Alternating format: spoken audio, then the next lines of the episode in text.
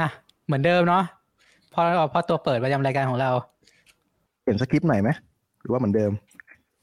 มิตรรักแฟนเพลง สวัสดีครับ สวัสดีมิตรรักสภายาส้มนะด้วยด้วยนะครับผมเอ่อผู้ที่มีจิตใจเอ่อรักและก็ชื่นชอบในเศรษฐศาสตร์ออสเตรียน ก็ยินดีต้อนรับเข้าสู่ Orange Pill Council ของพวกเราทีมไรชิป Right Shift Podcast เสนอ รายการสภายาส้ม รายการที่คนบิตคอยจะเอาข่าวบิตคอยมาคุยมันๆให้คุณฟัง วันนี้ทุกคนเตรียมข่าวอะไรมาเล่ากันบ้างครับผม เริ่มจากผมคนแรกเลยครับ Tendo Tendo ไม่ได้เตรียมมาครับผม พี่คิงครับ พี่คิงเตรียมอะไรมาเล่าครับนายไม่มีเหรอ ก็จะจะเรียกว่าข่าวได้ไหมก็ ควันหลงแล้วกัน ควันหลงบิดไอบาหลี อืมอ่าอ่ามันมันไม่เชิงเป็นในข่าวครับในในแง่มุมไหนไหมเพราะว่าเราก็จะพูดถึงบาหลีเหมือนกันแต่ในเอ้ยแง่มุมผมเฉพาะน่าจะเป็นในแง่มุมด้านแบบฟิโลโซฟีนิดนิดหน่อยหน่อยๆครับผม นิดนิดหน่อยหน่อยๆครับ หน่อยหน่อยๆนิดเตเดีรียยวมมาซ้ำกันปะวะเนี่ยไม่ไม่น่าซ้ำครับ ไม่น่าซ้ำนิดๆหน่อยๆแบบสิบห้านาทีบาหลีอะไรเงี้ยเนาะอืมเออสิบห้านาทีบาหลี โอเค อะอะงั้นงั้นของเรา ของเราจะก็พูดถึงเรื่องเรื่องที่บาหลีนั่นแหละ แต่ว่าจะพูดถึงเฉพาะตีมแง่มุมทางจิตวิญญาณ จากเวที Bitcoin Indonesia Conference แล้วกัน อืมอะเชิญโอเคฮะ พี่ซุปนะฮะท่านท่าซุนปประธานผู้เจริญ วันนี้ไม่มีครับ มานั่งฟังจารย์ขิง ไม่มีข่าวแล้วครับไม่มีข่าวและเรื่องเล่าเลย อืมโอเคสัปดาห์นี้ติดภารกิจ ตัดคลิปอืมด้วย ก็เลยหาไม่ทันอืมเดี๋ยวมาอยากมาฟังจารย์ขิงอยากให้ airtime เขาเต็มเต็มๆเลยวันนี้โอ้จริงฮะรอบที่แล้ว รอบที่แล้วไป Bitcoin Talk แกบอกว่ายังยังยังเล่าไม่อิ่มเลยว่าเออโอเคครับผม ก็พี่อาร์มครับอ่ามุกประจำ Right Shift ลืมเปิดไมค์เขาเขาเรียกว่าจะอ่าจะว่าแนะนำ c l เ e n t น่าสนใจแล้วกัน อ่า c l เ e n t นอเตอร์น่าสนใจแล้วกัน client ใหม่เหรอ ไม่ใหม่หรอกก็ก็ก็เก่าแล้วนานแล้วแต่คิดว่ามันอะมันมีเจ๋งดีมันเหมาะกับอีเวนท์ที่เราบทบทความของ IMF ด้วยว่ามีร่วมกิจกรรมแชร์เขาเรียกแชร์มุมมองเนี่ยก็เป็น c l เ e n t ที่น่าสนใจในการเข้าร่วมกิจกรรมอืโอเคมถ้าอยากแหวกแนวกว่าคนอื่นนะเออเนี่ย โอเค พอรู้แล้วโอมาเคจากไหนฮะใช่ ดีเลยฮะ เราฟังเลย พี่อิสระครับเน่ฮะ พี่เหรอครับ พี่ก็ได้อะพี่ก็ได้ พี่ก็ได้ครับน้องเทนโด วันนี้สมองพี่ได้ไม่อายุมีสี่สิบไม่มี วันนี้พี่ไม่มีครับ ขอนั่งฟังอ๋ครับผมอโอเคครับผมครับผมครับครับ พี่นิวครับ พี่นิวเอ่อผมผมเป็นเรื่องคนไร้บ้านที่ญี่ปุ่นครับ อืม อืมโอ้ยผมก็ไล่บ้านเหมือนกันนะผมอยู่หอแฮ่ไม่ใช่ไม่ใช่โอเคสภายาม่วง โอเคครับโอเคครับ อ่าข้างในเลยเราจะเริ่มจากใครก่อนดี เอออยากฟังใครก่อนดีครับ ผมขอต่อพี่ขิงนะ ผมสั้นๆเฮ้ยไม่ยาวนั่นเลไงยแย่งกันจเลยริงๆอย่างมันเหมือนมันเหมือนค้างคามาจากบิตคอยทอครั้งที่แล้วอะเรื่องอินโดอะเออเอาเลยเลยไหมขึ้นก่อนเนี่ยเออนะ ใช่อยากฟังเราต้องอยากเอาเรื่องฟังที่ค้างคาก่อนเห็นด้วยครับนะอ่าอ่าอ่าโอเค ถ้าถ้าถ้างั้นเทนโดขอตอบงั้นเราคนแรกใช่ไหมโอเค ได้เดี๋ยวเริ่มเลย ครับ โอเค เอ่อคือเราตั้งใจว่าเราจะไม่พูดถึง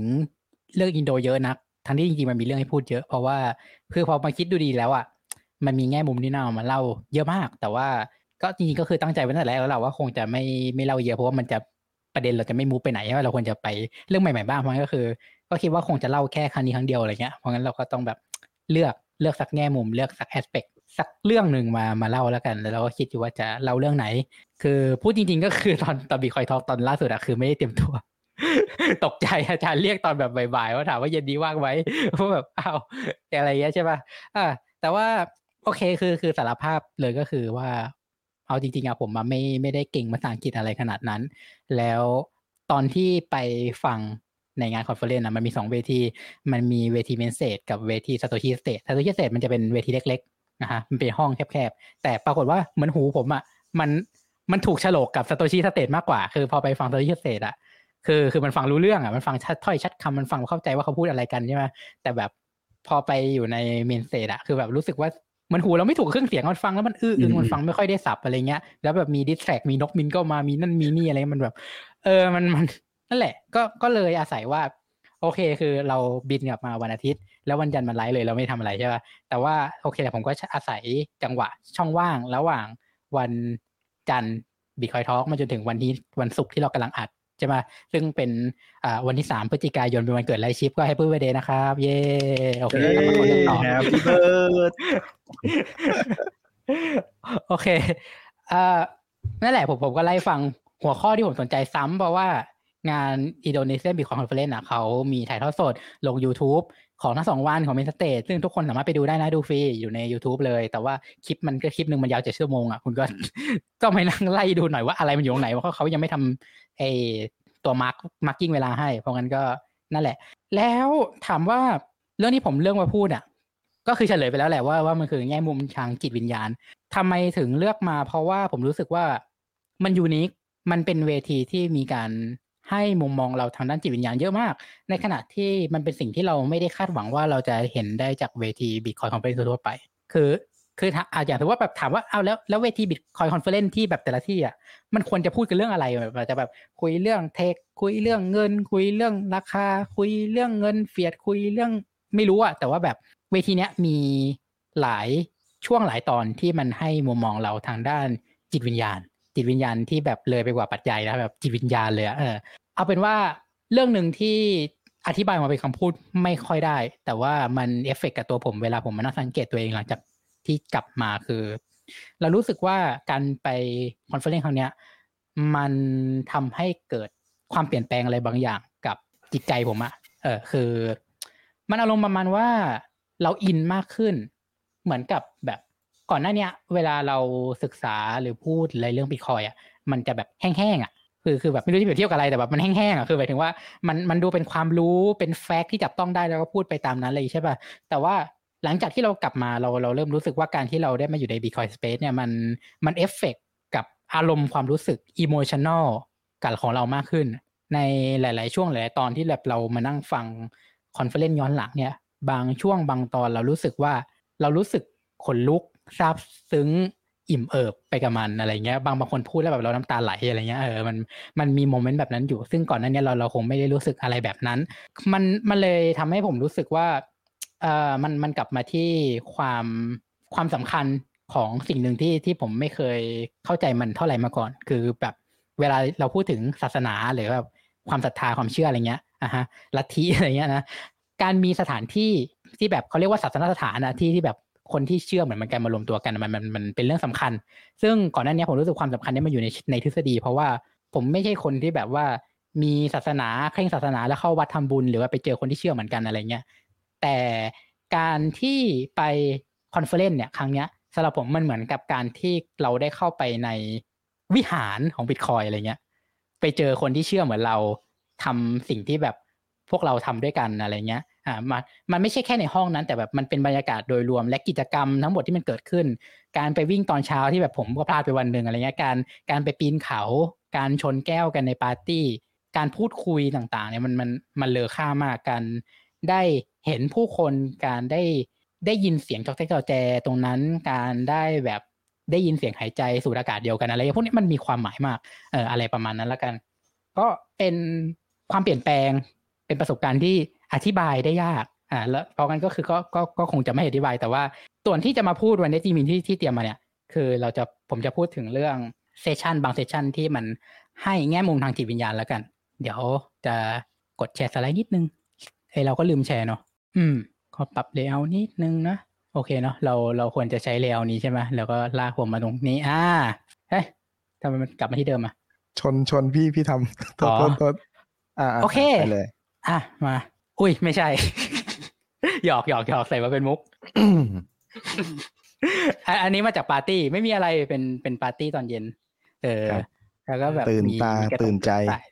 ตื่นตาเออตื่นใจโอ้สุดยอด เออ สุดยอดคึกคักว่ะหน่อย ครับเออปีหน้าอะเราต้องไปเราประวัติซุปเออปีหมันน้ามีนะแต่ที่นี่เนี่ยแหละ แล้วแล้วข้อจริงอะคือจะบอกว่า ณณตอนที่ปาร์ตี้นี้มันเกิดขึ้นแล้วการแสดงพวกนี้มันเกิดขึ้นอะบีคอยเนอร์หลาย ๆ คนอะคือแบบเดินหนีไปจากบริเวณตรงนั้น แล้วก็ลงไปอยู่ตรงชายหาดแล้วก็นั่งคุยกันเอาจริงดิ ผมกับเทนโดเดินหาอยู่ให้ควักเดินแบบจานอยู่ไหนวะจานอยู่ไหนแบบเฮ้ยเทนโดจานหายจานหายทำจานหายจานอยู่ไหนวะแบบไปเจออีกทีอยู่บนถาด นั่งคุยกับเพื่อนอะไรเงี้ยเออนั่นแหละโอเคโอเคกลับมันจะมีอ้าวครับครับอะมีมีอะไรเทนโดอ๋อมันจะมีโต๊ะ มานั่งมืดๆคือมองปกติไม่มีทางเห็น แล้วต้องเดินเออไกลด้วยก็ก็จะไอไอตรงเลี้ยวขวาไปอะคือแบบคือเขาไปนั่งซุ่มกันอยู่ตรงนั้นนะเออทำสิ่งที่ Bitcoiner ชอบทำคือนั่งคุยกันแล้วก็ต่อยหอยกันใช่ไหมเออโอเคแล้วกันอันนี้ก็เป็นไดโนเสาร์ที่มาจากไอไองาน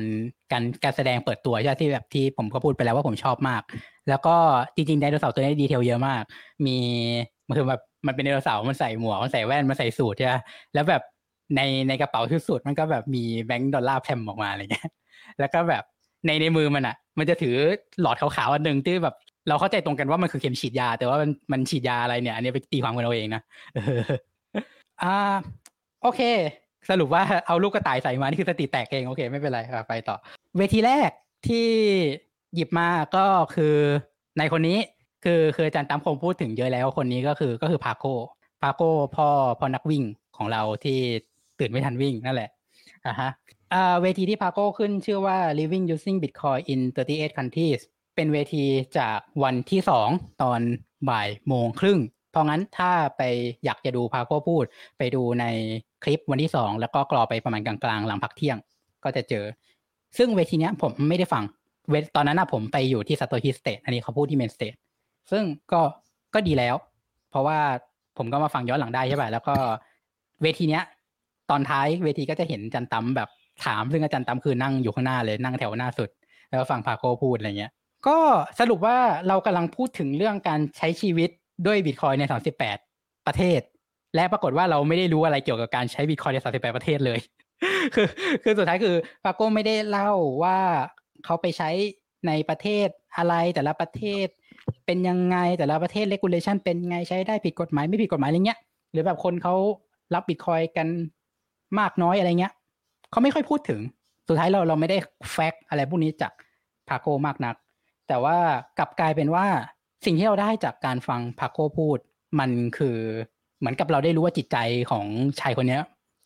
มันยิ่งใหญ่ขนาดไหนอะเออ คือแบบว่าเขา วิ่งไปในแต่ละประเทศไปออเรนพิวไปพูดกับผู้คนเรื่องบิตคอยอะไรเงี้ยอ่าฮะก็มีคำถามว่ามันยากไหม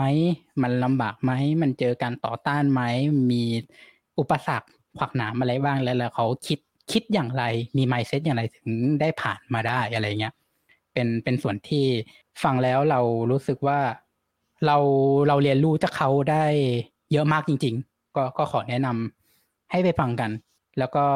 หลาย ๆ เรื่องมันมันสามารถมองได้ว่าในคนเนี้ย คือคือถ้ามองให้มันเป็นธรรมะแบบศาสนาพุทธอะมันมันก็เข้าได้หลายอย่างทั้งแบบทั้งเรื่องความใจเย็น ความมีสติ การละทิ้งอัตตาอะไรเงี้ย การระงับความโกรธความมีเมตตาการให้อภัยกการรักกันอะไรเงี้ย คือคือกลายเป็นว่าสุดท้ายแล้วเราเรารู้สึกว่าคำที่เราใช้ describe พุทธะเวลาเราท่องกันเนาะแบบว่าความเป็น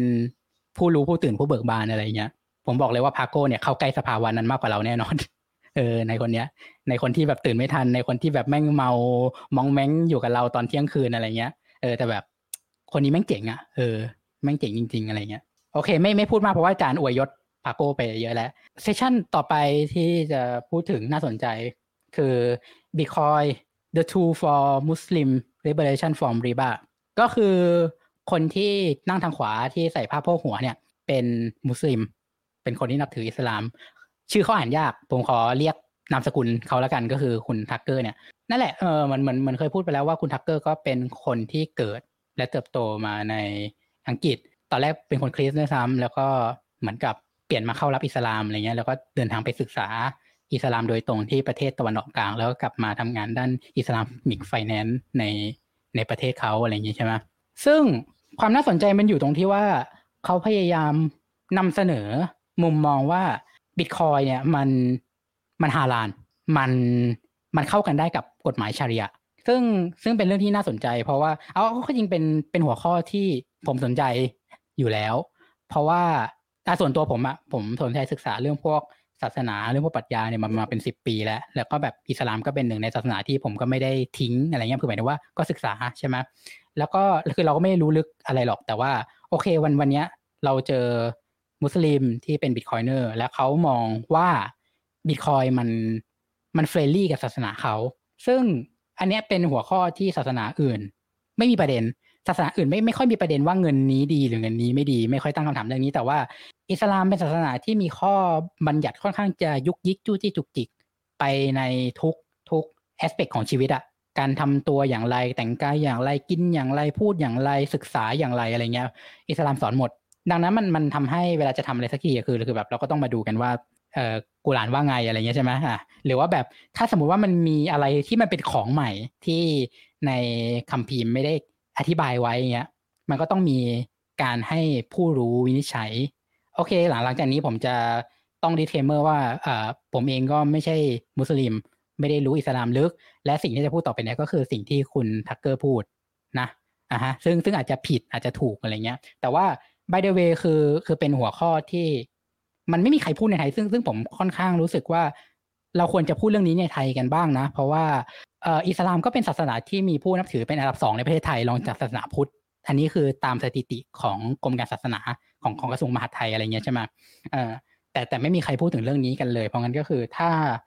หากว่าหลังจากวิดีโอนี้พรีเมียร์จบไป แล้วมีBitcoiner ที่เป็นมุสลิมผ่านมาดูอะไรเงี้ย ก็ก็อยากจะแบบเออ connect กันเพื่อแบบแลกเปลี่ยนอะไรพวกนี้อะไรเงี้ยอืมอยากอยากให้มีมีการพูดถึงเรื่องนี้ในประเทศไทยบ้างเหมือนกันโอเค แล้วคุณทักเกอร์พูดว่าอะไรเอ่อเรื่องแรกคือเรื่องที่อยู่ในหัวข้อของ session นี้คือรีบารีบาคืออะไรรีบาก็ก็ผมก็ไม่แน่ใจว่ามันมันยังไงกับคำนี้แต่ว่า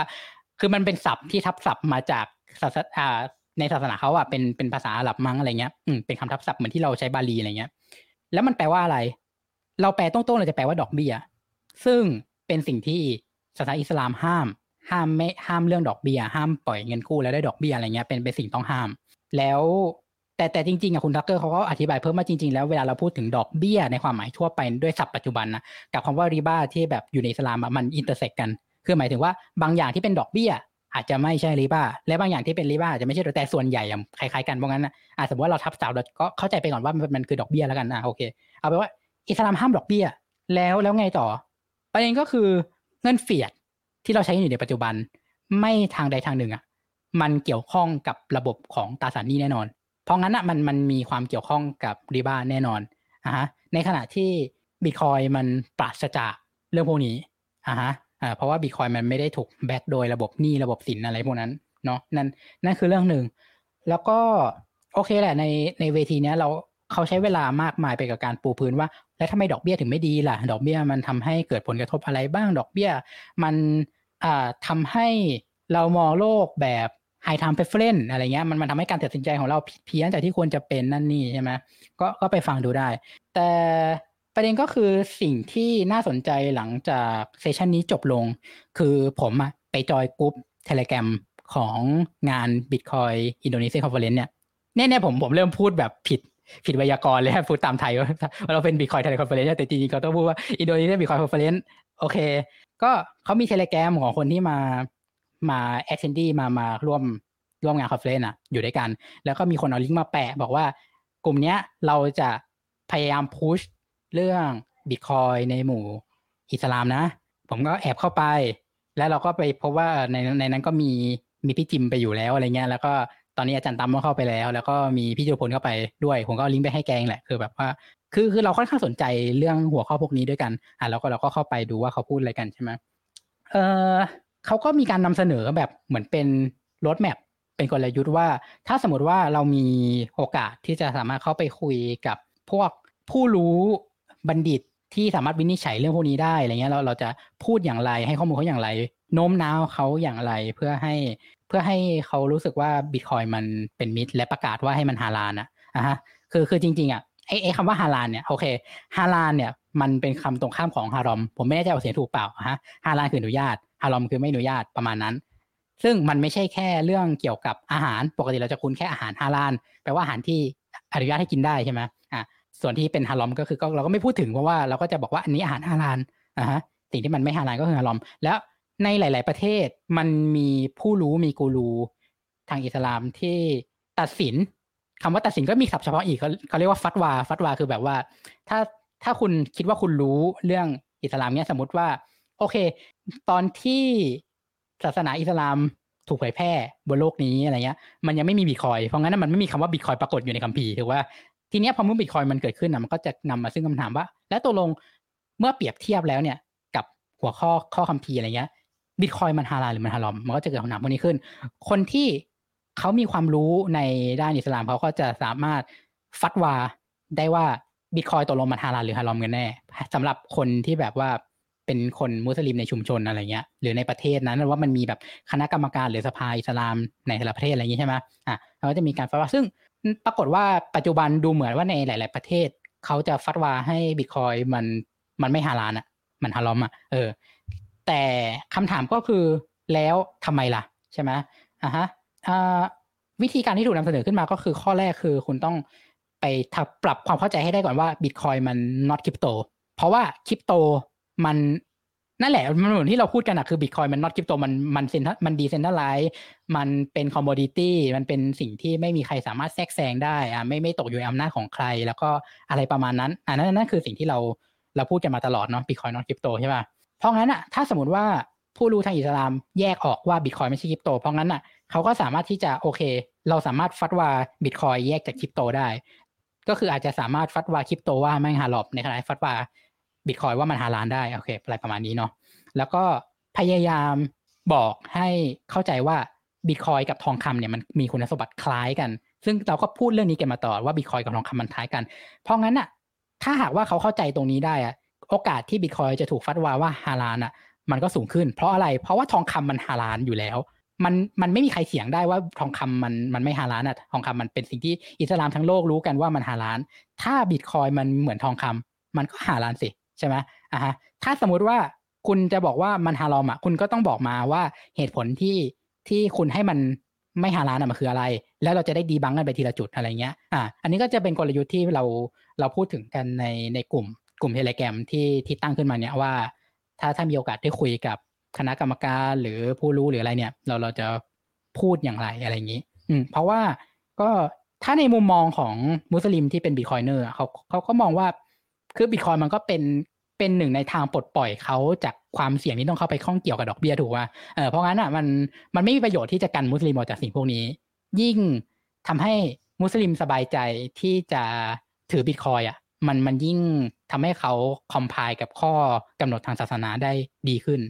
อืมอะไรประมาณนั้นแล้วกัน ก็ anyway อ่า disclaimer อีกที อันนี้ผมฟังเข้ามานะอ่าถ้าถ้าถ้ามันผิดก็ ก็คอมเมนต์คุยกันได้หรือว่าติดต่อมาคุยกันได้อะไรเงี้ยก็ก็อยากให้อยากให้มันมีการพูดถึงเรื่องพวกนี้ด้วยเหมือนกันแล้วก็ educate ผมก็ได้นะถ้าถ้าเกิดว่าใครมีความรู้อะไรเงี้ย อืม สุดท้ายเราข้ามไปที่ session ที่เป็น MVP สำหรับผมแล้วกัน The Morality of Bitcoin Spiritual and Philosophic Exploration Bitcoin อ่าอะไรนะ จริยธรรมของ Bitcoin การค้นหาทางจิตวิญญาณและปรัชญา ก็มี บน panel มีอยู่สี่คน เป็น speaker สามเพื่อจริงๆอะอ่าสองคนตรงกลางอะคือ speaker ดั้งเดิม แล้วก็คนขวาคืออิซซี่ที่อาจารย์น่าจะพูดถึงไปแล้ว เหมือนถูกแอดเข้ามา แล้วคนทางซ้ายก็คือน่าจะเป็นสามีของคุณเดียที่ที่เรารู้จักกัน ก็พูดคุยกันเรื่องบิตคอยกับแง่มุมทางปรัชญา ศาสนาอะไรเงี้ย อืม อันนี้ผมอาจจะเห็นต่างกับจันตั้มนิดนึง คือจันตั้ม มองว่าเซสชันนี้ค่อนข้างจะออกไปทางศาสนาแนวอะไรนะเอ่อนั่นแหละ หมายถึงผมจำจำชื่อไม่ได้อะไรนะ ก็คือหมายถึงว่าศาสนาพระเจ้าองค์เดียว ศาสนายิวคริสต์อิสลามอะไรเงี้ยจารย์ตั๊มมองว่า session นี้มาออกไปทางนั้น แต่ว่าผมกลับมองว่า session นี้เอาจริงๆเขาพยายามที่จะเป็นกลางให้มากที่สุดแหละคือหนึ่งในคีย์เทคเอา a y ที่ผมได้มาจากการฟัง session นี้คือบิตคอยมันมันมีความเป็นกลางทางจิตวิญญาณ มีความเป็นกลางทางความเชื่อ ซึ่งเป็นสิ่งหนึ่งที่ที่ผมสงสัยกับตัวเองมาพักใหญ่ๆก่อนที่จะไปงานนี้ เพราะว่าอะไรเพราะว่ามันมันค่อนข้างแปลกที่เหมือนแบบตอนที่เทนโดทำกิจกรรมอะแจกแก้วอะใช่ป่ะแล้วปรากฏว่าหลาย ๆ คนออกมาพูดพร้อมกับไอเดียประมาณว่ามีมุมมองทางจิตวิญญาณต่อบิตคอยซึ่งมันแปลกมากที่หลายคนหลาย background ทางความเชื่อหลายความคิดหลายศาสนาเนี่ย รู้สึกว่าพอเข้าใจบิตคอยแล้วมันเกิดมันเหมือนกับยกระดับจิตวิญญาณตัวเองไปได้อีกขั้นหนึ่ง มีมุมมองที่ลึกซึ้งขึ้นในเชิงจิตวิญญาณ เข้าถึงตัวตนอ่าอะไรเงี้ยมีมีการเข้าถึงศาสนาที่ตัวเองนับถืออยู่ได้ดีขึ้นนั่นนี่ซึ่งซึ่งมันเป็นกับทุกศาสนา ซึ่งเป็นเรื่องแปลกเพราะว่าศาสนาแต่ละศาสนา by fact นะ มันขัดแย้งกันเอง คือคุณไม่มีทางนับถือสองศาสนาพร้อมกันได้ อันนี้อันนี้คือ อันนี้คือผมฟันธงนะ เพราะว่าเพราะว่าอะไรเพราะถ้าถ้าเกิดว่ามันมีสองศาสนาที่มันเชื่อเหมือนกันมันก็กลายเป็นศาสนาเดียวกันไปแล้วป่ะใช่ไหมอะฮะหรือหรือถ้าเกิดว่าคุณบอกว่าคุณหยิบของศาสนานี้มาครึ่งหนึ่งคุณหยิบของศาสนาอีกครึ่งหนึ่งมาปุ๊บแล้วคุณนับถือทั้งคู่อะแปลว่าคุณก็ต้องแบบส่วนไหนที่มันขัดกันนะคุณก็ต้องเลือกของศาสนาใดศาสนาหนึ่ง อะไรเงี้ยมันคือคุณอาจจะกำลังคราฟศาสนาใหม่ขึ้นมานับถืออยู่คนเดียวเป็นไปไปได้ แต่ว่าอ่า by the way ก็คือศาสนาแต่ละศาสนามันมันมีข้อขัดแย้งของมันอยู่แล้วอ่าแต่ในขณะที่มันขัดแย้งกันเนี่ย มันมีบางอย่างที่หลายศาสนาเนี่ย เห็นพ้องต้องกัน ในบนเวทีนี้เขาก็พูดถึงอะยกตัวอย่างเช่นเลยฟาสติ้งอะไรเงี้ยดูดูเป็นเรื่องแบบ ดูเป็นเรื่องที่ไม่ไม่ใช่ความช่วงความเชื่อนะแต่ว่าเออหลายศาสนามีการพูดถึงการการอดการอดอาหารอะไรเงี้ย เออทำทำไมแต่ละศาสนาถึงถึงโอเคกับแบบวัดปฏิบัติข้อเดียวกัน คือจริง ๆ แล้วการฟาสติ้งอาจจะเป็นกลางทางศาสนาอะไรเงี้ยในในมุมมองผมนะ อ่า แล้วมันมันให้ผลดีจริง ๆ อะไรเงี้ย แล้วมันก็มีคุณสมบัติอีกหลายอย่าง คืออันนี้มันจะเริ่มเป็นการตีความผมนะเขาอาจจะไม่ได้พูดบนเวทีนะอ่าฮะมันอาจจะมีคุณสมบัติหรือเอ่อค่านิยมอีกหลาย ๆ อย่าง ที่แต่ละศาสนาเห็นพ้องต้องการเช่น ความรักการให้อภัย ความเอื้อเฟื้อเผื่อแผ่อ่าคุณธรรมการไม่ทำร้ายกันนั่นนี่ใช่ป่ะอ่าทุกอย่างพวกนี้มันมันถูกรับรู้ได้ว่าเป็นความดีงามใน common sense ที่ที่ทุกศาสนา adopt เหมือนกันหมด และเรากำลังรู้สึกว่าบิตคอยก็อยู่ในสถานะเดียวกัน คือบิตคอยมันไม่ได้เป็นของใคร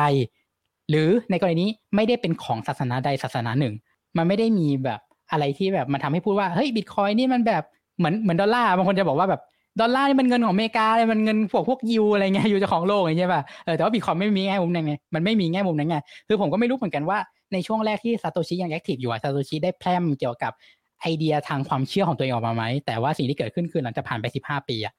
มันไม่มีใครพูดถึงเรื่องพวกนี้ บางทีมันอาจจะเคยมีที่ซาโตชิแพล่มออกมา แต่คนหลงลืมไปหรือว่าซาโตชิอาจจะวางตัวดีจนไม่เคยแพล่มเลย อย่างไรก็ตามเนี่ยบิตคอยมันเป็นเงินสำหรับทุกคนทุกศาสนาทุกความเชื่อ นั่นทำให้มันกลับมาที่คำที่เราพูดกันว่า Bitcoin is the money of enemy ก็คือหมายถึงว่า Bitcoin เป็นเงินสำหรับทุกคนแม้กระทั่งศัตรูของเรา แม้ว่าเราจะเห็นต่างกันในด้านศาสนาความเชื่อเงี้ย แต่เราสามารถใช้ เงินชนิดเดียวกันเพื่อ communicate value ระหว่างกันได้ และปล่อยให้เรื่องศาสนามาจะกลายเป็นเรื่องส่วนบุคคล และแต่ละคนก็มีภาระที่จะไป explore discover ความเชื่อของตัวเอง ไปพัฒนาตัวเองในสายจิตวิญญาณตามที่ตัวเองเห็นสมควรอะไรเงี้ย ซึ่งสิ่งนั้นอะมันมันก็เกิดขึ้นไม่ได้ ถ้าถือว่าเรายังถูกแทรปอยู่ในกับดักของเฟียดเหมือนทุกวันนี้ใช่ไหมคือคือถ้าคือคือเราจะมี แรงผลักดันหรือพลังงานในการไปแสวงหาจิตวิญญาณได้ยังไง ถ้าเกิดว่าเราไม่สามารถที่จะเอาชีวิตรอดไปวันๆหรือว่าเก็บออมได้อะเราไม่มั่นคงทางจิตใจอะเรายังไม่รู้ว่าพรุ่งนี้เราจะกินอะไร เรายังไม่รู้ว่าเราจะตกงานไหมเราเราจะยังไม่รู้ว่าเราไม่มีหลักประกันในชีวิตอะเราจะสามารถข้ามขั้นไปแสวงหาความสงบสุขทางใจได้อย่างไรบิตคอยมาปลดล็อกตรงนี้บิตคอยมันนำเอาพลังภายในของเรากลับมา มันนำเอาศักยภาพภายในของเรากลับมา ไม่ว่าคุณจะนับถือศาสนาไหนนะอ่าบิตคอยมันมันปลดแอกการเงินออกจากรัฐ และแน่นอนในทางเดียวกัน มันก็จะนำไปซึ่งการปลดแอกศาสนาออกจากรัฐด้วย ตอนนี้ศาสนามันถูกไฮแจ็คไปโดยรัฐ เพื่อเอาไปใช้แนวสร้างแนวคิด ชาตินิยมหรือไปเสียมให้คนตีกันนั่นนี่อะไรเงี้ยมันมันมันเป็นเรื่องน่ารังเกียจแต่ถ้าใน สิ่งหนึ่งที่บิตคอยมันจะชักนำให้เกิดขึ้นก็คือการที่เราดึงศาสนากลับมาเป็นเรื่องปัจเจกบุคคล เป็นเรื่องของแต่ละคน แล้วแต่ละคนก็นั่นแหละมีมีมีหน้าที่ต้อง explore ศาสนาหรือความเชื่อของตัวเองใช่ไหมสิ่งหนึ่งที่มันมีการพูดถึงกันในบนเวทีนี้คืออ่าอะไรแบบผมผมอ่านไม่ค่อยออกเลยนะ abolitionist movement ประมาณว่าแนวคิดเกี่ยวกับการเลิกทาสทำไมเราต้องกลับมาพูดเรื่องนี้กันอีก เพราะว่าก่อนหน้านี้ ไอ้ตอนที่แนวคิดเนี้ยมันมันเกิดขึ้นมาบนโลกเนี้ยมันคือเกิดขึ้นมาในยุคที่เรายังมีทาสแบบทาสจริง ๆ ที่แบบถูกแทรกเคียนแล้วก็ถูกทำงานในไร่ฝ้าใช่ไหมแต่ว่าในวันนี้เวลาที่เรากำลังพูดถึงเนี้ยระบบทาสไม่ได้หายไป ระบบทาสมันยังคงอยู่ เพียงแต่ว่าสิ่งที่มันถูกใช้ล่ามคนไว้อะมันคือเฟียดและรวมไปถึงดอกเบี้ยด้วยอะไรด้วยใช่ไหมอ่าหนึ่งในสิ่งที่บิตคอยมันดูเหมือนจะแอนไลน์ด้วยก็คือแนวคิดเรื่องการเลิกทาสพวกเนี้ยเพราะว่าบิตคอยมัน กำลังจะปลดปล่อยเราออกจากความเป็นทาสต่อระบบเฟียด ก็สุดท้ายเนาะผมขอโค้ดคนนี้เลยแล้วกัน เพราะว่าเป็นเป็นโค้ดที่พอตอนเขาพูดบนเวทีอะคือคือผมนั่งขับรถอยู่แล้วแบบว่าฟังแล้วแบบน้ำตาไหลเลยอะรถเกือบชนกำลังลงทางลาดด้วย เออนั่นแหละ อ่า เขาพูดบนเวทีนี้เขาเขาพูดดีมากแล้วแต่แล้วคนนี้เวลาพูดน้ำเสียงเขาอะไรมันมันมันทรงพลังอะอะไรเงี้ยเขาเขาเป็นนักปรัชญาเนาะ อขออนุญาตแปลโค้ดหนึ่งอ่านให้ฟัง ถ้าอยากฟังภาษาอังกฤษก็ไปฟังเอง อยู่ภายในท้ายๆของวันที่สองไม่ใช่ภายในท้ายภายในสุดท้ายเลย อือฮึกำลังคิดอยู่ว่าจะอ่านได้ดีไหมเพราะว่าเริ่มเจ็บคอแล้วพร่ำเยอะเกิน โอเค เขาบอกว่าเงินเฟียดมันคือรากฐานของระบบทาสมันล่ามคนไว้บนลู่วิ่งที่ไม่มีวันหนีออกไปได้ เราเห็นวิดีโอถูกอัพขึ้นออนไลน์มากขึ้นเรื่อยๆ ผู้คนระบายความอัดอั้น ฉันไม่เข้าใจ ฉันทำงานทั้งชีวิต แต่ไม่สามารถแม้แต่จะเก็บเงินซื้อรถ ซื้อบ้านทำงานเพียงที่จะซื้อของประทังชีวิตไปวันๆและทุกอย่างก็แพงขึ้นตลอดเวลา แน่นอนว่าเนี่ยคือแผนการของระบบทาสในการกดให้ผู้คนสยบยอม หลับไหล ไม่รู้เห็นต่อความจริง ที่ว่าเราถูกกดให้เป็นทาสต่อระบบการเงินโลกที่ถูกวางไว้เพื่อสร้างสงครามที่ไม่มีวันจบสิ้น ในฐานะคนอเมริกัน ในฐานะแนวร่วมปลดแอกทางจิตวิญญาณ จริยธรรมผลักดันให้ผมต้องลุกขึ้น พูดว่าไม่แกจะไม่สามารถขโมยความมั่งคั่งของฉัน เพื่อเอาไปใช้ฆ่าล้างเผ่าพันธุ์ทำเรื่องรุนแรงน่ากลัวทั่วทั้งโลกได้อีกต่อไป ผมรู้สึกขยะแขยงจากก้นบึ้งหัวใจ ที่รัฐบาลของผมขโมยเงินจากทุกคน เพื่อส่งออกสงคราม ความหวาดกลัวและความเกลียดชัง ไปทั่วทุกหัวละแหง นี่ คือเวลาที่พวกเราต้องยืนหยัดว่าไม่สิ่งนี้ไม่ถูกต้องมันไร้ศีลธรรมและน่ารังเกียจ เราจะยืนกรานปฏิเสธ ไม่ให้พวกหัวขโมย มันขโมยจากเราได้อีกต่อไป และตอนนี้เรามีบิตคอยเป็นสื่อกลาง หลอมรวมพวกเราให้เป็นประชาชาติใหม่ ให้เราสามารถปฏิวัติโลกใบนี้ ยุติระบบหนี้สินในความเป็นทาสซึ่งนั่นก็คือเงิน fiat และก็นั่นแหละ ทุกคนก็ตบมือเฮ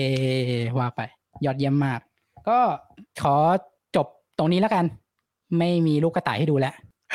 เจ็บคอด้วย โอเค ยอดเยี่ยมครับ เอาจอลงไงเนี่ยอ้าวหมดพลังเลยเอาจอลงไม่ได้ ให้ขิงพักเสียง อะ พวกเรามา discuss กันก่อนเทนโดเอาเลยครับเทนโดต่อไหมซุปก่อนงาเทนไหมโดมีเทนโดเป็นเป็นประเด็นที่เชื่อมที่เชื่อมกับของขิงไหมมันในเรื่องนี้บังเอิญไหมเชื่อเพราะว่าปะจริง ๆ แล้วเรื่องที่ผมจะพูดก็จริง ๆ เป็นเรื่องที่อยู่ในแพนเนลนี่แหละจริง ๆ ครั้งก่อนอะ ผมเหมือนผมเหมือนพี่ขิงนั่นแหละที่ที่บอกว่าอยู่ๆอาจารย์กันนั้นปุ๊บอ้าวโลกเออแล้วคืออยู่โลกเด้ๆโอเคผมไม่ได้เตรียมตัว แต่ตอนนั้นอะ มันจะมีอยู่ท่อนหนึ่งที่แบบผมประทับใจมากๆ คือทั้งงานมันก็ประทับใจ คือตลอดตั้งแต่เดินขึ้นเครื่องบินมันผมคิดอะไรในหัวมันเรื่อยๆนะครับแล้วมันก็ตั้งแต่ตั้งแต่ใช่ครับแบบว่าเขาใส่ชุดดำไม่ใช่ พี่อย่าพูดอย่างนั้น เออนั่นไงลืมเลยพูดเลยอะตัวตัวย้อนกลับไปที่ไอชั่น morality เมื่อกี้มันจะมีท่อนหนึ่งที่เขาพูดคำว่าอะไรวะ ไม่ไม่ใช่ไม่ไม่ไม่แน่ใจว่าแบบนี้เป๊ะๆไหมแต่เขาพูดประมาณว่า bitcoin being back our time ซึ่งวันนั้นอะอืมผมได้ยินประโยคนั้นประมาณสามรอบ จากจากคนอืมสามคนที่แบบคนแรกคือคุณกวิน ผมทานข้าวเช้ากับแกเอ่อพี่อืมขิงกับอาจารย์ก็ลุกไปแล้ว แต่ผมก็ยังนั่งคุยกับแกปุ๊บปุ๊บก็ถามกันไปว่าเทนโดเป็นไงเป็นไงโอ้โอ้รู้จักบิตคอยแต่มหาลัยเหรอเอออยู่ๆแล้วก็พูดกันว่าแบบเออบิตคอยมัน โทษทีฮะบิตคอยมันเอาเวลาของพวกเราคืนมา เวลาที่เราต้องแบบ คือมันคือเราไม่ต้องไม่ไม่ต้องพยายามไล่ตาม ไอตัว value ที่มันเสียไปจากเงินที่เราถือไปแล้วมันเสียมูลค่าใช่ไหมคืออมตอนนะตอนก่อนก่อนที่ผมจะขึ้นเครื่องอะ ผมออมบิตคอยได้ได้ได้ทาร์เกตที่ผมต้องการด้วย อย่างหนึ่งมันก็มีความรู้สึกประทับใจอย่างหนึ่งในใจผมแล้วมันทำให้ผมรู้สึกแบบ มีความมั่นใจ หรือว่ามีความภูมิใจหรือมีความประทับใจอะไรก่อนที่จะไปงานนี้อยู่แล้วปุ๊บผมก็รู้สึกว่าผมวิ่งเล่นได้มากขึ้นน่ะ จากที่ผมจะไปแบบอืมตึงๆเครียดๆอะไรเงี้ยผมรู้สึกว่าเราเราฟรีขึ้นมากขึ้น เราออมได้เท่านี้ปุ๊บแล้วก็มาได้ยินคำนี้จากคุณกวินว่าผมก็แบบ เออ ผมรู้สึกว่าผมสามารถ enjoy กับณเวลาเนี้ย enjoy moment อะจากที่ปกติเวลาอืมที่ผมจะไปงานทำงานอะไรสักอย่างหนึ่งผมจะรู้สึกพะว้าพะวงที่ว่า ตัวเองต้องทำอะไรต่อ ตัวเองทำได้ดีแล้วหรือยัง ซึ่งจริง ๆในงานผมก็คิดแบบนี้เหมือนกันว่าตัวเองทำคุ้มค่าที่แบบมานี้หรือยังผมผมค่าตั๋วแต่เปล่าผมรู้สึก คุ้มค่าตั๋วเครื่องเครื่องบินที่อาจารย์ออกให้หรือเปล่าอืมเอออืมเอ่อแต่ว่าผมรู้สึกว่า อุ้ยมีคนโทรมาสักครู่อ่า ผมรู้สึกว่าผมไม่ได้มีความต้องการอยากไล่ตาม ไอความรู้สึกแบบหนีอะมันเป็นความหนีความแบบความผิดพลาดแต่มันเป็นความรู้สึกอยากไล่ตามความที่แบบฟูลฟิลอะ มันเสร็จอะอืมเขาโทรมาไม่หยุดเลยวะเดี๋ยวเดี๋ยวเดี๋ยวเออรับปิดเงิอันนนะนี้ก่อนไปไปรับสายก่อนปะอะคนอื่นอ่าพูดก่อนงั้นงั้นเดี๋ยว เดี๋ยวพูดพูดเรื่องเกร็ดเล็กเกร็ดน้อยเรื่องหนึ่งแล้วกัน มีมี moment หนึ่งที่รู้สึกว่ามันเหมือนปาฏิหาริย์เหมือนกันนะ ประทับใจมากแบบแปลกๆ คือวันแรกอะเขาคือเขานัดวิ่งกันทุกวันเนี่ยวันแรกผมไม่ได้ไปวิ่งเว้ยเออ แล้วปรากฏว่าตอนที่ไปวิ่งอะ คือวันนั้นเทนโดไปวิ่ง วันนั้นเอ่อคุณกวินซึ่งจริงๆคือคุณพัตเตอร์นะคือคือกวินมันเป็นชื่อที่ที่เขาใช้ในใน Nostr อะอะคุณพัตเตอร์ไปวิ่งด้วยอะไรเงี้ย แล้วก็ปรากฏว่าตอนที่ไปวิ่งกันตอนที่ผมไม่อยู่อะ ก็เหมือนกับไปเจอคนอินโดนีเซียคนหนึ่งที่เขามาคนเดียว แต่ก็แบบเหมือนเขามาเหงาแต่เขาไปวิ่งด้วยอะแล้วก็แบบทำความรู้จักกันปรากฏว่าผมก็เจอคนอินโดนีเซียคนเนี้ยตอนที่ลงมากินข้าว เพราะเขากินเขาวิ่งเสร็จก็กลับมากินข้าวแล้วผมก็ลงมาที่ห้องอาหารผมก็เจอนั่งอยู่โต๊ะเดียวกันมันชวนมานั่งโต๊ะเดียวกันนะอะก็ก็แบบทำความรู้จักทำความรู้จักทักทายกันนั่นนี่ใช่ไหมก็ก็โอเค แล้วก็หลังจากนั้นก็ก็หายไป ทีเนี้ยอยู่ดีๆในในวันนั้นอะในในงาน conference อะผมแบบเดินดุ่มๆออกมาหากาแฟกินข้างหน้า ผมเดินออกมาจาก main stage แล้วก็ คนอินโดนีเซียคนนั้นอะก็วิ่งมาหาผม แล้วว่าคนไทยคนไทยคนไทยนายคนไทยนี่ใช่ป่ะแล้วก็แบบกระชากผมลากไม่ใช่ไม่ใช่กระชากแบบว่ากุลีกุจอลากลากผมไปอะลากผมไปเจอคนคนหนึ่งบอกว่าเนี่ยเนี่ยมีมีคนหนึ่งเขาอยากเจอคนไทย ผมก็งงอะไรวะเออ แล้วก็ปรากฏว่าไปไปเจอผู้ชายคนหนึ่งอ่าหน้าจีนๆเลยตีๆเลยเออแล้วก็แบบแนะนำตัวเขาบอกว่าน่าจะอยู่ฮ่องกงเออเขาก็บอกว่าเอาคนอยู่อยู่คนไทยใช่ไหมเออไออยากอยากมาอยู่เมืองไทยอยากย้ายมาอะไรเงี้ย อืม แล้วก็แบบว่าคนไทยอยากช่วยได้ผมก็แบบ แม่งกูจะช่วยได้หรอวะกูไม่เคยย้ายมาประเทศไทยนี่หว่ากูอยู่ประเทศไทยแต่เกิดใช่ป่ะเออแต่แบบพอคุยไปคุยมาเขาถามก็ถามว่าแบบเอออยากย้ายมาอยู่ไหนเขาบอกว่าอยากย้ายมาอยู่ภูเก็ตกูเลยบอกเอ้า เรามีคนต่างชาติที่ที่ย้ายมาอยู่ภูเก็ตที่เรารู้จักนี่ เออ ก็เลยแบบ นั่นนี่ใช่ป่ะก็เลยแบบถ้าอ่าแลกแลกอิอะไรนะไอ Telegram กันไว้นั่นนี่ใช่ป่ะแล้วก็ปรากฏว่าพอจบเย็นของงานนั้นอะ ผมก็เดินออกมา แบบว่า conference จบแล้ววันแรก ผมเดินออกมาตรงตรงเล้าของโรงแรม แล้วปรากฏว่าผมก็เจอไมเคิลเคียกนั่งอยู่นั้น ผมก็เข้าไปคุย แล้วตอนนั้นน่ะไมเคิลเคียกอะนั่งคุยอยู่กับโรแลนด์ผมก็เข้าไปแทรกกลางวงอะไรเงี้ยอะแล้วก็คุยกันไปสักพักหนึ่งใช่ป่ะอ่าโรแลนด์ก็ขอตัวใช่ป่ะผมก็คุยกับไมเคิลเคียกต่อไมเคิลก็บอกว่าเนี่ยเขานัดพาโก้ไว้ เดี๋ยวจะพาพาโก้มามันนั่งสัมภาษณ์ตรงนี้ของ Bitcoin Power House อะไรเงี้ย อ่าผมผมก็บอกเขาว่าเนี่ยผมไปเจอคนคนหนึ่งมาเขาบอกว่าเขาเป็นคนต่างชาติอยากย้ายมาอยู่ภูเก็ต เออ อ่าไมเคิลก็ถามโอ้จริงเหรออยากให้ช่วยอะไรไหมผมก็บอกผมก็ไม่รู้เหมือนกันว่าเขาอยากจะช่วยอะไรแต่ว่าแบบอาจจะแค่ถามข้อมูลก็ได้ นั่นนี่ใช่ป่ะเออเดี๋ยวเดี๋ยวเดี๋ยวจะแมทอยู่สองคนให้รู้จักกันนะนั่นนี่ฮะปรากฏว่าผู้ไม่ทันขาดการแม่งเดินมา เดินมาเลยเดินมาทางนี้เลยผมก็เลยแบบแป๊บแป๊บไมเคิลรอตรงนี้นะแล้วผมก็เดินไปลากไอ้คนนั้นมามาหาไมเคิลแล้วก็สองคนนี้ก็ก็ทำความรู้จักแล้วก็คุยกันก็แบบเฮ้ยคิดดูดีๆ นี่มันแบบมันอัศจรรย์มากเลยนะ คือแบบว่าในในคนที่คนฮ่องกงที่อยากย้ายมาอยู่ไทยเนี่ย เขาไปคุยกับคนอินโด แล้วคนอินโดบังเคิญรู้จักเทนโดกับกับกับคุณพัตเตอร์ จากก่อนหน้านั้น และสองคนนี้ก็เป็นคนไทยที่มาทริปเดียวกับผม แล้วผมก็รู้จักไมเคิลเคียกคือแบบว่ามันมันหลาย hop มากๆแต่ทุกอย่างอะมันต่อ connect พรวดเนี่ยในวันเดียวกันเลยอะแม่งเหมือนแบบแม่ง mine mine block Bitcoin ได้ติดกันอะพรืดอะอัศจรรย์มากคือแบบ ถ้าแม่งไม่ใช่บิตคอยแม่งจะมีอะไรแบบ connect คนแม่งได้ขนาดนี้วะเออ เป็นเป็นมุมมองแบบแปลกๆประสบการณ์แปลกๆดีเออจริงฮะ เดี๋ยวขอตอบพี่คิงเลย ถ้าไม่มีคือคุยกับคุณพัตเตอร์เสร็จ ผมรู้สึก โอเคไอ้เรื่องพอยที่แบบว่า ผมสามารถมามามางานอะไรพวกนี้ได้ ผมรู้สึก ไม่ได้รู้สึกติดขัด ไม่ได้รู้สึกแบบมีปัญหาเรื่องที่อ่าไม่ได้ไม่ได้มีความรู้สึกขัดแย้งในใจที่แบบตัวเองเอาเวลามาทำอะไรแบบเนี้ยกลับกันมันยิ่งรู้สึกแบบมีอะไรใหม่ ๆ ให้ค้นหาเต็มไปหมด คืออย่างแรกที่ผมเห็นเลยก็คือจานขิงอืมขาขึ้นเครื่องบิน แทบจะถ่ายทุกซีนไอ้ไอ้เราก็คิดในใจว่า โอ้เอ้ พี่ขิงก็ดูตื่นเต้นกับการขึ้นเครื่องบินดีนะปุ๊บเออ ก็ก็ดูหน่าเอ็นดูดีฮะ แล้วก็ในในงานในงาน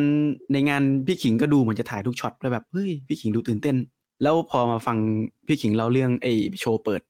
แล้วพี่ขิงสามารถเล่าได้อย่างแบบไอ้ความลึกซึ้งอะไรเงี้ยผมก็เลยรู้สึกว่า เออเอาจริงผมก็รู้สึกอิจฉาความลึกซึ้งหรือว่าเขาเรียกว่าอะไร ความอิน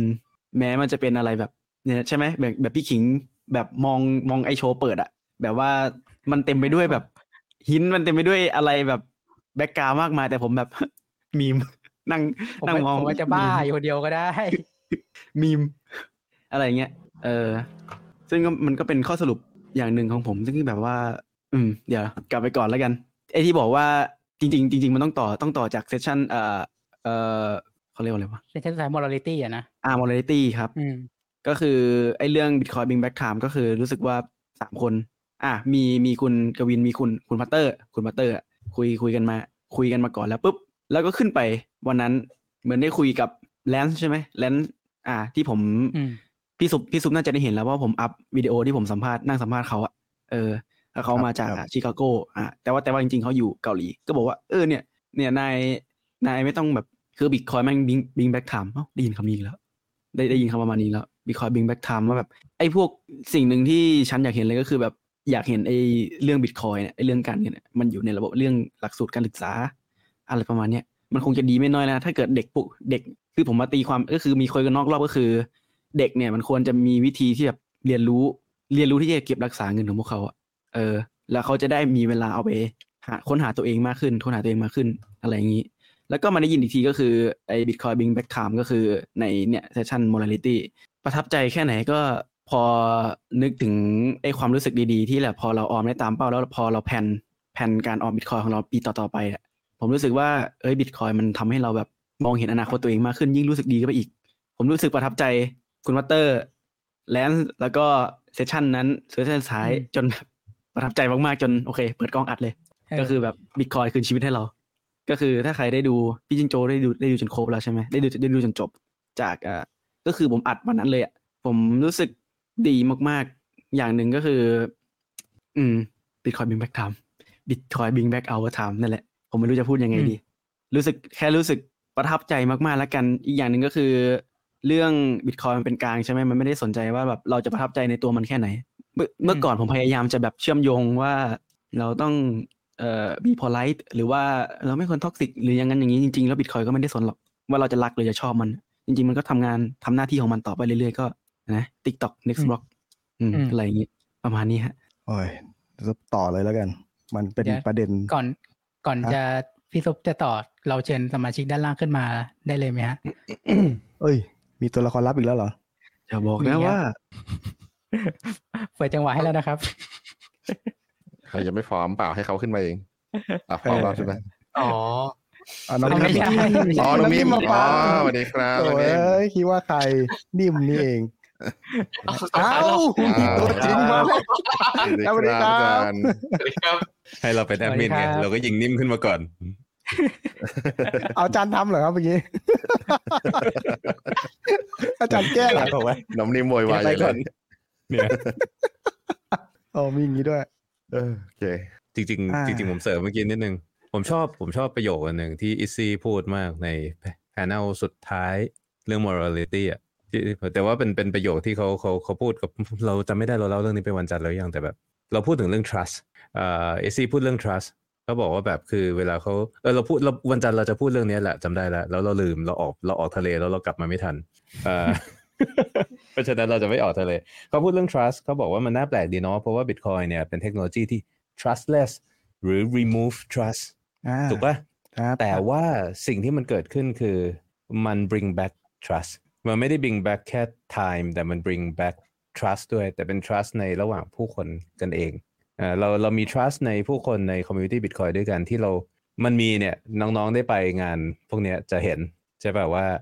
Bitcoiner อะอยู่ดีมันคุยกันได้เลยเว้ยอืมมันเริ่มประโยคหนึ่งมาแล้วมันต่อกันได้เลยอะเพราะจริงๆ เราคุยกันสามสี่คำเรารู้แล้วว่า proof of work ที่มาเกิดเป็นความเข้าใจกันนั้นคืออะไรแล้วมันเกิด trust คนที่สามารถพูดแบบนี้คิดแบบนี้ได้ เราเรามีความ trust ต่อเขาแล้วนะเพราะฉะนั้นเนี่ยมันมัน bring มัน bring back trust ระหว่างผู้คน ด้วยการเอา trust ในตัวกลางหรือบุคคลที่สามออกไป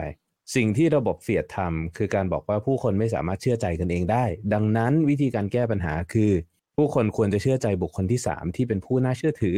ธนาคาร รัฐบาล สถาบันการเงินยักษ์ใหญ่ และเมื่อผู้คนหันไปเชื่อตรงนั้นแล้ว สิ่งที่เขาทำก็คือ แกต้องเชื่อฉันเท่านั้นนะแกห้ามเชื่อกันเองนะอ่าทุกสิ่งทุกอย่างที่พูดกันเอง แต่ไม่ตรงกับสิ่งที่รัฐบาลอยากให้เชื่อเขาเรียกว่า misinformation เขาเรียกว่า fake news นะเขาตั้งกองกำลังปราบปราม fake news ปราบปราม misinformation มาทำให้ misinformation มันมันหายไปมันตกอยู่ในที่มืดเนี่ยเพราะอะไรเพราะว่าเขาไม่ต้องการให้ประชาชน trust กันเองเขาต้องการให้เรา trust ในตัวกลาง เพื่อที่ว่าเขาจะใช้ trust ตรงนั้นน่ะในการทำอะไรก็ได้ พอเราเอาตัวกลางออกไปเอาความเชื่อใจในตัวกลางออกไป สิ่งที่เราได้เข้ามาคือความสามารถในการตรวจสอบ ทุกสิ่งทุกอย่าง proof of work มันมีความพิเศษของมันอยู่อย่างหนึ่งคือว่ามันเป็นสิ่งที่สร้างได้ยากมาก แต่มันตรวจสอบได้ง่ายมากๆ เราเห็นแฮชของ proof of work เราเห็นตัวเลข เรารู้ว่ากว่าจะได้แฮชเนี้ยมึงต้องสุ่มมากี่ครั้ง เช่นเดียวกันเราเห็นคนพูดคำคำหนึ่งออกมาจากปาก แสดงความคิดเห็นอะไรออกมาอีกอย่างหนึ่งเนี่ยเรารู้ว่ากว่าเขาจะมาถึงจุดนี้ได้ มันต้องผ่านการแบบเดินทางในหลุมกระต่ายมานานขนาดไหน เพราะเราเองก็ผ่านการเดินทางนั้นมาแล้วเช่นกันอืมคนที่เป็นรัฐมนตรีกระว่าการกระทรวงการค้าอินโดนีเซียที่พูดบนเวทีอะผมฟังก็สามสี่ประโยคเราเกิด trust ขึ้นทันที ผมพูดตลอดว่าผมไม่ trust นักการเมืองแต่ว่าเฮ้ยอยู่ดีเราเกิด trust เขาขึ้นทันที เขาพูดถึงเรื่องของการ lower time preference เขาพูดถึงเรื่องครอบครัว เขาพูดถึงเรื่องของแบบการสร้างโลกที่ดีขึ้นที่ดีกว่าปัจจุบันเพื่อให้ลูกๆของเขาเพื่อการสานต่อเอ่อ proof of work ของเขา นี่คือประโยชน์ที่แบบมันไม่สามารถออกมาจากคนที่ไม่เข้าใจ Bitcoin ได้ และนี่คือความสะดวกในการตรวจสอบ แล้วเมื่อเรา verify แล้วเรา trust กันได้นะฮะเพราะฉะนั้นเป็นประโยคที่ที่ผมเป็นประโยคแรกที่ผมเจอในงานนั้นเลย เพราะว่าอย่างที่บอกผมอยู่ในแก๊งไปกินข้าวสาย แล้วผมก็เจอกับอิซี่เนี่ยเป็นกินข้าวสายกันอยู่สองคน แล้วสักพักก็มีปาโก้แล้วอิซี่ก็พูดคำนี้ตอนกินข้าว ซึ่งตอนนั้นเราก็ยังรู้สึกว่าแบบเออมันก็เท่ดี แต่พอเขาพูดบนเวทีที่แบบเหมือนเขา rehearse มาอ๋อเราเราเราเห็นภาพมากขึ้นอื้อหือโทษทีฮะ ส่งต่อให้ประธานสุขครับผม โอ้ประเด็นเดียวเลยที่ที่ซุปจะเสริมขิง แต่ว่าอาจารย์ไปลึกมากขอโทษที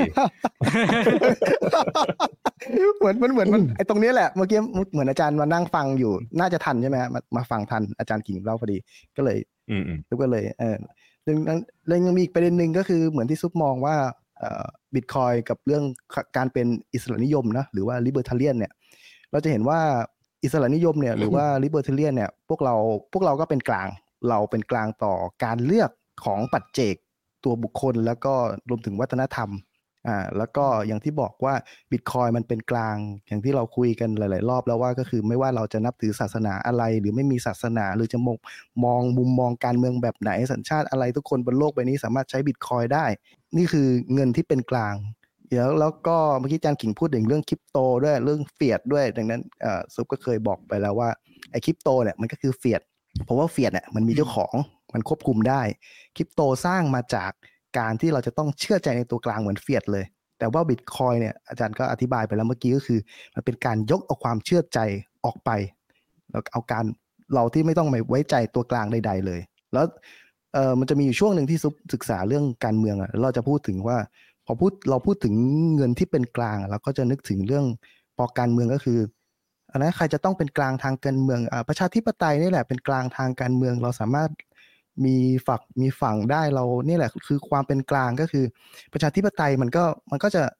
ก็จะนึกถึงว่ามันสุดท้ายแล้วอะผู้ที่ชนะมันก็คือมาจากพรรคที่มาจากนโยบายที่ประชานิยมก็คือเอาใจเสียงส่วนใหญ่โดยที่พวกเขาไม่ส่ง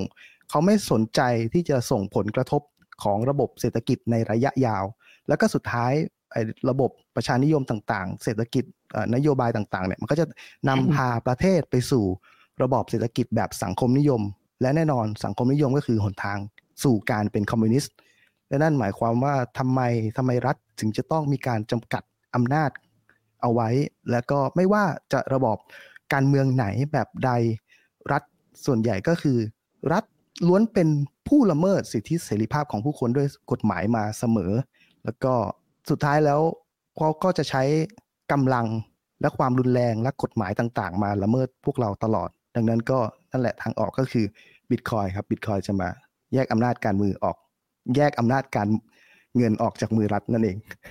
อุตส่าห์โยงเข้ามาได้อาจารย์ผมมีบทความ เออจะโยงเข้ามาบทความตัวเองแล้วครับผม เท่านี้เท่านี้ครับ บทความนั้นไปเขียนใหม่ไหมผมว่ามีไหมเขียนอาจารย์ตอนนี้มันจะลึกขึ้นกว่าเดิม ไม่ผมใช่อ่านแล้วใช่รู้สึกจริว่าง ผมอ่านแล้วรู้สึกว่ามันยังฮุกไม่แรง โอ้โห จริงเลยครับอาจารย์ซุปก็กลับไปอ่านใหม่ ก็เหมือนกันครับ เราเราเราแก้ได้ใช่ไหมเราเป็นแบบเนาะได้แก้ของได้ดิตัวงเวอร์ชันเสองอัพนะอัพไปเลยโอเคเอออัพเออเบอร์ชันเก่าก็รีไวท์เออเวอร์ชัน Hard รีไว fork ท์เพราะว่าตั้งฟอกตั้งแต่ตอนนั้นฟอกจากตอนนั้นที่เราคิดว่าเราเรา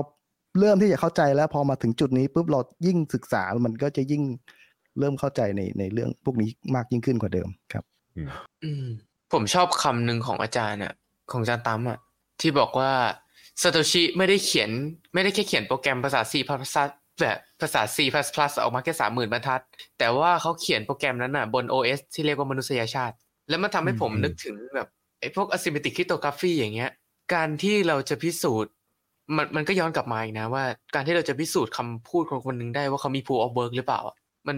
มันทำได้ยาก มันสร้างยากแต่มันพิสูจน์ง่าย การสร้าง proof of work เนี่ยมันยากมากเลย เพราะมันต้องใช้ทั้งเวลาใช้ทั้งการเผชิญกับความการแบกรับความเสี่ยง การอดทนรอในอาชีพ การมีการสร้างสรรค์ในอาชีพ เพื่อที่มันจะได้ก่อเกิดเป็น proof of work มา แต่การที่เราจะรับรู้อะโนดหรือก็คือคนคนรอบๆตัวเราเนี่ยที่จะรับรู้ถึง proof of work ของเราได้เนี่ย มันช่างง่ายแสนง่าย มันมาจากคำพูดเพียงไม่กี่คำไม่กี่ประโยค เราก็สามารถรับรู้ได้แล้วว่าคนคนนี้มี proof of work เท่าไหร่ ซึ่งตอนนี้ผมก็คือพออาจารย์พูดถึงแล้วเนี่ยมันก็เลยย้อนกลับไปถึงเรื่องเรื่องนั้นเรื่องที่ซาโตชิเขาเขียนโค้ดเนี่ยมันก็เลยแบบเออน่าอัศจรรย์ใจครับผม อันนั้นมันเป็นจุดที่ที่ที่ผมเริ่มรู้สึกไงว่า คือข้อติเตียนบิตคอยในหลาย ๆ ด้านที่มาจากฝั่งนักพัฒนาฝั่ง developer อ่อบางทีเขามองแค่โค้ด ซึ่งแน่นอนว่าโค้ดมันไม่ perfect Bitcoin ไม่ fully anonymous แล้วก็ไม่ได้ anonymous by default เพราะฉะนั้นเนี่ยมันขัดแย้งต่อหลักการ cypherpunk ถูกไหมเราจะได้ยินคำนี้บ่อยๆ มันต้องใช้ Monero สิที่จะเป็นแบบว่าเหรียญที่ anonymous โดยแท้จริงหรือว่ามันจะต้องใช้อะไรต่ออะไรก็ว่าไป เพราะคืออย่างที่บอกมันไม่ได้อยู่มันไม่ได้มีแค่โค้ด คือคนที่มองเห็นแค่นั้นก็จะมองเห็นแค่ด้านเดียว แต่ว่ามันมีด้านอื่นๆอีกเยอะอย่างเราพูดถึงประเด็นตรงนั้นเนี่ยลองพยายาม track สิ เราบอกว่า Bitcoin มัน track ได้มัน leave trace ได้ลองพยายาม track สิ แล้วเราจะรู้ว่ามันไม่ได้ track ง่าย ๆ ถ้าคุณไม่ได้มีเขาเรียกว่าอะไรค่าหัวในการ track นั้นที่มากพอ เพราะค่าใช้จ่ายมันเยอะ แล้วมันมันปลอดภัยสำหรับมันปลอดภัยสำหรับ use case ที่สำคัญที่สุดคือการการ track และติดตามโดยรัฐบาลถูกไหมเพราะอย่างเขาต้อง track ประชาชนทุกคนเขาต้อง trace หมดทุก transaction ทำอย่างนั้นมันทำไม่ได้ต้นทุนมันสูงเกินไป แต่ว่าถ้าคุณเป็นโจรแล้วคุณไปขโมยเงินคนคุณอาจจะโดน track ได้ ราะฉะนั้นมันไม่ได้ fully anonymous แล้วมันก็ไม่ได้มีปัญหาอะไร มันมีหลายสิ่งหลายอย่างที่แบบเราเห็นว่าโค้ดมันไม่ได้ perfect แต่มันไม่ได้มีปัญหาอะไร เพราะว่ามันเอาส่วนของกลไกของมนุษย์เข้าไปด้วย แล้วก็ที่ที่แต่ที่อิสระพูดเมื่อกี้ก็ก็ดีคือเราเห็นว่า แล้วมันมีในส่วนของแบบคล้ายๆ แบบ biomimicry ด้วยคือ proof of work มันไม่ใช่สิ่งใหม่ ถูกป่ะอย่างแบบเห็น Tendo ใช้เอ่อ Noster วันแรกก็โพสต์ภาพ proof of work เนี้ยเออ คือทุกคนก็จะรู้ว่าแบบเฮ้ยซิกแพคมันไม่ได้มาง่ายๆเว้ยใช่ป่ะเออเราก็แบบเออเราโชว์ proof of work ไปแล้วเราก็พบว่ามันลบไม่ได้ วันแพ็กก็ได้มายากเหมือนกันนะครับอาจารย์ถ้า proof of stake ก็ต้องไปแบบ liposuction แล้วเสร็จแล้วว่าเย็บให้มันเป็นรอบใช่ไหมเออแบบนั้นคือ proof of stake โอเคอะครับผมจริงๆผมกะเวลาเข้ามาว่าแม่แม่แม่โบเขาบอกว่าให้เข้ามาหลังจันขิงกับเทนโดหน่อยเดี๋ยวเด็ก ๆเขิน อ๋ออืมแต่ก็โอเคเข้ามาทันฟังพอดีครับเราก็ยังคุยกันอเชิยู่ญต่อเลย ปกติอาจารย์จะเข้ามาหลังอาจารย์ขิง แล้วรอบนี้เราก็เลยให้อาจารย์ขิงพูดข่าวแรกเลยอะดูซิอาจารย์จะเข้ามาไหมแล้วก็เข้ามาจริง ๆ ครับ สุดยอดนะฮะเป็นนักวางแผนนะโอ้โหปกติอาจารย์จะเข้ามาแบบสักชั่วโมงอะไรอย่างเงี้ยชั่วโมงกว่าๆแล้วอะไรอย่างเงี้ยครับ ก็เห็นเริ่มตั้งแต่สองทุ่มไม่เห็นที่สามทุ่มแล้วนะครับผม แต่ว่า ข่าวอาจารย์ขิแต่งเรื่องมันคืแบบยาว ใช่มันยาวพอดีเลย โอ้บังลากเอิญไปตลอดเลยโน่นไปนี่ไปอิสลามไปเออดีฮะ มาเรื่องความเชื่อศาสนา เออพออมพอพูดถึงเรื่องอยู่ดีๆก็แวบขึ้นมาว่า เออ เราเราเห็น เออนั่นอะครบรูปกระทิงที่เขาแห่วันแรกใช่ป่ะเออที่เป็นการแสดงอะเออเห็นรูปกระทิงหลุดไปแล้วก็แบบว่าเพจข่าวคริปโตก็ออกไปลงแล้วเขียนว่า โอ้นี่พวกบิตคอยมันแห่กระทิงกันแล้วเตรียมมูลเตรียมมูล เราแบบอืมเราเราเป็นคนที่แบบเราซาบซึ้งมากับสิ่งนั้นเราก็แบบว่าปี๊ดอะ แม่งพวกนี้มันมองอะไรเปลือกที่ผาย แต่ว่าแบบพอคิดงั้นพวกก็แบบนึกถึงคำพากอาจารย์พาโก้ไว้เขาเรียกเรียกพระอาจารย์แล้วเหรอพระอาจารย์คาโก้พระอาจารย์พาโก้เออภาพภาพล่าสุดของพาโก้คือตอนนี้เมาเละอยู่นะ after party อยู่ที่ญี่ปุ่นอ๋อผมเห็นเขาเมามาสองสามวันแล้วเขาเมาทุกคืนเโอเค อะ เท่ากับสรุปตอนนี้ก็คือประเด็นของจานคิงและเทนโดก็รวบรัดเสร็จแล้วเนาะ ของเทนโดมีอะไรเสริมอีกไหมหมดแล้วเนาะ หมดแล้วฮะ ก็เอาได้ inspire เยอะอยู่ฮะ ดีครับดี งานงานนี้ โอเคฮะ อะ ต่อไปใครดี โอ้โหโอ้โหของแท้สภาพของแท้คนเนี้ยอ๋อผมเสริมนิดนึงครับว่าปีหน้านี้น่าจะไปอินโดด้วยครับ ฟังจากเคนโดที่อาจารย์เล่ามาละ สนใจ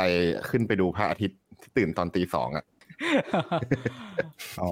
น่าจะสนุกก็แล้วแล้วแต่นะว่าปีหน้าเขาจะมีหรือเปจัดล่าไหมจัดหรือเปล่าอ๋อเอาเอาโอเคโอเคอืมไม่เป็นไรครับแต่เอาเขาจัดผมว่าเขาประกาศอยู่แล้วว่าเขาจัดแต่ว่าที่ไหนอะไรยังไงยังไม่รู้เอ่อผมชวนเดียมาคุยกันละในไลฟ์รอบหน้าอ่าอื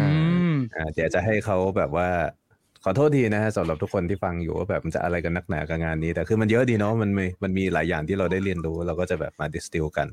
เอ่อเดี๋ยวในไลฟ์ CDC Bitcoin Talk ผมชวนผู้จัดงานมาคุย ก็อยากอืมอยากฟังมุมของเขาบ้างอ่าดีครับครับรอฟังนะรอฟังเดี๋ยวเดี๋ยวปีหน้าอาจจะต้องแบบคิดมากขึ้นเรื่องความยูนิคของแต่ละที่เนาะเพราะว่าแบบเออจริงๆจริงๆคืนเนี้ยผมกะเซอร์ไพรส์ด้วยซ้ำตอนแรกผมชวนวิวมาเฮ้ยโอ้โหว้าวแต่ว่าแต่ว่า เขา after party กันเลยแบบ โอเคไม่เป็นไรอะเมาละ เมาอยู่อ๋อวิวไม่มาจ้ะ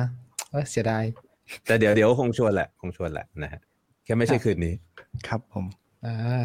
เฮ้ยไหนๆก็ซุปโยงเข้าบทความตัวเองแล้วก็ให้ซุปพูดต่อเลยว่าเรื่องของซุปอ่าเฮ้ยอะไรครับ ซุปไม่มี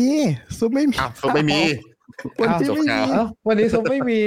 ตายไม่เอมีอมีมีของอาร์มแล้วก็ของผมละแล้วของอาจารย์เออะอเหลือสามคนอ่าอ่าไหนไหนแล้วถ้างั้นถ้างั้นก็เมื่อกี้พูดถึงวิวเอแล้วอเนี่ยพูดถึงวิวเออพูดถึงอามาจารย์สเตอเลร์ยแล้วก็ต้องแบบ Master สักคนหนึ่งแล้วล่ะอ่าถ้าไม่งั้นแต่งั้นทำเดี๋ยวเราไม่ได้เราเราเราก่อนก็ได้มั้งถ้างั้นถ้าพูดถึงนอเตอร์ เราแค่พาดูใครแอนที่น่าสนใจเฉยอ่าไปไปๆอะเดี๋ยวแป๊บๆนึงขออนุญาตแชร์จอนะครับ อันไหนวะวันนี้กล้องกล่องอาจารย์ดูแบบกระตุกกระตุกนะครับกล้องข้างๆกล้องกล้องกล้องกล้อง กล่องกล่องไอ้คือนี่อะไรกล่องไอ้นี่กล่อง capture card ไงซุปติดเรียบกล่องอ๋อจะจะจะให้ผมลองออกแล้วเข้าใหม่ดูไหมเดี๋ยวลอง restart เครื่องดูนิดนึงก็ได้ เอาได้ครับอาจารย์นะอาร์มเดี๋ยวเล่าไปก่อนเลยฮะเดี๋ยวผมมาแป๊บหนึ่งเครื่องมันเปิดมาตั้งแต่ก่อนไปบาหลีโอ้โอ้เออรีรีบ้างรีบ้างค่ะอาจารย์โอเคเดี๋ยวมาเดี๋ยวมาเดี๋ยวมาควรควรค่าครับควรอะแชร์จอแล้วซุปแชร์จอแล้วอะโอเคเดี๋ยวเอาสับเอาขึ้นนะ ตึ้งให้อ่าให้เอาอาจารย์ลงอะอาจารย์ไปรีเครื่องดีเครื่องอ๋อก็เดี๋ยวมาวันนี้อามจะมาชวนดูใครแอนใครแอนหนึ่งน่าที่น่าสนใจแล้วกัน ตัวนี้ชื่อไฮไลเตอร์อืมอ่ามันมาอัปเดต Client n o t e r ที่น่าใช้งานกันบ้างดีกว่าเนาะก็จะมีตัว Highlighter มันดียังไงใช่ไหมก็อย่างที่หลายคนได้เห็นเทือกิจกรรมใน n o t e r นะของ Right Shift อะที่แบบอ่าเข้าร่วมกิจกรรมให้แชร์แชร์ว่าเราชอบบทความ IMF แบบไหนอะไรแบบไหนใช่ไหมชอบท่อนไหนมีความรู้สึกยังไงในการอ่านเนี่ย แต่ถ้าคุณอยาก cool ไปกว่านั้นนะคุณใช้ Highlighter สิอืมแล้ว Highlighter มันมันทำอะไรอะแล้วจริง ๆ ตัว Highlighter อะมันสามารถไฮไลท์บทความอะไรก็ได้ที่เราสนใจใช่ไหมเนี่ยสมมติว่าเราอยากเราอ่านท่อนนี้ไปแล้วเราถูกใจเนี่ยปุ๊บไฮไลท์เลยแล้วก็เขียนแล้วก็โพสต์แล้วก็เซฟมันจะเป็นโน้ตเป็น bookmark เซฟไว้แล้วก็สามารถแชร์ต่อให้เพื่อนด้วย แล้วก็ใช้อันเนี้ยเข้าร่วมกิจกรรมไง เราไฮไลท์ท่อนที่เราสนใจเลย เออ ก็เป็นแบบอีกวิธีหนึ่งในการที่จะใช้งาน Highlighter หรือว่าเราเราเป็นคนที่ชอบอ่านบทความอะไรต่างๆ อะไรต่างๆ ใน Nostr เนาะก็มีท่อนไหน เราถูกใจแล้วเราอยากกลับมาอ่านซ้ำก็ไฮไลท์เก็บไว้ หรือก็ให้คนอื่นมาอ่านไฮไลท์ของเราที่เราไฮไลท์ไว้ก็ได้ว่าเฮ้ยไอ้บทความเนี้ยท่อนนี้มันเจ๋งนะ อะไรประมาณเนี้ย อืมก็เป็น client หนึ่งที่น่าสนใจสำหรับ คนที่ชอบโน้ต คนที่ชอบอ่าไฮไลท์ไว้เวลาอ่านหนังสือ หรือว่าไปค้นหาข้อมูลอะไรก็ตามว่าสิ่งที่น่าสนใจมันอยู่จุดไหนจุดไหนเนี่ยเราสามารถไฮไลท์แล้วก็ bookmark ไว้ได้ อืม ก็อีกอย่างหนึ่งมันมันมีมันเพื่อเมื่อไม่กี่สัปดาห์มาเนี้ยมันจะมีโมเดลใหม่ที่มันอัปเดตขึ้นมาคือโมเดล subscription รู้จักกันปะ subscription คืออะไรจ่ายรายเดือนรายเดือน อ่าเหมือน Netflix อะไรอย่างเงี้ยอ่าตัว Highlighter ก็อัปเดตตัวนี้เข้ามา ก็สามารถสมมุติว่าเราอยาก support ใครอะไรเงี้ย ก็สามารถกด subscription ให้คนคนนั้นได้ แล้วก็อืมเราก็จ่ายเป็น zap เป็นรายเดือนเหมืเลยสมัครสมาชิกอะไรอย่างเงี้ยเนาะใช่เป็นเหมือนสมัครสมาชิกเลยก็จะเป็นอีกอันหนึ่งที่โอ้ยอีกอันหนึ่งที่แบบที่น่าสนสนใจเหมือนกันนะ เป็นโมโมเดล subscription อะแต่ตอนเนี้ยผมรู้สึกว่ามันจะ ได้แค่ตัว Highlighter อย่างเดียวนะต้องเวลาคุณจะอยาก support ใครหรือว่าอย่าง Right Shift เนี่ยคุณอยากจะจะ support Right Shift เนี่ยคุณสามารถมา subscription ได้ อย่างที่เห็นน่ะว่าอย่างที่เห็นว่าเนี่ยมันก็จะมีให้เลือกว่า 2 US 10 US อ่าแต่ค่า default เป็น 5 US เนาะก็แล้วแต่เราจะอยาก support เท่าไหร่แค่ไหน อืม แล้วเขาก็จะบอกจำนวนเสร็จเลยสมมติว่าถ้าถ้าเรากด 2 US เนาะก็เนี่ย เขาบอกว่าประมาณ6,000เศษเลยเงี้ย แล้วกด subscription ไปแล้วมันก็จะขึ้นเป็นรายชื่อ support ตรงนี้ขึ้นเลย เดี๋ยวผมไม่แน่ใจผมลองลองต้องลองเปิดของ Right Shift ดูว่าเพราะผมลองไม่ subscription ใน Right Shift ไป ไม่สิไม่เสียค่าส่วนกลางให้ใครใช่ไหมอันนี้ ไม่เสียเอ่อรู้สึกจะมีค่าฟรีนิดหน่อยมั้ง เพราะมันเป็นบริการไอเนี่ย มันก็ต้องมีค่าค่าอันเนี้ยเท่าเท่าเท่าที่ลองอะ ตอนนั้น อ่าสองเยสมันตีประมาณหกพันแสใช่ไหมแต่มันขึ้นห้าห้าพันเจ็ดห้าพันแปดเนี่ยเอออ่าแต่มันก็ไม่ไม่ได้ไม่ได้ขนาดแบบแบบ YouTube แบบสามสิบเปอร์เซ็นอะไรอย่างเงี้ยเออใช่ใช่ไหมอ่าโอเคแล้วแล้วแล้วซับแล้วได้อะไรบ้างอะฮะไม่ได้คือมีก็รายชื่อขึ้นไม่ได้ ขึ้นเท่ๆเฉยๆอย่างเงี้ยซับซับแล้วเปิดอะไรบ้างฮะ นี่ก็จะก็จะขึ้นชื่อสมาชิกอย่างนี้เนี่ย อันนี้เราเรากดสัญญาณของ Right Shift ไว้ก็จะเป็นชื่อเราขึ้นเนี่ยเป็น เป็น support นะ ก็จะเป็นชื่อเท่ๆ อย่างเดียวเวลากดเข้ามาโปรไฟล์ Right Shift ใช่ไหมก็จะเห็นชื่อเราชื่อเราเป็นแบบเป็น support ของที่นี่ที่นี่ไว้เฉยๆอะก็เป็นแบบโมเดลหนึ่งที่น่าสนใจคือ subscription ผมว่าอันนี้มันจะใช่ไหมมีความสำคัญในอนาคตอะอ่าสำหรับเขาเรียกคอนเทนต์ครีเอเตอร์มากกว่า หรือว่าเป็นคนที่สร้าง value เยอะ ๆ แล้วอะมีผู้ติดตามแล้วมีคนอยาก support อะไรประมาณเนี้ยมันก็จะเป็นโมเดลที่น่าสนใจเหมือนกัน subscription อืมอืม ก็ประมาณนี้ประมาณนี้ อันนี้บอกอืมว่าอาร์มที่คุณวินวีเขาบอกว่าที่เขายกเลิก YouTube แล้วเขาจะมาซับใน Nostr แทนอะอืมอ๋ออันนี้หรือเปล่าน่าน่าจะใช่นะใช่ เพราะเพราะเราเพิ่งไลฟ์และสอนใช่ไหมไปเมื่อเมื่อวันวันพุธเอง แต่อืมเรามันจะมันยังไม่อัพคลิปมันไม่ต้องแบ่งส่วนแบ่งเนาะใช่มันไม่ต้องอ่าแบ่งครับ ไม่ต้องแบ่ง คือมันเจ้าเจ้าของ account ได้ตรงๆเลยครับ มันก็อืมจ่ายจ่ายเป็นรายเดือนอะไรเงี้ย อืมเป็นโมเดลที่น่าสนใจแล้วกัน อืมเป็นโมเดลที่น่าสนใจแต่สมมุติว่าเราอยาก support ใครอะไรเงี้ย เราก็ไป support เขาได้ สมมุติว่าอยากไป support อาจารย์เนี่ยอาจารย์ให้ความรู้เยอะเออแล้วก็อาจจะ support ขั้นต่ำไปก็ ก็ว่า support เท่าไหร่ก็ก็ว่าไปแล้วแต่กำลังศรัทธากำลังศรัทธา มันคือต้องว่าอย่างนั้นมันเหมือน Patreon โดยไม่มีตัวกลางเลยอะใช่ใช่ครับอาจารย์อืมแต่ต้องตอนตอนนี้มันยังทำได้แค่ใน Highlighter อย่างเดียวอะแต่ผมเห็นในตัว Snort มีคำว่า subscription มาแล้ว แต่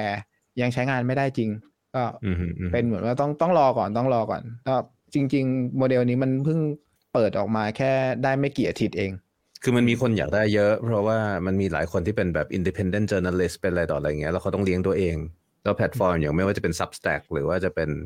เอ่อ Medium หรือเป็นอะไรพวกนี้มันจะเก็บค่าตัวกลางก็ต้องเยอะเลยอืมนะฮะอ่า ซึ่งซึ่งซึ่งหมายว่าเขาก็ไม่ได้มีปัญหาในการจ่ายอย่างนั้นหรอกแต่ปัญหาเขาจะอยู่ตรงที่ว่าคอนเทนต์ของเขาไม่ใช่ของเขา คือบางทีเขาโพสต์อะไรไป แล้วเขาโพสต์เรื่องราวที่มันแบบมีความขัดแย้งบางอย่าง แล้วเจ้าของบริษัทเหล่านั้นถูกสั่งให้ลบให้อะไรเงี้ยเขาเขาหายไปดื้อๆแฟนเบสเขาหายเออคนที่ follow เขาหายบางทีเงินเขาถูกอายัดอะไรเงี้ยนะมันก็จะเป็นเป็นเรื่องเป็นราวกันมาตลอดเอ่ออย่างพวก Substack เนี่ยค่อนข้างทำได้ดีในเรื่องนี้คือเขาจะไม่ยุ่งอะไรกับตัวคอนเทนต์ เออเขาบอกเขาไม่รู้ไม่เห็นอะไรอย่างเงี้ยแต่ว่ามันก็จะได้ถึงแค่ไหนกันเพราะว่าในที่สุดถ้ามันมีอะไรเยอะขึ้นจริง ๆ มันก็สามารถโดนบีบได้ พอมันมาอยู่แบบเนี้ยมันมันกีดกันไม่ได้ ซึ่งมันซึ่งมันสำหรับคอนเทนต์ครีเอเตอร์มันสำคัญเพราะว่า proof of work หมายว่าทุกสิ่งทุกอย่างที่เขาทำมันคือ proof of work ของเขา แล้ววันดีคืนดี proof of work ของเขาสามารถถูกแบบทำให้หายไปได้ อย่างผมทำช anel ใน YouTube เนี้ยวันดีคืนดี YouTube อยากลบทิ้งทั้งช anel เขาก็ทำได้อืมนั่นคือสาเหตุที่ผมแบบมีมี offline copy ของทุกคลิปที่ทำเก็บเอาไว้ อืม เก็บได้ไม่หมดหรอกแต่พยายามเก็บให้เยอะที่สุดอะไรเงี้ยเราก็จะแบบดาวน์โหลดมาเก็บเก็บไว้เก็บไว้อืมเพื่อว่าสักวันหนึ่งเผื่อว่าช anel โดนลบทิ้งก็มีที่ให้อัปโหลดที่อื่นอย่างน้อย ใช่แล้วตอนนี้ผมก็รออยู่ใครอันผมว่ามันมันมีหลายคนที่อยากเห็นแพลตฟอร์มที่มันคล้ายๆ YouTube บน Nostr นะแต่สิ่งที่ใกล้เคียงตอนนี้ผมมองว่าคือแซ p สตรีมนะมันยากอืมอืมใช่แต่การการทำแบบนั้นมันยากอืมจริงๆ เรื่องเรื่องอันหนึ่งที่แบบว่าน่าสนใจมากเกี่ยวกับ Highlighter คือ domain name นี้ได้มาแต่อย่างใด เออนะ dot อะไรเนี่ย highlighter highlighter com .com เฮ้ย .com .com ว้าว คือพาโ l ตอนที่เขาเขียนโปรเจกต์เนี้ย ตอนแรกเขาใช้ชื่ออื่นเขาใช้ชื่อว่า zapworthy เออเอาไว้เก็บข้อความเก็บไฮไลท์เก็บบทความที่แบบมัน zapworthy เออแล้วเขาก็นั่งอธิบายคนคนนู้นคนนี้ไปเรื่อย แล้วเขาอธิบายไปว่าแบบมันเหมือนแบบคุณเขียนไฮไลท์ในหนังสืออะ เออแล้วมันก็มีมีผู้ใช้ Nostr คนหนึ่งบอกว่าเนี่ยเขามีโดเมนเนี้ยซื้อไว้ตั้งแต่สมัยยุคแบบอินเทอร์เน็ตบูมแรกๆเลยที่แบบทุกคนแห่กันซื้อโดเมนที่เป็นชื่อธรรมดาทุกกัน highlighter.com อยากได้ไหมว้าวเอาไปเลยในฟรี โอ้โหโอ้โอ้โหโคตรเจ๋งโคตรเจ๋งเลย ก็เป็นเป็นที่มาเล็กๆน้อยๆนะฮะอันนี้อันนี้ได้ได้ได้มีโอกาสฟังพาโ l ให้สัมภาษณ์มาเรื่องนี้ อืมโอ้ว้าว อะเหมือนเหมือนเหมือนเทนโดมีเรื่องจะพูดไหมเหรอ เออพี่กิ่งจำได้ไหมฮะ ไอเด็กไต้หวันหรือเปล่า หรือเด็กเกาหลีนะที่เราคุยด้วยที่งานปาร์ตี้วันสุดท้ายเขาเหมือนมี ที่เขาไปชนะโปรเจกต์ของคุณเดีย วันที่เขาประกาศรางวัลเหมือนอ๋อเป็นเออเออทำไมอะ stream to earn อะเขาบอกว่าอ่าฮะเนี่ยฉันมีโปรเจกต์แบบนี้นะปุ๊บปุ๊บผมก็เลยเล่าให้ฟังว่าอ๋อไอ stream to earn เนี่ยคนในทีมเราพี่อาร์มในทีมเราเนี่ย พูดconcept พวกเนี้ยประจำเลย ก็ถ้าเกิดพวกนาย launch มาตอนไหนก็มีคนเราใช้อยู่นะอ่าใช่เขาใช่ก็ดูตื่นเต้นกันใหญ่เลยตอนนี้เขายังไม่ส่งสไลด์มาเลย อะไรเหรอเขายังไม่ตอบผมเลย ก็เอ่อในในงาน conference อะ มันมีพ่วง hackathon เป็น side event มันเป็นอืมส่วนหนึ่งของงาน BOLT.FUN โบ BOLT.FUN นะเรารู้จักใช่ป่ะอ่าอ่ารู้จักรู้จักอ่าฮะแต่ว่าเหมือนกับแบบมันมีรอบพิเศษเล็กๆสำหรับงานนี้แล้วก็แบบว่ามีการแบบแจกตังค์กันก่อนหนึ่งรอบอะไรเงี้ย แล้วปรากฏว่าไอ้โปรเจกต์เนี้ยที่เรากำลังพูดถึงเนี่ยได้ได้ที่หนึ่งว้าว อ่าก็ก็คือก็คือมันคือสิ่งที่เราพูดกันเลยคือแบบว่า เข้ามาดู stream แล้วระหว่างที่ดู stream เนี่ย มันตัด sat ตัด sat ตัด sat ตัด sat เราให้กับสตรีมเมอร์ เออ ก็คือเข้ามาแล้วจ่าย sat เพื่อดูอะไรประมาณนั้นนั่นแหละ เออ แล้วก็แบบมีสลงมีสไลด์มีคือคือตอนนี้มันมันยังมันยังใช้ไม่ได้จริงยังไม่มี demoมันยังเป็น proof concept อยู่แต่ว่าอ่ามันไม่ใช่แค่ concept ไงคือ หมายถึงว่าเขาก็คิดหลักการเบื้องหลังมีโค้ดเบื้องต้นมีอะไรแล้ว แล้วก็แบบที่แบบจะสามารถ pitch กับกรรมการได้แล้วก็ได้รางวัลที่หนึ่งมา อืมอืม ได้ตังค์ไปก็อืมก้อนใหญ่อยู่ น่าจะมีกำลังใจทำต่อเยอะ ตอนนี้แก๊งนั้นก็น่าจะไปอยู่แถวแถวๆ Nostrasia นั่นแหละ เขาไปอยู่ Nostrasia ฮ่องกง อืม อืมอืมอืมมันมันมันมีแยกเป็นโตเกียวกับฮ่องกง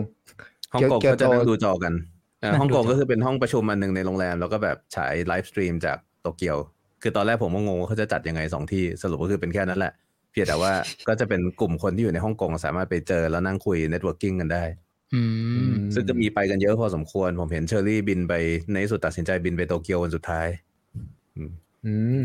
เราเราติดตามเราติดตาม คือเราเราก็อยู่แบบมือเราก็อยู่ที่ตั๋วเครื่องบินเหมือนกัน รู้ว่ามีคนอยากไปเยอะโอ้โหแบบดูดูภาพบรรยากาศแล้วแบบว้าวแต่เขาบอกว่ามันมีะไรคที่น่าสนใจเยอะ คนคน local น้อย คนไปที่เป็นแบบไปจริง ๆอะน้อย มันมีแต่คนที่แบบ ก็คือแก๊ง bitcoiner แก๊งเดียวกันที่แบบไปเฮกัน แต่ว่า งานไม่ได้งานไม่ได้แบบคนแน่นคนแพ็คแบบที่เราคิดอะไรอย่างเงี้ยอืมมันมันดูเนิร์ดยิ่งกว่างานบีคอย ใช่ใช่อืมมันมันเป็นงานสำหรับเนิร์ดๆจริงๆอะงานนั้นนะอืมดูดูทรงแล้วอะอะของของอามมีต่อไหมไม่ไม่มีแล้วครับ มีแค่นี้แหละก็มาแนะนำ client เฉยๆสำหรับ Nostr และอัปเดต Nostr บ้างงั้นเดี๋ยวก่อนที่เราจะไปเรื่องของหัวนิวเนี่ย ผมขอแทรกเข้ามาเลยแล้วกันเพราะมันต่อเนื่องจาก Nostr มา เอาเลยคอ้าวอืมพี่นิวไม่เคยเยี่ปิดท้ายครับด้วยเออเออปิดท้ายพี่นิวปิดท้ายหน่อยไม่ผมผมเห็นหัวข้อที่หมอนิวโพสต์มาแล้วเนี่ยมันน่าเอามาปิดท้ายเพราะว่า Nostr ปีนี้จัดที่ญี่ปุ่น แต่เดี๋ยวเราค่อยไปว่ากันอืมครับนี่เราไม่ได้เตรียมกันนะเนี่ยเออ คือ คือจริง ๆ วันนี้ปกติ ผมจะแทรกมาในสภายาส้มแบบมานั่งคุยเล่นเฉยๆแต่ว่าวันนี้เราเห็นหัวข้อแล้วแบบเฮ้ยเราอยากมาคุยเรื่องนี้ ก็ต้องบอกว่าเป็นเรื่องที่ยังไม่ได้ย่อยมาเต็มที่นะฮะเพราะว่า เราก็ไม่ได้ดูตลอดนะ แต่ผมพยายามดูตลอดสามวันเวทีที่นอสเตรเซียพยายามดูให้มากที่สุดเท่าที่จะดูได้ แต่ก็แบบเราก็ติดงานอื่น เราทำงานเราเตรียมสอนเราอะไรต่ออะไรใช่ไหมเอ่อก็ก็ดูบ้างไม่ดูบ้างดูอันสำคัญสำคัญสามสี่อันนะครับเอ่อ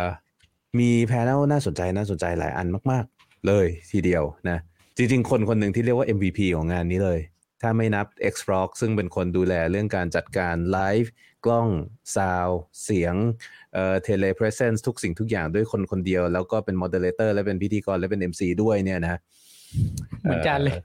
อันนั้นคือมันเอานั่งมันนั่งเอา soundboard ไปนั่งขณะที่มันกำลัง moderate อยู่มันก็ยังนั่งคุมเสียงอยู่คือแบบ มันมีอะไรดิบกว่านี้อีกไหมก็นะฮะขอบคุณ X Frog มากสำหรับงานที่ออกมาได้แบบว่า perfect มากๆ ขอบคุณเป็นภาษาไทยทำไมก็ไม่รู้เหมือนกันแต่ว่านั่นแหละเอ่ออีกคนหนึ่งคือพา b โ o เนี่ยแหละพา b โ o แห่ง Highlighter เมื่อกี้แหละพาโ o ขึ้นทั้งหมดผมจำไม่ได้ผมผมดูเต็มๆแค่สองวันแรกสองวันแรกเนี่ยพาโ o ขึ้นไปแล้วประมาณห้าหกเวทีอะคือคือจะบอกว่าจริง ๆ แล้วงานจัดสามวัน แต่ว่าคนพูดไม่เยอะหรอกมันวนไปเรื่อยแต่พาโ o เนี่ยมาบ่อยสุด แต่มันไม่ได้บ่อยสุด เพราะว่าเพราะว่าเข้าใจง่ายแบบเชิญอะไรก็ขึ้นนะ เพียงแต่ว่าพาโ o เนี่ยเป็นเจ้าพ่อโปรเจกต์จริงๆนะเขาไม่ได้มีแค่ Highlighter เขามีโปรเจกต์เยอะมากเอ่อหลักการของ Pablo คือทำอะไรก็ได้ทำทำไปก่อน รู้สึกว่าปิ๊งแวบเลยขึ้นมาทำไปก่อนทำไปก่อนทำไปก่อนทำไปก่อนคลอดโปรเจกต์ออกมาเพราะเขามองว่าโปรเจกต์ของเขาถึงแม้ว่าจะไม่ประสบความสำเร็จ มันก็เป็นแรงบันดาลใจให้คนอื่นว่ะนะฮะสิ่งที่เขาอยากเห็นคือเขาอยากเห็น Nostr ชนะ เพราะฉะนั้นคือแบบไอ้ตรง other stuff คือสิ่งเขาบอกว่าโลกของเขาคือ other stuff อะไรที่เป็นส่วนของ other stuff ที่เราพอจะคิดออกเขาทำอย่าง Highlighter เนี่ยก็ทำไปไกลหน่อยเพราะว่าแบบโหจะได้โดเมนเท่ๆมาอะไรอย่างงี้ใช่ไหมก็จะมี polish หน่อยเอ่ออีกอันหนึ่งที่น่าสนใจมากๆก็จะเป็นโปรเจกต์อย่างเช่น NSEC Bunker อันนี้ผมเคยพูดหลายครั้งแล้ว เราเคยกลัว NSEC หลุดไหม อืมครับใช่ครับเออแน่นอนถ้าหลุดก็คือ Account เราพังใช่ไหมแล้ว follower ที่เรามี connection ที่เรามีทุกสิ่งทุกอย่างที่เราเชื่อมต่อกันไว้เนี่ยเอ่อมันก็หายหมดแล้วเราต้องมาสร้างใหม่ generate NSEC ใหม่ไม่ยากหรอก แต่ว่ามันก็จะมีกลุ่มคนที่อาจจะไม่รู้ว่าเราโดนสวมรอยไปแล้ว แล้วก็ไปโดนเราตัวปลอม ซึ่งเอา NSEC ของเราเอา private key ของเราไปหลอกคนอื่นอยู่อย่างเงี้ยเอ่อเสียหายได้นะฮะเพราะฉะนั้นเนี่ย Pablo เขามีโปรเจกต์เช่น NSEC Bunker ซึ่งตอนแรกเขาจะใช้เป็นคล้ายๆแบบ NSEC แล้ว derive ชาวคีย์จาก NSEC เดียวกันเพื่อออกมาเป็น pub key ต่างๆ แต่ตอนหลังเขาเปลี่ยนเป็นอีกแบบถึงเพราะบอกว่าวิธีการใช้งานผู้คนมันนั่นไม่ใช่ pain point pain point คือแบบอย่างเงี้ยผมมีผมมี npub ของผมเอ่อ npub p i l i a 33เนี่ยที่ใช้มาตลอดแล้ว generate แบบ vanity key มาอย่าเงี้ยวันหนึ่ง NSEC ผมหลุดทำยังไง วิธีการของเขาก็คือว่ามันก็จะเป็นสร้าง abstraction layer แหละนะฮะเพียงแต่ว่าเราสามารถที่จะ import เอ่อ for เอ้ list ของ import content content ทั้งหมด note ทั้งหมดที่เราเคย note เอ่อ activity ทั้งหมดที่เราเคยทำอะไรต่ออะไรเงี้ย import มาแล้วก็ broadcast ใหม่ sign ใหม่ด้วย nsec ใหม่ได้ พร้อมถึง follower list ของเรา แล้วก็ notify ให้กับ follower ของเราว่า NSEC เก่าของเราโดน compromise นะนะฮะแล้วก็ NSEC ใหม่ของเราคืออันนี้กดอันนี้เพื่อจะแบบว่า subscribe to อันใหม่แล้วบล็อกอันเก่าทิ้งอะไรเงี้ยคือแบบเป็นอุปกรณ์สำหรับ migrate อัตโนมัติแล้วกัน แน่นอนว่าคุณจะต้องที่แบบว่าเออสมัครเข้าไปใช้งานก่อน แล้วก็ถ้ามีปัญหาขึ้นมาเนี่ยก็บอกว่าอาจจะใช้ block time อีกตัวนี้เป็นโปรเจกต์ที่ยังไม่ไม่เรียบร้อยดีเอ่ออาจจะใช้ block time อาจจะใช้เวลาว่าแบบตอนไหนที่เรารู้ว่ามัน compromise คืออะไรอีเวนต์อะไรก็ตามที่ถูกทรายก่อนหน้านั้น จะถือว่าเป็น trusted event อะไรที่ถูกทรายหลังจากนั้นจะถือว่าเป็น untrusted event นะฮะก็ก็ก็เป็น concept ที่น่าสนใจ เพราะว่าในที่สุดเนี่ยมันเป็นเรื่องที่เลี่ยงไม่ได้หรอกว่าสักวันหนึ่ง private key ของหลาย ๆ คนจะรั่วจะไหลจะหลุด มันไม่ใช่แค่การ draft the negligent คนเดียวทำเป็นบทเรียน แล้วทุกคนจะรู้ว่า อ๋อ ฉันต้องปกป้อง private key เอ่อที่ผ่านมาเมื่อวานนี้ก็เราก็ได้เห็นเรื่อง seed หลุดใช่ไหมครับนะฮะเอา seed เก็บใน password manager อย่างเงี้ยซึ่งแบบเราก็จะแนะนำว่าไม่ควรทำแต่ว่ามันก็ฟังดูปลอดภัย แต่สิ่งที่เกิดขึ้นก็คือว่าถ้า seed คุณอยู่ใน password manager แล้ว password manager นั้นทำ database หลุดอะความแข็งแกร่งของ seed ของคุณจะแข็งแกร่งเท่ากับ master password ที่คุณใช้แค่นั้นเองซึ่ง master password หลายๆคนเนี่ย crack ได้ภายในไม่กี่นาทีนะฮะก็ก็ต้องบอกว่า อุตส่าห์จดซะดิบดี ดันเอาไปใส่ password manager ความแข็งลดลง อะไรอย่างเงี้ย อันนี้ก็เป็นก็เป็นสิ่งที่พลาดได้ คนเอา NSEC ไปเก็บไว้อย่างนี้ก็เยอะ ผมเองยังเก็บ NSEC ไว้ใน password manager เลย เพราะเราเห็นว่ามันไม่ได้เกี่ยวกับเงินถูกปะอืมเออแต่บางทีเราจะ copy ไปแปะที่อื่นที่อะไรต่ออะไรเงี้ยนะฮะมีมีโปรเจกต์เยอะที่มาจาก Pablo นะโปรเจกต์เรื่องเกี่ยวกับการแบบ curate รูป เกี่ยวกับการเก็บไฟล์อะไรต่ออะไรทั้งหลายการจัดการรีเลย์ก็ก็เรียกว่าเป็นเป็นหนึ่งใน MVP ของงานที่น่าสนใจนะฮะ เอ่อ panel ที่ผมชอบมากของวันแรกก็คือ panel ของ Pablo แต่ panel แรกของพาเอ้ยเอ้ย panel สุดท้ายของ Pablo นะ panel สุดท้ายของวันแรกเลย ไม่ใช่ panel ด้วยเป็น presentation Pablo 7 z พูดคนเดียวเอ่อพูดถึงเรื่องว่า how Noster wins อยากให้ไปลองฟังดูกัน ตอนนี้หนึ่งในสิ่งที่เราเรียนรู้จากงานนี้ได้แต่ว่าเขาไม่ได้ทำซับไตเติลเนาะก็คือวิดีโอย้อนหลังของแต่ละเวทีขึ้นอันใน YouTube ครบหมดแล้วนะฮะ ไปไล่ดูได้เลยอยากดูอันไหน How Noster Wins นะฮะของ Pablo เขาพูดดีดีเขาพูดถึงว่าเออเขาเรียกว่าอะไร Nostr อะมันไม่ได้จะชนะด้วยการแบบแข่งกับ Twitter นะถ้ามันจะแข่งกับ Twitter มันแข่งไม่ได้หรอก Twitter มันมีเซิร์ฟเวอร์ที่ใหญ่กว่า มันมีฐาน user ที่ใหญ่กว่า มันมีผู้ใช้งานเยอะกว่า มันมีมันมีเงินทุนเยอะกว่า อย่าไปหวังว่าไอ้ client ที่เราใช้เนี่ยสักวันหนึ่งเราจะรู้สึกว่าเฮ้ยมันเจ๋งกว่า Twitter มันใช้งานง่ายกว่า มันดีกว่า มันเร็วกว่า มันกินแบตน้อยกว่า มันไม่ได้หรอก ให้ตายไงก็แข่งไม่ได้นะฮะ มันถึงต้องมี other stuff อย่าไปคิดว่าเรื่องของการต่อต้านการกีดกัน censorship resistant เนี่ย จะทำให้ Noster ชนะได้ เพราะว่าถ้าประวัติศาสตร์สอนอะไรเราสักอย่างหนึ่งมันก็สอนเราว่าคนไม่ได้สนใจเรื่อง censorship resistance แล้วก็ privacy หรอก ถูกไหมคนบางกลุ่มเท่านั้นแหละที่สนใจ แต่มันไม่ใช่คนกลุ่มแมสที่สนใจ แล้วถ้าคนกลุ่มแมสไม่ได้เข้ามาใช้นะฮะก็แทบจะไม่มีประโยชน์อะไร มันไปต่อไม่ได้ เพราะฉะนั้นเขาบอกว่าอย่าอย่าฝันหวานด้วย อย่าคิดว่าเราอยู่เฉยๆแล้วมันจะชนะเอง แล้วเราก็จะไม่สามารถชนะด้วยการ centralize นั่นคือสิ่งที่เกิดขึ้นกับ Twitter Twitter กำลังสนุกสนานอยู่ดี แล้วอยู่ดีๆ ก็ centralize แล้วหลังจากนั้นทุกสิ่งทุกอย่างก็ค่อยๆ ก่อน downhill หลังจากนั้นกลายเป็นเครื่องมือในการควบคุมสื่อสารสื่อสารต่างๆ จากรัฐบาลจาก NSA เข้ามาแทรกแซงมาใช้งานเต็มไปหมด ใช่ไหมการ centralize คืออะไรหลักๆ เลยเนี่ยเเราต้อง identify ให้ได้ก่อนว่าสิ่งที่สำคัญเวลาเราพูดถึง centralization เนี่ยคืออะไร เหมือน Bitcoin บอกว่า ดีบิตคอยดีเซนทรัลไลซ์แต่ส่วนไหนที่สำคัญที่สุดของ decentralization ของ Bitcoin การกระจายตัวของโนดต้นทุนในการรันโนดถูกป่ะนะฮะจริง ๆ คือการกระจายตัวของเงินด้วยส่วนหนึ่งทุกสิ่งทุกอย่างมันส่งผลหมด แต่การกระจายตัวของโนดและต้นทุนในการรันโนดที่จะตรวจสอบ แล้วก็ enforce กฎเกณฑ์ของ Bitcoin เป็นสิ่งที่สำคัญมากต่อ decentralization ของมัน คือทำให้มันไม่สามารถถูกรวมศูนย์ได้สำหรับ Noster Relay ก็คือโนดเราเห็นว่าจริง ๆ Relay ของ Noster มีความเสี่ยงนะ ราะว่าการรัน Relay Noster มันยากกว่า มันใช้ต้นทุนสูงกว่า มันเหนื่อยกว่าการรันโนด Bitcoin เราไม่ได้พูดถึง Lightning Node เราพูดถึงโนด Bitcoin ซึ่งเราสามารถรันเป็นทิ้งพระได้เนี่ยการรัน Relay Noster มันโหดกว่าเยอะ แล้วอะไรก็ตามที่มันโหดกว่าเยอะ มันมักจะนำไปสู่ specialization และ centralization เหมือนกับการรันรัน Lightning Node ทุกวันนี้ถามว่าคุณใช้อะไรคุณใช้ Wallet of Satoshi คุณใช้ Albi นั่น centralized custodial service หมดเลยนะ แล้วเป็นยังไงวันก่อนเข้าไม่ได้ด้วย Net TOT เวิร์กกันหมดทั้งประเทศ นะฮะนั่นคือสิ่งที่เกิดขึ้นเมื่อคุณใช้ centralized service ตอนนี้เข้าได้แล้วนะ ผมว่าน่าจะเป็นปัญหาทางเทคนิคมากกว่านะครับเพราะฉะนั้นเอ่อ relay ถ้ามันรันยากขนาดนี้และยากต่อไปเรื่อยๆ มันจะเกิด centralization ขึ้นอ่าเป็นเรื่องที่น่าเป็นห่วง เป็นเรื่องที่น่ากลัว เป็นคำถามเป็น tough question ที่ทุกคนนักพัฒนา Noster และคนที่อยากให้ Noster ประสบความสำเร็จต้องตั้งคำถามตรงนี้และหาทางแก้ไข ไม่ใช่แค่ relay client ถ้าบน iOS มีแค่ Damus ขณะที่พูดวิวก็นั่งอยู่นะแล้วก็แบบถ้าบน client ถ้าถ้า client ใน iOS มีแค่ Damus มันก็ centralize แล้วดูสิเวลาคุณ install Damus คุณถูกบังคับให้ follow view ก่อนเลยเพราะฉะนั้น follow view เนี่ยในงานเขาก็เลยเอาออกแล้วนะ คือตอนนี้ถ้าคุณดาวน์โหลด Damus เนี่ยมันจะไม่ได้ follow view ให้อัตโนมัติแล้วนะฮะ unfollow ไม่ได้นะอาจารย์ unfollow มันก็ตอนนี้กลับบังคับ follow กลับ follow ได้แล้ว unfollow ได้แล้ว นะโอเคก็บอกว่าไม่บังไม่บังคับ follow view แล้วไม่อยาก follow ก็ได้นะฮะอันนี้วานเนซ่าเป็นคนทำให้นะฮะก็ก็อะไรอย่างนี้ต้องให้เมียจัดการเออเออเขาเรียกว่าอะไรเอ่อต้องพูดง่ายๆคือต้องง่ายนะฮะแล้วก็ต้องพยายามแบบทำให้พวก service ที่เป็นแบบ aggregate service อย่างเช่น Blastr ที่แบบเรายิง message ไปที่ตัวนี้แล้วมันจะพยายามกระจายไปที่ทุก relay อย่างเงี้ย ให้มันไม่สำคัญ มันเป็น service แบบ work around service เหมือนสมัยแบบ Twitter ยุคแรกๆที่มันจะมี work around service พวกนี้เกิดขึ้นเยอะแยะเต็มไปหมด เพราะฉะนั้นอันนี้เป็นการไฮไลท์เฉยว่าหนทางสำหรับ developer ยังอีกยาวไกล ทั้งในแง่ของการพัฒนา use case เพื่อให้สามารถมีจุดยืนและมีผู้ใช้งานได้ ทั้งในด้านของการทำให้มันง่ายต่อการใช้งาน และการป้องกันไม่ให้มันเกิด centralization นะฮะแต่สิ่งที่เขาบอกว่าแล้วมันจะชนะได้ยังไง how Nostr win เนี่ยหลักๆเลยก็คือ มันก็จากพวกเราเนี่ยแหละมันต้องใช้ นะฮะแล้วเราจะเห็นว่าพอเราใช้ปุ๊บหลายคนจะเกิดความผูกพันกับมัน จะสนุกกับมันอะไรเงี้ยเอ่อแล้วก็แล้วก็จะไม่ค่อยอยากไปใช้ที่อื่น ซึ่งอันนี้เป็นเอฟเฟกที่ดีเป็นเอฟเฟกที่ดี Nostr สร้างเอฟเฟกนี้ได้ด้วยการที่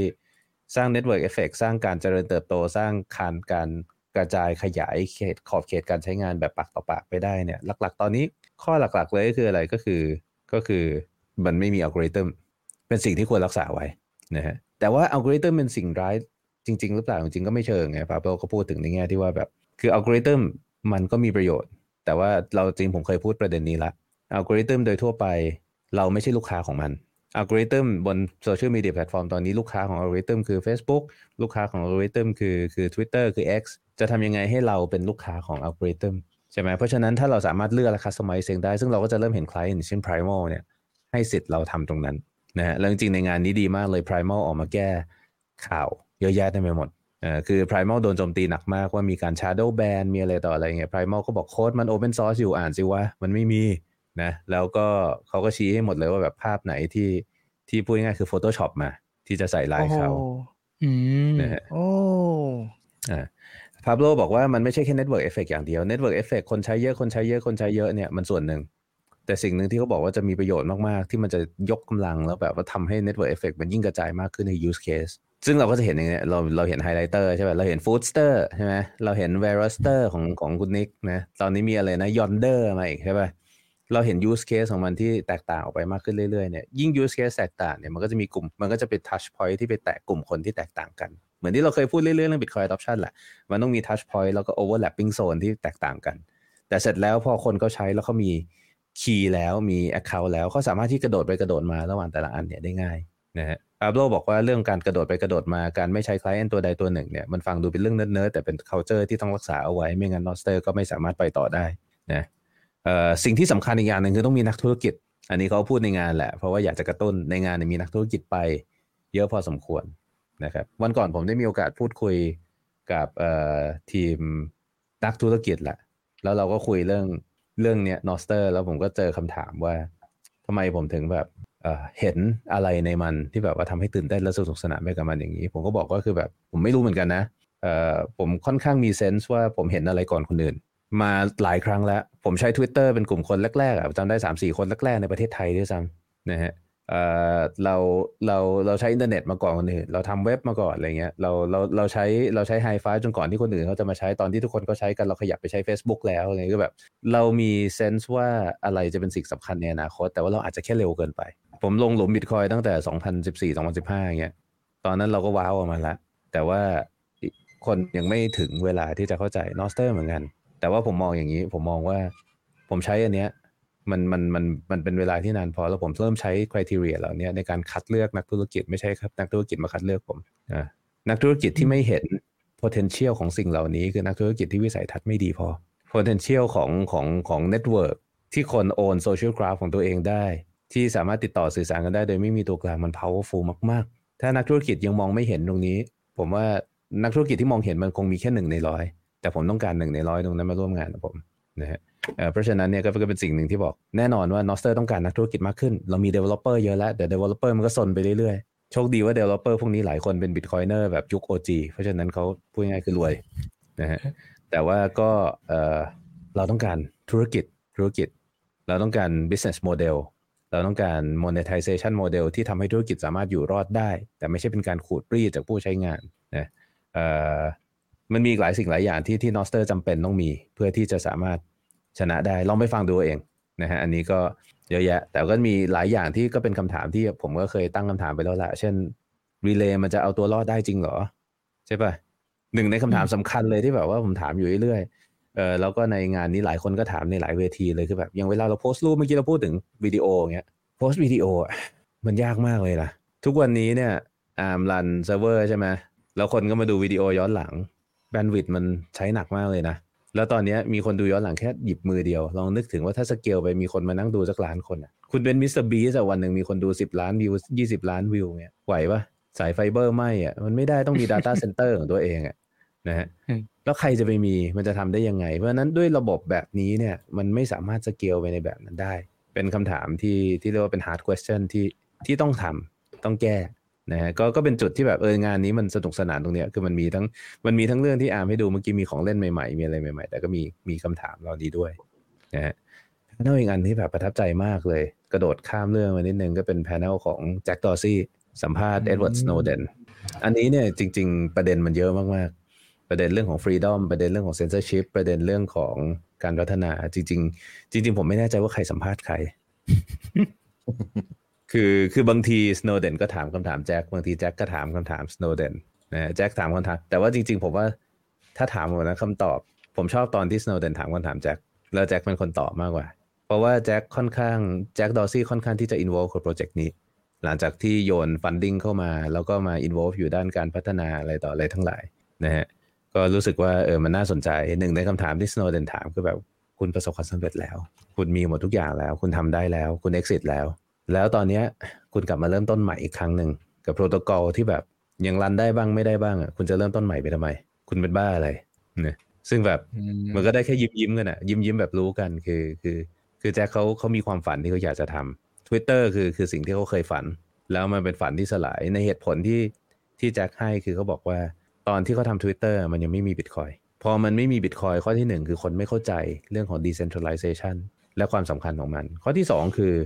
ระบบการเงินยังรวมศูนย์อยู่ เพราะฉะนั้นเมื่อวันหนึ่งเขาจำเป็นต้อง monetize ช่องทางเดียวที่เขามีคือการสวามิภักดิ์แล้วก็การหมอบกราบข้าหารัฐบาลและรวมศูนย์ทุกอย่าง Twitter ในยุคแรกเป็น Open API ที่ผมพูด ไม่ใช่ Open Protocol นะ เป็น Open API เขาทำเซิร์ฟเวอร์ฮะทำเซิร์ฟเวอร์เฉยๆที่เอาเก็บรวบรวมโน้ตที่แต่ละคนสามารถโพสต์ได้ แต่จะโพสต์ยังไงล่ะ ก็แค่ยิง API call ไปเพื่อโพสต์โน้ตธรรมดา แล้วจะโพสต์ยังไงก็ต้องมีคนเขียนแอป แล้วพอใครก็ได้ แล้วใครจะเขียนแอป ใครก็ได้ นโยบายแรกของ Twitter ในยุคแรกๆ คือ Twitter ไม่มีเว็บไซต์ twitter.com ไม่มีแอป Twitter บริการแค่ API เฉยๆใครอยากจะใช้ต้องไปเขียนแอปเอาเอง แล้วก็จะมีแอปเต็มไปหมดเลย เหมือนกับ Noster ทุกวันนี้เลย แล้วทุกคนก็แบบสนุกสนาน มันคือโลกแห่งฟรีดอมตอนนั้น เออซึ่งซึ่งซึ่งในยุคนั้นผมได้อยู่กับมัน แล้วมันก็สนุกจริงๆ ผมใช้ Windows CE Windows เอ่อ สมาร์ทโฟนที่เป็นแบบ Windows Windows CE นึกออกไหมทันไหม ไม่ทันเนาะก่อน iPhone เออมีมีพยักหน้านะฮะแปลว่าแก่พอเออที่แบบว่าต้องเอาปากกาจิ้มๆอะไรเงี้ยแล้วเราก็เล่นจิ๊บจิ๊บอะจำได้ตอนนั้นผมใช้จิ๊บจิ๊บเนี่ยของของคุณสุกรีเขียนวันก่อนผมยังโพสต์เลยว่าแบบสุกรีอยู่ไหนกลับมาได้แล้ว สุกรีคนนั้นน่ะนะเออสุกรีคนนั้นแหละกลับมาได้อ๋อแล้วผมต้องก็ว่าอาจารผย์มโพสต์หาผสุมกี้ต้องทำการไมผมต้องการจิ๊บจิ๊บเวอร์ชัน Nostr อ๋อ หรือถ้าสุกรีไม่มาเดี๋ยวกูทำละเราจะต้องนำจิ๊บจิ๊บกลับมาใหม่ มันเท่นะตอนนั้นอะที่แบบว่าเราไปโพสต์คุยกับใครก็ได้ในโลกแล้วบอกมันโพสต์จากจิ๊บจิ๊บอะนึกออกปะคือแบบคนไทยทำอะอะไรเงี้ยนะฮะเป็นความภาคภูมิใจของเราในตอนนั้นแล้วเราหลังจากนั้นเขาก็ทำแอปอะไรนะจตุคามรามเทพอะไรต่ออะไรขำๆคือสุกรีก็จะทำอะไรสนุกสนุกๆตอนนั้นเล่น Android แอปกันเพราะ Android เพิ่งออกอะไรเงี้ยแต่นั่นคือคือฟรีดอมในช่วงแรก แต่พอนัก ผู้ถือหุ้นเขาบอกว่าต้อง monetize ต้องหาเงินต้องอะไรต่ออะไรต้องเก็บเงินเก็บเงินทำไงก็เหมือนไลฟ์ชิฟเราเนี่ยตอนช่วงแรกเนี่ย พอสมนุกเขาอยากขายเสื้อขึ้นมาให้เงินรับเข้ามาทำไงวะมันต้องแล้วมันจะเป็นภาษีเงินได้ส่วนบุคคลตั้งบริษัทมาแล้วกันนะนี่คือโลกที่แบบว่าระบบการเงินมัน centralize หมดอะเงินมันผ่านระบบ banking system ที่ centralize แล้วแล้วแล้วเงินมันถูกเรียกค่าไถ่ตลอดเวลา แล้วถ้าเราไม่จ่ายค่าไถ่ตรงเวลาเราโดนจับเข้าคุกอะนะฮะเพราะฉะนั้นเนี่ยเพื่อเพื่อความปลอดภัยของชีวิตและทรัพย์สิน กลายเป็นว่าเราต้องไปจดทะเบียนบริษัท ต้องไปจด VAT ต้องมานั่งทำส่งบัญชีส่งภาษีมีค่าใช้จ่ายเพิ่มขึ้นมากมายแต่ไม่หมดแทนที่เราสามารถ run run กันไปเองแบบสนุกสนุกๆได้ แต่ว่า Nostr เกิดขึ้นในโลกหลังบิตคอยคนแม่งจ่ายกันสะพัดเลยอืมแค่ zap กันไป zap กันมานึกออกไหมเออมันมีอีกคนหนึ่งที่เขาทำวิดีโอเป็นแบบ t ิ k t o k สไตล์วิดีโอ short เกี่ยวบิตคอยอะเขาได้เงินทุนสนับสนุนการทำวิดีโอทั้งหมดของเขาจากจาก Nostr เขาจะทำอะไรเขาโพสต์เลยแล้วก็ไปโพสต์ที่ Geyser Fund โพสต์ที่ Nostr โพสต์ที่อะไรเงี้ยนะแล้วคนก็สนับสนุนเขาจนเขาทำโปรเจกต์ได้ ล่าสุดเขาเพิ่งทำ crowdfunding สำหรับทำหนังแบบหนังเลยเป็นวิดีโอตอนยาว ซึ่งคนก็แบบไปรุมถล่มให้เงินกับเขาแล้วใครจะห้ามได้ในเมื่อเราจ่ายกันเป็นบิตคอยเงินมันไม่ต้อง centralize มันไม่ต้องขึ้นกับรัฐบาล แล้วก็ขอบเขตการปกครองใดอีกต่อไปละ ตัวแพลตฟอร์มเองก็เหมือนกันมันไม่จำเป็นที่จะต้องแบบ centralize up แล้วก็ มีตัวตน แล้วก็จดทะเบียนเป็นบริษัทอยู่ภายใต้การควบคุมของกระทรวงพาณิชย์แล้วในสุดต้องเข้าตลาดหลักทรัพย์อีกต่อไป มันมีเส้นทางใหม่ มันมีเส้นทางใหม่ ซึ่งสามารถแบบเป็น freedom ได้มากกว่านั้นนะซึ่งซึ่งแจ็คก็มองว่าเนี่ยแหละคือสิ่งสำคัญที่ทำให้เขา invest กับ invest ในที่นี้คือ invest ตัวเขาเข้ามาเลย เขาเข้ามาอยู่ในโลกของการพัฒนา n o s t e r เลยนะฮะแล้วก็คำถามที่แจ็คถามกลับไปกลับมาจริงก็จะมีเรื่อง security เรื่องนู่นนี่นั่นเอ่อ Snowden เห็นยังไงกับสังคม Bitcoin เห็นอะไรกับสังคม n o s t e r อะไรต่ออะไรเงี้ย อีกหนึ่งคำถามที่แบบเจ๋งมากๆ คือแบบว่าอะมีคำถามจากทางบ้านใช่ไหมถาม Snowden ว่าอะไรคือสิ่งที่ทำให้ Snowden ซึ่งยังเป็นบุคคลที่ต้องแบบหลบหนีการตามล่าจากรัฐบาลสหรัฐ ไม่สามารถใช้ชีวิตปกติได้ ต้องอยู่แบบหลบซ่อนๆ มีความหวังในชีวิตขึ้นในตอนนี้ อะไรคือสิ่งที่ทำให้เขามีความหวังที่สุดตอนนี้เขาก็ตอบสั้นๆว่านอสเตอร์ คือผมแค่อยากจะไฮไลท์เฉยๆว่าเราไม่ได้บ้าเองคนเดียวนะเว้ยนะคือคือสาเหตุที่ผมดึงทุกคนมาที่ที่อันนี้เนี่ยคือผมรู้สึกว่า มันอยู่ in the same way as Bitcoin คือมันมีความสำคัญเหมือนกัน ถ้าคุณใส่ใจเรื่องสิทธิเสรีภาพแล้วก็พัฒนาการของมนุษยชาติในขั้นต่อไป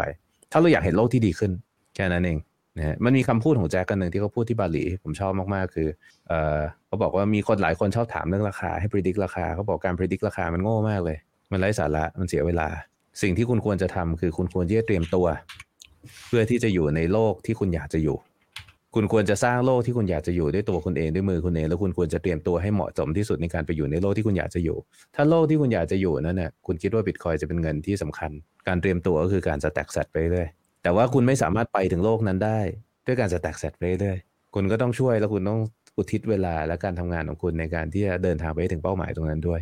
Nostr ก็เช่นเดียวกันนะฮะมันทำให้เรารู้สึกว่าแบบเออเราเราประทับใจผู้ชายคนนี้มากขึ้น ก็ไม่รู้เหมือนกันนะว่าจะโดนหักหลังในอนาคตหรือเปล่าเขาบอกในที่สุด you have to slay your hero ใช่ไหม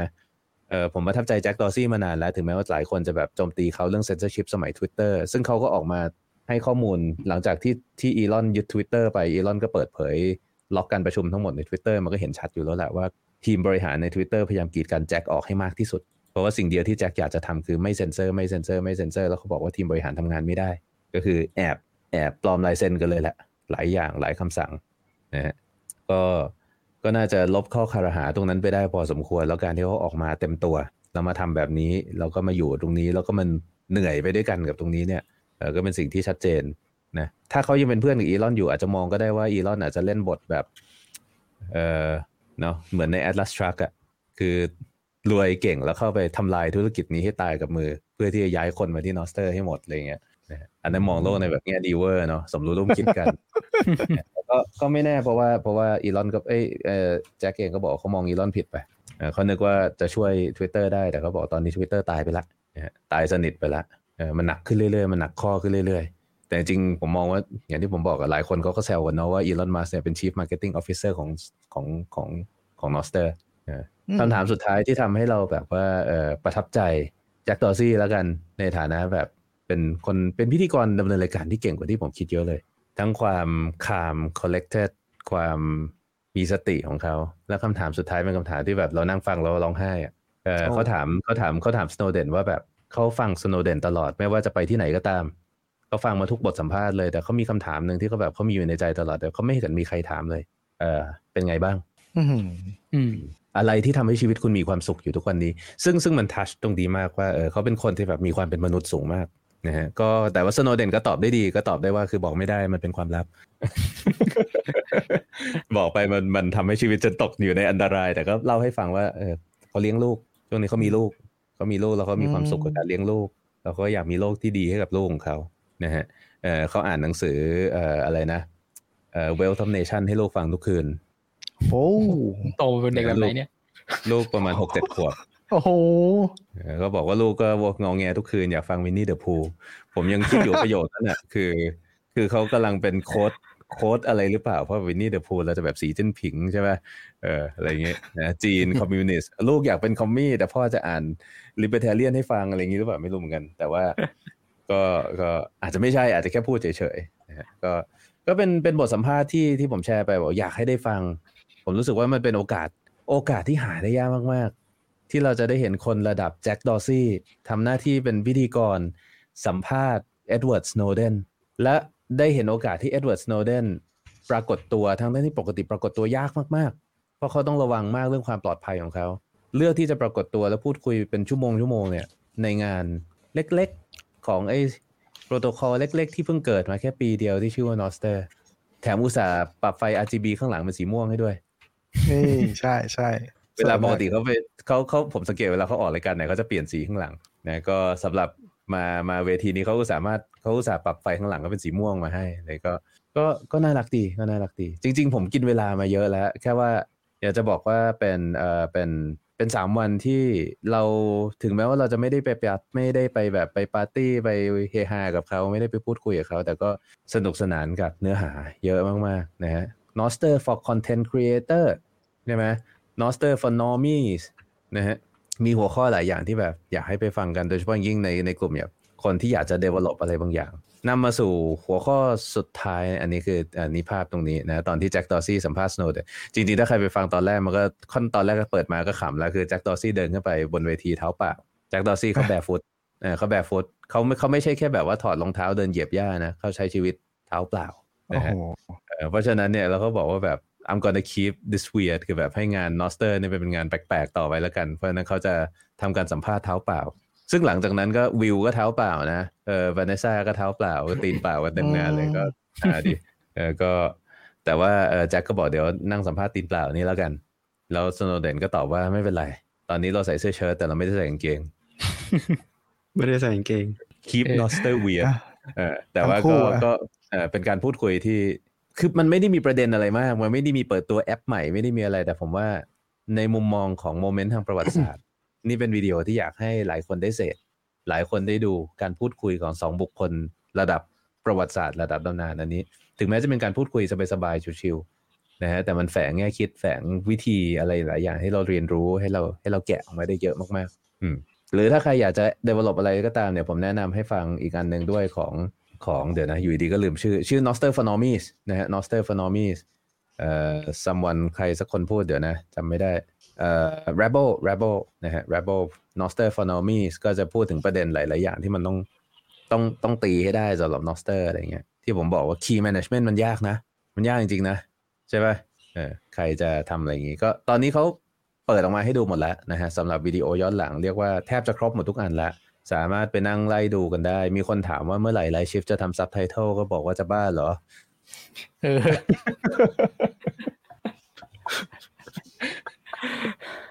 กว่าจะกว่าของเราจะเสร็จแค่งานของเราเนี่ยทำกันเกือบครึ่งปี แล้วก็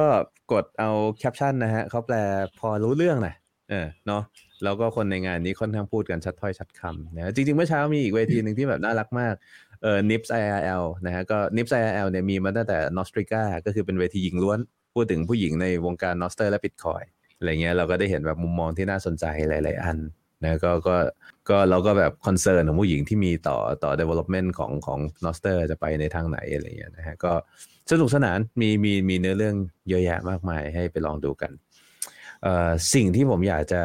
ไฮไลท์นอกเหนือจากนี้ไม่ได้เข้าไปใน detail ใน panel ไหน คือสามวันเว้ย สามสามวันสองเวทีเขาคุยอะไรกันนะเยอะนะ เยอะใช่ป่ะเออนี่คือสิ่งที่เรารู้สึกส่วนตัวนะ ผมรู้สึกว่า นี่มันเจ๋งกว่างานบิตคอยอีกอืมแล้วมันเป็นเรื่องที่ไม่ได้แปลกด้วย เราไม่ได้เราไม่ได้พูดว่างานบิตคอยไม่ดี เราไม่ได้บอกเดียวว่าแบบให้งานบิตคอยที่อินโดไม่ดีนะอะไรเงี้ยแต่ว่างานบิตคอยเอาจริงๆอะไปมาสามสี่งานอะเนื้อหาบนเวทีเหมือนกันหมดเลย ดูออนไลน์ก็เหมือนกันหมดเลย เนื้อหาเราก็จะทัชเรื่องเดิมๆ CBDC จะมายังไง ETF จะ approve ไหม ใช่ป่ะเออมันจะส่งผลยังไงกับคนจน จะส่งผลยังไงกับคนรวย จะส่งผลยังไงกับเศรษฐกิจนะออสเตรียนอีโคโนมี versus เอ่อเคนเซียนเป็นยังไง รัฐบาลจะกีดกันไหม รัฐบาลจะยอมรับไหมเรื่องมันเดิมๆนะฮะบิตคอยจะเปลืองไฟไหม จะทำอะไรไหม ซึ่งซึ่งแบบถึงแม้ว่าทุกครั้งที่คุยมันจะมีอะไรใหม่ๆ อย่างที่ไปเจอ Ocean Bit นี่แบบโอ้โหโคตรเจ๋งเลย แต่ผมมองว่ามันมี saturation point จุดหนึ่งแล้วล่ะ คือคืองาน Bitcoin Conference จะจะบอกไม่ได้ไม่ไม่ได้จะว่างานเราเองด้วยนะแต่แบบ ซึ่งเราก็ต้องมานั่งตีโจทย์ตรงนี้เหมือนกันนะ งาน Bitcoin Conference มัน saturate ประมาณหนึ่งแล้ว มันอิ่มตัวแล้ว Bitcoin เองมันก็อิ่มตัวแล้วนะฮะหนึ่งในคำถามที่ที่ผมเจอมาตลอดคือแบบอยากชอบ Bitcoin มากเลย แต่จะช่วย Bitcoin ยังไงดี นอกเหนือจากแค่เก็บแซดไปเรื่อยๆ นอกเหนือจากแค่สอนคน นอกเหนือจากแค่ป้ายยาส้ม นอกเหนือจากแค่ เออเขาเรียกว่าทำตัวเป็นแบบเหมือนนักบวชเผยแพร่ศาสนาอะไรเงี้ยเนาะเราจะช่วยได้จริงๆป่ะเราจะช่วยพัฒนาอะไรมันได้ไหมช่วยช่วย develop ได้ไหมซึ่งเราจะเจอว่า developer 800 900ชีวิตใน Bitcoin ที่ active กันอยู่เนี่ยเราจะไปสู้อะไรกับเขาอะใช่ป่ะแล้วมันมีอะไรอีกให้แก้ บางคนก็ไปนั่งไล่หาคำสะกดผิดแล้วแก้นะ จะได้แบบฉันเป็น Bitcoin Core Developer อะไรเงี้ยก็มีนะนะฮะเอ่อเพราะ Bitcoin คือเงินอะแล้วเราค่อนข้างได้รับบทเรียนมาแล้วว่ามันควรจะเป็นเงินโง่ๆนั่นแหละนะฮะเออวันก่อนเห็นโพสต์ของสิทธิ์แบบโดนโจมตีหนักมากเลยก็คือคือคือสิทธิ์เขา raise ประเด็นได้ดีมากนะนะฮะคือ Bitcoin is a stupid money และมันดี นั่นคือคอของมันเลย นั่นคือหัวใจของมัน เงินมันควรจะโง่ เงินมันควรจะโง่แล้วเงินถึงจะดี เงินมันอย่าฉลาดนะแต่ว่าแล้วเราจะทำอะไรกับมันนะนอกเหนือจากทำ wallet ใหม่เหรอใช่ป่ะอืมอย่างที่ตอนนี้ผมขออาจารย์ขิงกับเอ่อมิวนิกมาช่วยทำ wallet ใหม่ทำ wallet ใหม่อีกแล้วอีกอันหนึ่งโอเค เราก็จะสามารถที่จะแบบ specialize มันบางสิ่งบางอย่างได้ แต่มันไม่ได้มีอะไรเซ็กซี่ ไม่ได้มีอะไรน่าตื่นเต้น นะฮะทำ key management สกีมใหม่โอ้สร้างความปวดหัวมาอีก มันไม่มีไม่ไม่มีตรงไหนล่ะ แต่พอ Noster มาคือแบบ other stuff อะนั่นคือสิ่งที่ผมสังเกตได้จากงานจากไวฟ์งาน 3 วันอันเนี้ย มันไปได้กว้างมากๆ แล้วมันมี developer อีกจำนวนมากเลยที่แบบ มันมีความต้องการจะทำอะไรสักอย่าง แต่มันไม่มีที่ให้ทำในบิตคอยเขาสามารถได้ทำเขาสามารถได้ลุกขึ้นมาแล้วเขาได้แบบเบ่งบาน แล้วการเจริญเติบโตของ Nostr มันก็คือการเจริญเติบโตของบิตคอยน์ คนที่เข้าใจหลักการเหล่านี้ในที่สุดเป็นคนกลุ่มเดียวกัน ถึงแม้ว่าอาจจะยังไม่ได้เป็นคนกลุ่มเดียวกันแต่แรก แล้วระบบการเงินที่เราใช้ใน Nostr คือระบบการเงินที่ที่ปราศจากตัวกลางอย่างบิตคอยน์เท่านั้นถูกไหมเพราะฉะนั้น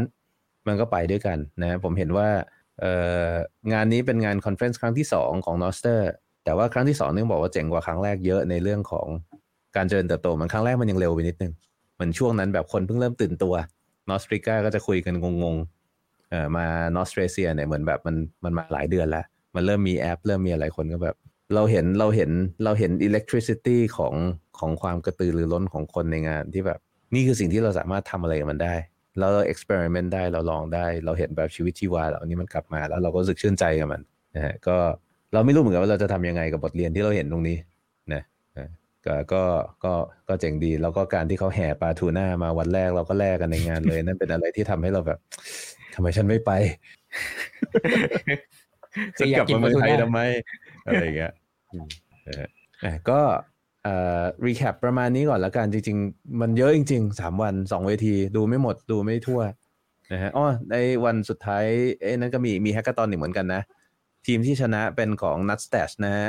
เอ่อเป็นเป็นอืมทีมลูกเอ่อไม่ไม่ไม่ใช่ n u t s t a s h แต่ว่าเป็นทีมที่เอา n u t s t a s h มาใช้อ่าก็ก็คนใกล้ตัวเนาะอะไรเงี้ยนะฮะก็เขาทำเป็นระบบคล้าย ๆ แบบ เป็นสคริปต์เล็ก ๆ ที่สามารถ add เข้าไปในพวกแบบดิจิ t a ลซอฟต์แวร์เกมอะไรต่ออะไรได้ เพื่อที่จะดูว่าผู้ใช้งานคนนี้จ่ายเงินหรือยังและพิสูจน์ได้ว่าจ่ายเงินแล้ว เพื่อสำหรับการ lead ไปสู่การทำแพลตฟอร์ม แบบไม่ว่าจะเป็นการขายซอฟต์แวร์หรือขายเกมออนใน online marketplaceที่สามารถจ่ายได้ด้วยบิตคอยน์โดยไม่ต้องมีตัวกลางคอยเช็คว่าจ่ายหรือยังทำบัญชีอะไรต่ออะไรทุกสิ่งทุกอย่างมันเช็คได้เองหมดและ generate บัญชีให้ได้ให้ได้ด้วยนะผ่านโปรโตคอลพวกแบบว่าสไตล์ federated mint ของของ Cashu ก็เจ๋งดีเจ๋งดี อืม เป็นไงว้าวอามอิ่มเลยนะ Nostr ว้าว ใช่ คือเราเราดูเราเราก็ชอบช็อตช็อตที่เขาแห่ปลาปลาทูน่าเขาปลาแล่กันสดๆบนเวทีอะมันโคตรว้าวอะ เราคนเราไปญี่ปุ่นบาหลีมีแห่วัว ไปญี่ปุ่นแห่ปลาประเทศไทยแล้วครับนั่นน่ะดิเราเราใกล้ๆลอยกระทงนะ เวลาที่เราจัดไว้เอ้าเหรอเราเราได้เวลาแล้วเหรอครับอาจารย์เดี๋ยวเราแบบมีนางนพมาศ อันนี้คือเราจองเวลาไว้แล้วใช่ไหมครับอาจารย์เวลาของเรา confirm แล้วใช่ไหมเอ่อก็จะได้ tentative ครับ tentative แต่ว่าค่อนข้างค่อนข้างจองไว้แล้วแหละ ก็คือช่วงเดือนเอ่อ November โอ้เดือนสิบสองเนี่ยก็คือเดือนสิบเอ็ดอะนะฮะแต่ว่าถ้าจะเอาแบบตามประเพณีลอยกระทงเดือนเพ็ญเดือนสิบสองมันก็คือเดือน November เนาะครับผมแต่ผมไม่ได้เช็คพระจันทร์นะเดี๋ยวไปลองเช็คอีกทีหนึ่งเอออีกอย่างหนึ่งเขาเขาจัดงานกันเนี่ยเขาจัดกันพฤหัสศุกร์เนาะพุธพฤหัสศุกร์ พฤหัสศุกร์พุธพฤหัสศุกร์ผมว่าไม่แน่ใจว่าอันนั้นเป็นส่วนหนึ่งที่ทำให้คนโลโก้ไม่ค่อยมาด้วยหรือเปล่าอืมอืมเออมันวันทำงาน แต่ว่า international เยอะ international เยอะ เพราะว่าถ้าจัดเสาร์อาทิตย์ international จะน้อยมันมายาก ตั๋วเครื่องบินก็แพงโรงแรมก็แพงทุกอย่างมันดับเบิลหมดช่วงวันเสาร์อาทิตย์นะคือถ้าจัดแบบเนี้ยพุธพฤหัสศุกร์คือโรงแรมถูกเครื่องบินถูกอืมก็อาจจะมีผลมีส่วน ก็ข่าวของอาจารย์เมื่อกี้ที่อาจารย์ปิดท้าย ที่ว่าจะทำยังไงกับมันต่อดีอะเนาะอืม สัปดาห์ที่แล้วซุปก็พูดเรื่องบิตคอยน์บอก Nostr เท่ากับ freedom แล้วก็ซุปได้พูดปิดท้ายไปว่า ไอพอเรามีเงินที่ควบคุมไม่ได้เป็นกลางไร้ศูนย์กลางแล้ว เรามีเงินที่โง่โง่ตัวหนึ่งแล้ว เรายังขาดสิ่งหนึ่งสิ่งใดอย่างหนึ่งก็คือ มันเป็นการเรากำลังจะสร้างระบบเศรษฐกิจใหม่ บนโลก การเงินไร้ศูนย์กลาง บนโลก ที่ไร้พรมแดนก็คือในโลกของอินเทอร์เน็ต ก็คือจากไอตัว Nostr นี่แหละ มันกำลัง ระบบเศรษฐกิจใหม่มันกำลังเริ่มต้น นี่คือสิ่งที่ที่น่าสนใจ อืม อืม อืมอืมครับ แล้วมันใหญ่มากๆ เพียงแต่ว่ามันจะช้าครับๆแจ็คเขาบอกว่าใจเย็นๆ ช้าๆ เนี่ยแหละ มันถึงจะยอดรอดครับผมบิตคอยสิบห้าปีหนึ่งตรงนี้ เขาไม่อยากให้นอสเตอร์รีบ เขาพูดจากประสบการณ์ของคนที่เคยรีบมาแล้วแล้ว แล้วมันตายคามือ อืม อืมอืมอืมจริงผมๆอันหนึ่งที่ที่ที่ผมไม่ได้มองเออโทษทีเออ เอออ่าว่าก่อนได้จังเลยครับอ๋อได้ฮะเอาประเด็นหนึ่งที่ผมไม่ได้มองที่แจ็คเขาพูดขึ้นมาน่าสนใจเหมือนกันคือเขาบอกว่าอีกสิ่งหนึ่งที่สำคัญมากๆนะคือเรื่องของแบบ indexing แล้วก็ search เขาอืมเขามองว่าจุดที่อินเทอร์เน็ตเปลี่ยนไปอะคือจุดที่เกิด centralized search engine คือหนึ่งในสิ่งที่หลายคนใน Noster ต้องการคือ discovery mechanism เราพูดง่ายๆคือ search อะทุกวันเนี้ยเปิด Amethyst มา search หาอะไรเจอมั้งอะไม่เจอ ใช่ป่ะอืม เออมันมันไม่ง่ายมีมีมี primal พอจะ search ได้อยู่เจ้าเดียว เพราะ primal เขาทำ indexing เนี่ยเขาเขาเอาอืม relay เขามาทำการ index ทุกสิ่งทุกอย่างที่เขาเก็บเข้ามาว่ามันจะพอ search ได้ แต่ว่าคือโลกสมัยก่อนเนี่ย search มันก็ไม่ใช่เรื่องง่ายๆ เราใช้ Yahoo search ใช้ Alta Vista search ใช้ Netscape search ใช้อะไรต่ออะไรเงี้ยมันก็จะแบบมี search ของมันซึ่งมันก็จะ search เจอบ้างไม่เจอบ้างอะไรเงี้ยจนวันดีคืนดีก็มี Google โผล่มาแล้วก็แบบปฏิวัติวงการ Search Engine แต่สิ่งที่มันนำมาก็คือนำมาสู่การแบบ centralization ของ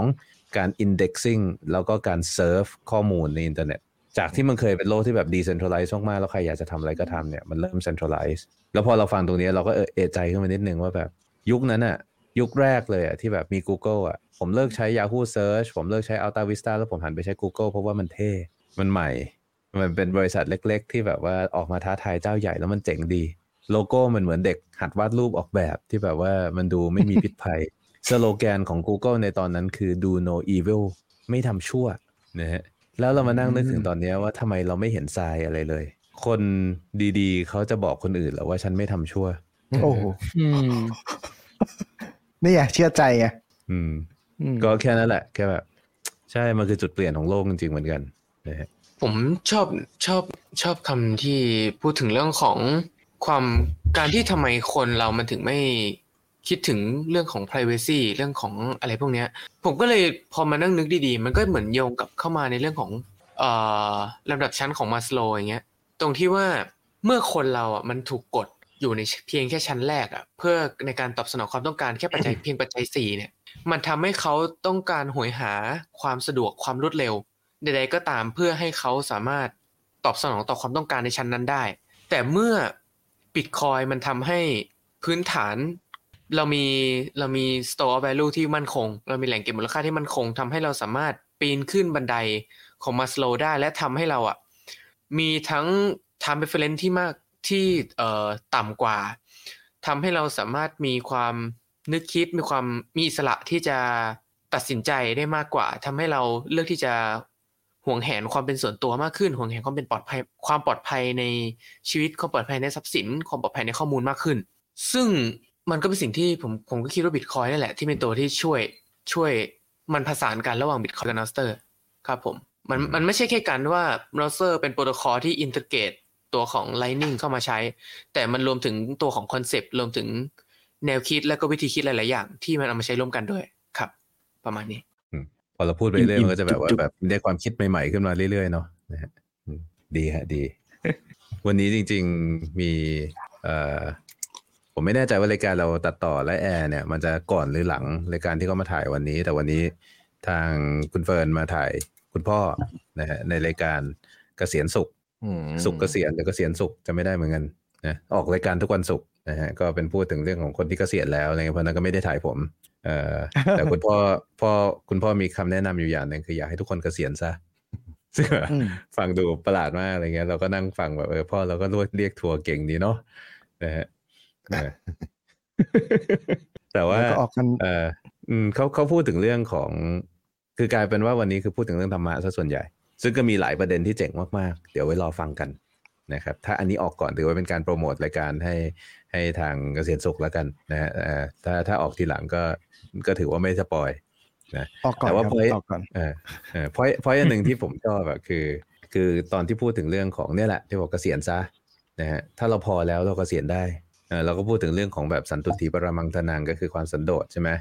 นะฮะอืมเป็นเป็นสิ่งที่มีค่านะความสันโดษในในคในพุทธศาสนาไม่ได้แปลถึงว่าความ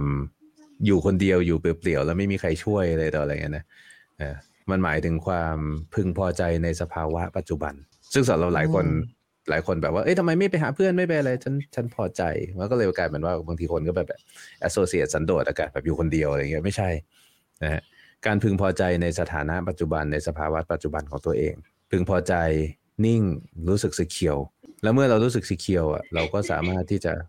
คำว่าเกษียณในที่นี้ก็บอกมนุษย์มันไม่ได้แบบหยุดทำงานหรอก แต่หยุดทำงานให้คนอื่นแล้วหันมาแบบโอ้พูดง่ายๆคือทำงานมาสร้างโปรเวอร์ให้ตัวเองอะนะฮะเอ่อถ้าคุณสามารถไปถึงจุดนั้นได้อะมันก็ก็ได้แต่ว่ามันต้องพอให้เป็นก่อน ความพอเพียงนะความรู้จักพอมันเป็นสิ่งสำคัญ ครับคราวนี้เนี่ย โลก ในปัจจุบันมันพอไม่ได้ เรื่องน่าเศร้ามันอยู่ตรงเนี้ยที่ที่อิดพูดเมื่อกี้คือมันพอไม่ได้ถูกไหมเพราะว่าพอเงินมันเสื่อมค่าลงเรื่อยๆ พอเงินมันระเหยได้ คุณต้องมีเงินเท่าไหร่ถึงจะพอ คุณต้องหารายได้มากเท่าไหร่ถึงจะพอ คุณรู้อยู่อย่างหนึ่งคุณมีความเซนส์อยู่ในหัวว่ามันไม่มีทางพอ แล้วคุณถูกกระตุ้นให้ใช้จ่ายด้วยใช่ป่ะหมอนิวก่อนที่จะรู้จักบิตคอยบัตรชนบัตรเดือนชนเดือนนะฮะหารายได้ได้น่าจะเยอะกว่าคนในห้องนี้หลายคน แต่ว่าใช่ค่าใช้จ่ายก็สูงตามไปด้วย แล้วเมื่อไหร่มันจะพอ ยิ่งคนมีเยอะยิ่งรู้สึกไม่พอ เพราะว่าเงินของเขายิ่งสลายหายไปกับอากาศมากกว่าคนอื่น ยิ่งเร็วกว่าคนอื่น เพราะฉะนั้นสิ่งที่ระบบเงินเฟียด และความสามารถในการพิมพ์เงินของรัฐบาลมันมันทำร้ายโลกเราเนี่ย คือมันทาให้ความพอมันหายไป แล้วพอคนเราไม่พอมันก็อย่างที่เนี่ยเราก็ไม่สามารถที่จะใส่ใจกับเรื่องอื่นนอกเหนือจากเรื่องของ security ปัจจัย 4 ความเป็นอยู่เอาตัวรอดและการตอบสนองความต้องการระยะสั้นของเรา การตอบสนองความใคร่ระยะสั้น ๆ ของเรา แค่นั้น มันมองไปไกลกว่านั้นไม่ได้ time preference มันไม่สามารถยืดได้นะเพราะนั้นก็เลยคุณรู้ก็เลยพูดถึงตรงนี้เหมือนกันว่านี่คือสิ่งที่ Bitcoin มันเข้ามา มีความสำคัญตรงนี้ เงินที่มันดีเบสไม่ได้ ที่รัฐบาลมาทำให้เสื่อมค่าไม่ได้ มีจำนวนจำกัดเป็นของคุณได้ขนไปที่ไหนก็ได้ใช้ที่ไหนก็ได้ มีความเป็นกลาง ไม่ได้ขึ้นกับรัฐบาลใดเนี่ย มันจะเป็นเครื่องมือสำคัญในการนำความพอกลับมา มีหนึ่งบิตคอยพอแล้วสมมตินะนี่หนึ่งบิตคอยพอละ เราวางแผนไว้อย่างนั้น วันหนึ่งที่คุณสามารถเก็บได้ถึงหนึ่งบิตคอยคุณก็ไม่จำเป็นต้องเป็นทาสใครอีกต่อไป คุณก็สามารถมาทำธุรกิจของตัวเองได้ มาเดินตามความฝันของตัวเอง มาทำในสิ่งที่ตัวเองรักตัวเองชอบได้ เพราะเรารู้แล้วเราพอแล้วชีวิตนี้เราอยู่ได้ละ และนี่คือโลกในตั้งแต่สมัย gold standard เลยต่ออะไรก็เป็นอย่างเงี้ยนะฮะ แล้วเราก็จะเริ่มแคร์กับสิ่งอื่นๆมากขึ้น แคร์กับสิ่งแวดล้อมมากขึ้น แคร์กับอะไรมากขึ้น โลกมันดีขึ้นเองอืมเนี่ยก็ต่อต่อจากอิดนิดนึงโทษที โอ้โห อิ่มเลยอิ่ม อิ่มอะเออธรรมะอิ่มอิ่มจริงฮะอะไปต่อเลยไหมครับ ถ้าไม่โอมีเคใคร เราไปเรื่องดักดาร์กกันเลยครับ ไม่ดักไม่ดักออกจากห้องผมห้องประชุมนอตเตอร์มา เจอคนไร้บ้านนอนอยู่ข้างหน้าว่าไงแชร์แชร์คอมหน้าจอหน่อยครับครับ อ่าเดี๋ยวสมกดจึงโอเค ก็เอ่อพูดต่ออาจารย์เลยแล้วกันนะ ว่าพอเงินเฟียดอะ มันเก็บมูลค่าไม่ได้นะครับ ผู้คนอะ ก็เลย พยายามหาของอย่างอื่น เพื่อเก็บมูลค่า เพื่อเก็บความมั่งคั่ง เพื่อเก็บน้ำพักน้ำแรงเนาะของตัวเองนะครับหนึ่งในนั้นที่ตกเป็นอ่าวัตถุหรือตกเป็นเหยื่อ เพื่อเขาใช้ในการเก็บน้ำพักน้ำแรงนะครับ ก็คืออสังหาริมทรัพย์บ้านนั่นเอง บ้านนะครับตั้งแต่ปีนู่นเลยนะครับหนึ่งเก้าหกห้าเนาะมาจนถึงปีปัจจุบันเนี่ยจะเห็นได้ว่ามูลค่าเฉลี่ยแล้วมันเพิ่มขึ้นประมาณยี่สิบเท่า อืม เพราะว่าคนมันเยอะขึ้นไหม เพราะว่ามันอ่าคนมันเพื่อใช้ซื้อเพื่อใช้อยู่อาศัยไหมเนาะตัวเลขนี้ก็อากูกันได้นะครับแต่ว่าจะมีจะเห็นเศรษฐีที่รวยๆเนี่ย มีที่ดินเป็นแสนไร่ คนเดียวเลย ไอ้คนที่ผลิตวัคซีนอะอะโทษโทษโทษไอ้คนนั่นแหละเนาะเออ อยู่ดีๆก็มีที่ดินเป็นแสนไร่ เมื่อเทียบกับรายได้ที่เพิ่มขึ้นของประชาชนนะครับ มันก็จะเห็นว่า ราคาของบ้านเนี่ยมันเพิ่มขึ้นแบบฉีกเลยนะครับ กับรายได้ของ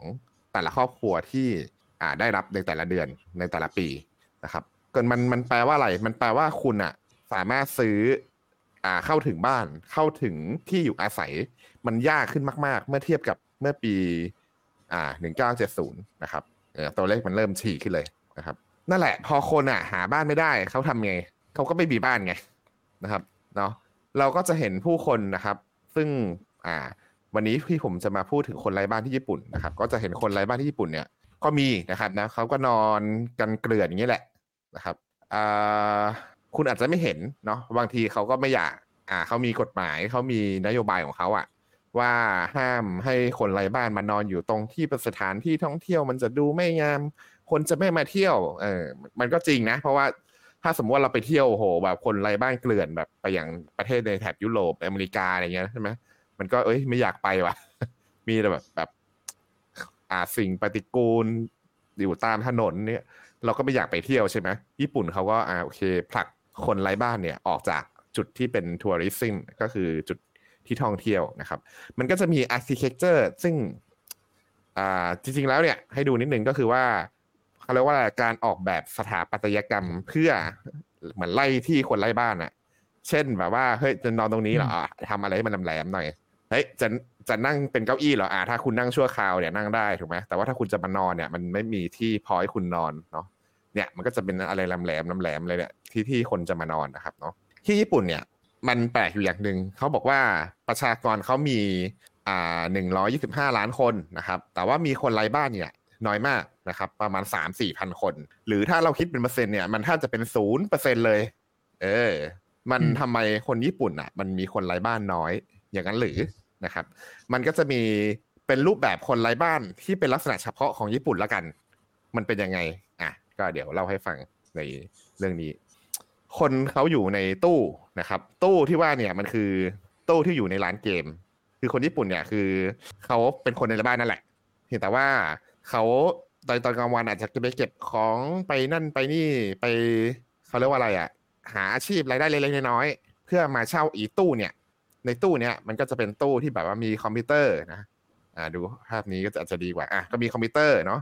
มีทีวีนะครับ มีเป็นตู้สี่เหลี่ยมเล็กๆแค่นี้แหละนะครับ อันนี้คือหมดตู้แล้วนะไม่ใช่ว่าถ่ายตรงมุมแล้วเห็นแค่ดีไม่ใช่นะคือตู้มันคือเล็กแค่นี้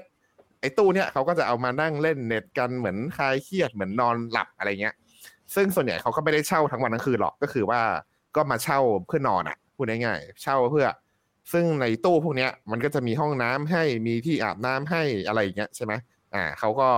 ไอคนพวกนี้แหละ มันมาอาศัยอยู่ในตู้พวกนี้แหละ มันไม่เขาจริงๆอะถ้าตามนิยามนะคนคือเขาก็คือคนไร้บ้าน คือนิยามคนไร้บ้านมันมีเยอะแยะเลย ตั้งแต่แบบว่า ไม่มีบ้านไปอาศัยอยู่กับญาติ เออ อย่างเงี้ยไร้บ้านหรือเปล่า บางประเทศก็บอกเอออย่างเงี้ยไร้บ้านแล้วนะ มีไม่มีบ้านไปอยู่กับเพื่อน ไม่มีบ้านไปอยู่กับญาติอะไรเงี้ยเออแต่ญี่ปุ่นนี่คือแบบไม่มีบ้านใช่ไหมอ่า แล้วก็แบบอ่ามาอยู่ในตู้เนี่ย เขาไม่นับเป็นคนไร้บ้านเลยเออ ตามนิยามของญี่ปุ่น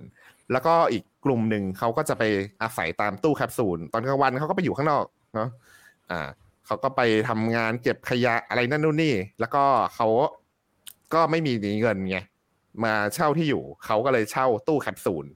ซึ่งมันก็จะมีแบบรายวัน บางคนเช่าอีตู้เนี่ย เป็นรายเดือน เห็นหมายเลขอะไรพวกนี้ปะเออ มันคือหมายเลขแบบว่า เฮ้ย เหมือนเป็นบ้านอะบ้านบ้านเลยอะเหมือนเป็นอพาร์ตเมนต์ แต่เป็นอพาร์ตเมนต์รูหนูของจริง ไม่ใช่รูหนู แบบที่เราเห็นแบบหนึ่งคูณสามเมตร อะไรไม่ใช่ที่ไอ้บ้านของเขาเนี่ยคือเป็นรูแคปซูลอย่างนี้เลยบ้านเช่าอพาร์ตเมนต์ อ่า มันก็จะเป็นเรียกว่าแคปซูลอพาร์ตเมนต์อะไรไปเนาะ ค่าเช่าก็แบบว่าสามพันถึงสี่พันเยนต่อ ต่อคืนอะไรเงี้ยต่อเดือนก็ประมาณสามสี่หมื่นบาทเออก็แพงเหมือนกันนะนั่นแหละแต่นั่นแหละครับ ก็คือคนญี่ปุ่นไปเช่าห้องรูหนูไม่ได้ละ เปลี่ยนมาเช่าแคปซูลรูหนูเออนั่นแหละ อันนี้ก็คือบ้านรูหนูที่อ่าเขาอยู่กันเล็ก ๆ เนาะอ่าแต่ตอนนี้มันพัฒนาเป็นแคปซูลแล้วนะครับ ก็ไม่มีอะไรสรุปว่าจริง ๆ แล้วคนไร้บ้านของญี่ปุ่นอะมันอาจจะมีเยอะมาก ไม่ไม่ใช่ว่าประเทศญี่ปุ่นไม่มีคนไร้บ้านอย่างที่ตัวเลขไอ้นี่มันบอก ว่าโอ้ยมีคนไร้บ้านแค่สามสี่พันคนเลย แต่มันมีคนที่เขาไม่นิยามอะให้เป็นคนไร้บ้าน แต่ไปอยู่ไอ้ตามตู้แคปซูลอยู่ไปตามตู้อ่าอินเทอร์เน็ตคาเฟ่แอบนอนกลางคืนอะไรเงี้ยมันมีอยู่เยอะมากนะครับ หรืออีกอันหนึ่ง ซึ่งผมคิดว่ามันก็อาจจะมีส่วนก็คือ คนญี่ปุ่นเนี่ยเขามีอะไร dignity เขามีอ่าความที่แบบว่าไม่อยากเป็นภาระ เออพอเขาแบบว่าไม่อยากเสียศักดิ์ศรี เออเขาก็เลยซูซายไม่รู้ว่ามีส่วนไหมแต่ว่าถ้าเทียบซูซายดอลเลทของญี่ปุ่นก็ค่อนข้างสูง เมื่อเทียบกับอเมริกาแล้วก็สูงเป็นสองเท่าเลยแต่ว่ามันก็มีประเทศที่แบบซูซายเยอะกว่าญี่ปุ่นนะเออแต่ว่าถ้าเทียบกับในประเทศพัฒนาแล้วอะ ญี่ปุ่นเนี่ยมันจะสูงที่สุดประมาณนี้ครับ อันนี้ก็คือคนไร้บ้านของญี่ปุ่นครับมีอะไรถามหรือสงสัยอะไรไหมครับ เหมือนเขาจะเรียกว่าอินเทอร์เน็ตคาเฟ่ใช่ไหมฮะของของอ่าญี่ปุ่นมันคล้ายๆอินเทอร์เน็ตคาเฟ่ซึ่งเปิด24ชั่วโมง คุณจะไปพักเมื่อไหร่ก็ได้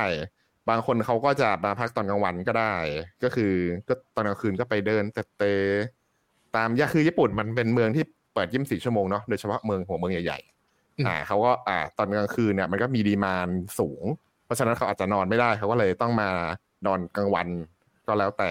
คือมันก็จะมีแบ่งกันแต่ว่าไม่ถูกนะ ไอเมื่อคิดเป็นชั่วโมงแล้วเหมือนเมื่อคิดเป็นเงินบาทก็อาจจะแพงอยู่อะแต่ว่าเพราะฉะนั้นเขาก็เลยไม่สามารถเช่ายี่สิบสี่ชั่วโมงได้ให้เป็นบ้านเลยเขาก็จะเช่าแค่ช่วงเล็กๆอาจจะหกชั่วโมงเพื่อนอน หมดหกชั่วโมงเสร็จก็ต้องเติมเงินก็ต้องจ่ายเพิ่มใช่ไหมเขาไม่มีตังค์จ่ายเขาก็ใช้หกชั่วโมงนั้นเล่นเน็ตนอนหลับอะไรตรงเนี้ย เพราะว่าข้างนอกก็อย่างที่เห็นรัฐบาลไม่ให้คุณมานอนให้เห็นนะเออพูดง่ายๆแล้วก็บางคนเขาก็มีศักดิ์ศรีเขาไม่อยาก ให้เขาไม่อยากไอ้เขาเรียกว่าอะไร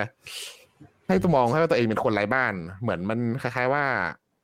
เหมือนเป็นคนที่ไม่มีประโยชน์ต่อสังคมอะไรประมาณนั้นน่ะเออเหมือนมีศักดิ์ศรีมีเกียรติมีศักดิ์ศรีประมาณนั้นเขาก็เลย จะไม่ยอมรับว่าตัวเองเป็นคนไร้บ้านเขาก็จะมานอนอย่างเงี้ยบอกเอ้ยจะได้ไร้บ้านไว้ยมีที่นอนอยู่หกชั่วโมงต่อวันอะไรอย่างเงี้ยเขาเรียกหาที่อยู่ชั่วคราวอะครับประมาณนั้นสเตย์ตัวอื่นไว้อย่างเงี้ยครับรัฐบาลล้อเล่นครับล้อเล่นเอ้ยผมกำลังจะถามว่า ครับผมถามเออผมเคยดูพวกเออช็อตวิดีโอใน Facebook ที่แบบว่าคนไร้บ้านแล้วก็วัยรุ่นพวกเมาเกลื่อนตามถนนเนี่ยเต็มเลย ในอ่าอเมริญี่กาปุ่นญี่ปุ่นอืเหรมอในอเมริกาแล้วก็ญี่ปุ่นด้วยฮะ ญี่ปุ่นคือก็มีผมกำลังอ่าอ่าอ่าทำมาก่อนอะผมผมเข้าใจว่าประเทศพวกนี้มันโดนใช้เป็นอิมเมจในการแสดงออกว่าประเทศแบบเนี้ยเจริญ แต่ในมุมหนึ่งที่กล้องไม่ได้แพนไปเห็นก็คือแบบมันมีพวกโฮมเลสอะไรเงี้ย ทั้งที่บ้านเราอะที่พยายามยกประเทศพวกนี้เป็นโรโมเดลอะกับมีโฮมเลสที่ดูน้อยกว่า ผมเข้าใจถูกไหม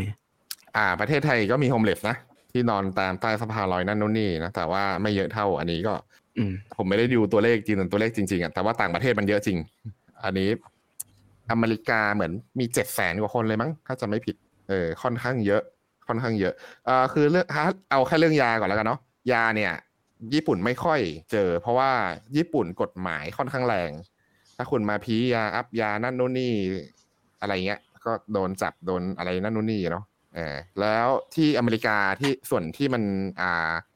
ใช้ยาเสพติดหรือใช้ยาทำให้ตัวเองเมาให้ลืมอะไรเงี้ย ก็คือที่ดัง ๆ ก็คือเฟนทานิลของที่อเมริกา มันเป็นยาพวกกลุ่ม opioid ก็คือพวกมอร์ฟีนอะไรเงี้ยแหละ แต่ว่าเป็นตัวน้องๆมอร์ฟีนที่มันเข้าถึงง่ายกว่า อืมเขาก็เลย เอามานั่นแหละมามันเป็นเป็นยาที่ใช้ในการแพทย์ไงมันก็เลยยังไม่อยู่ในยาเสพติด แต่ว่าฤทธิ์มันคือมอร์ฟีนเลยเออประมาณนั้นก็เลยเอามาพี้ก็จะเห็นแบบคนนั่งเป็นซอมบี้อะไรเงี้ยครับอืมอืมแต่ว่าส่วนใหญ่จะเจอในพวกอเมริกานะ ซึ่งที่เฟนตานิลอะเข้าถึงได้ง่ายครับประมาณนั้น ประเทศไทยมี homeless ตาม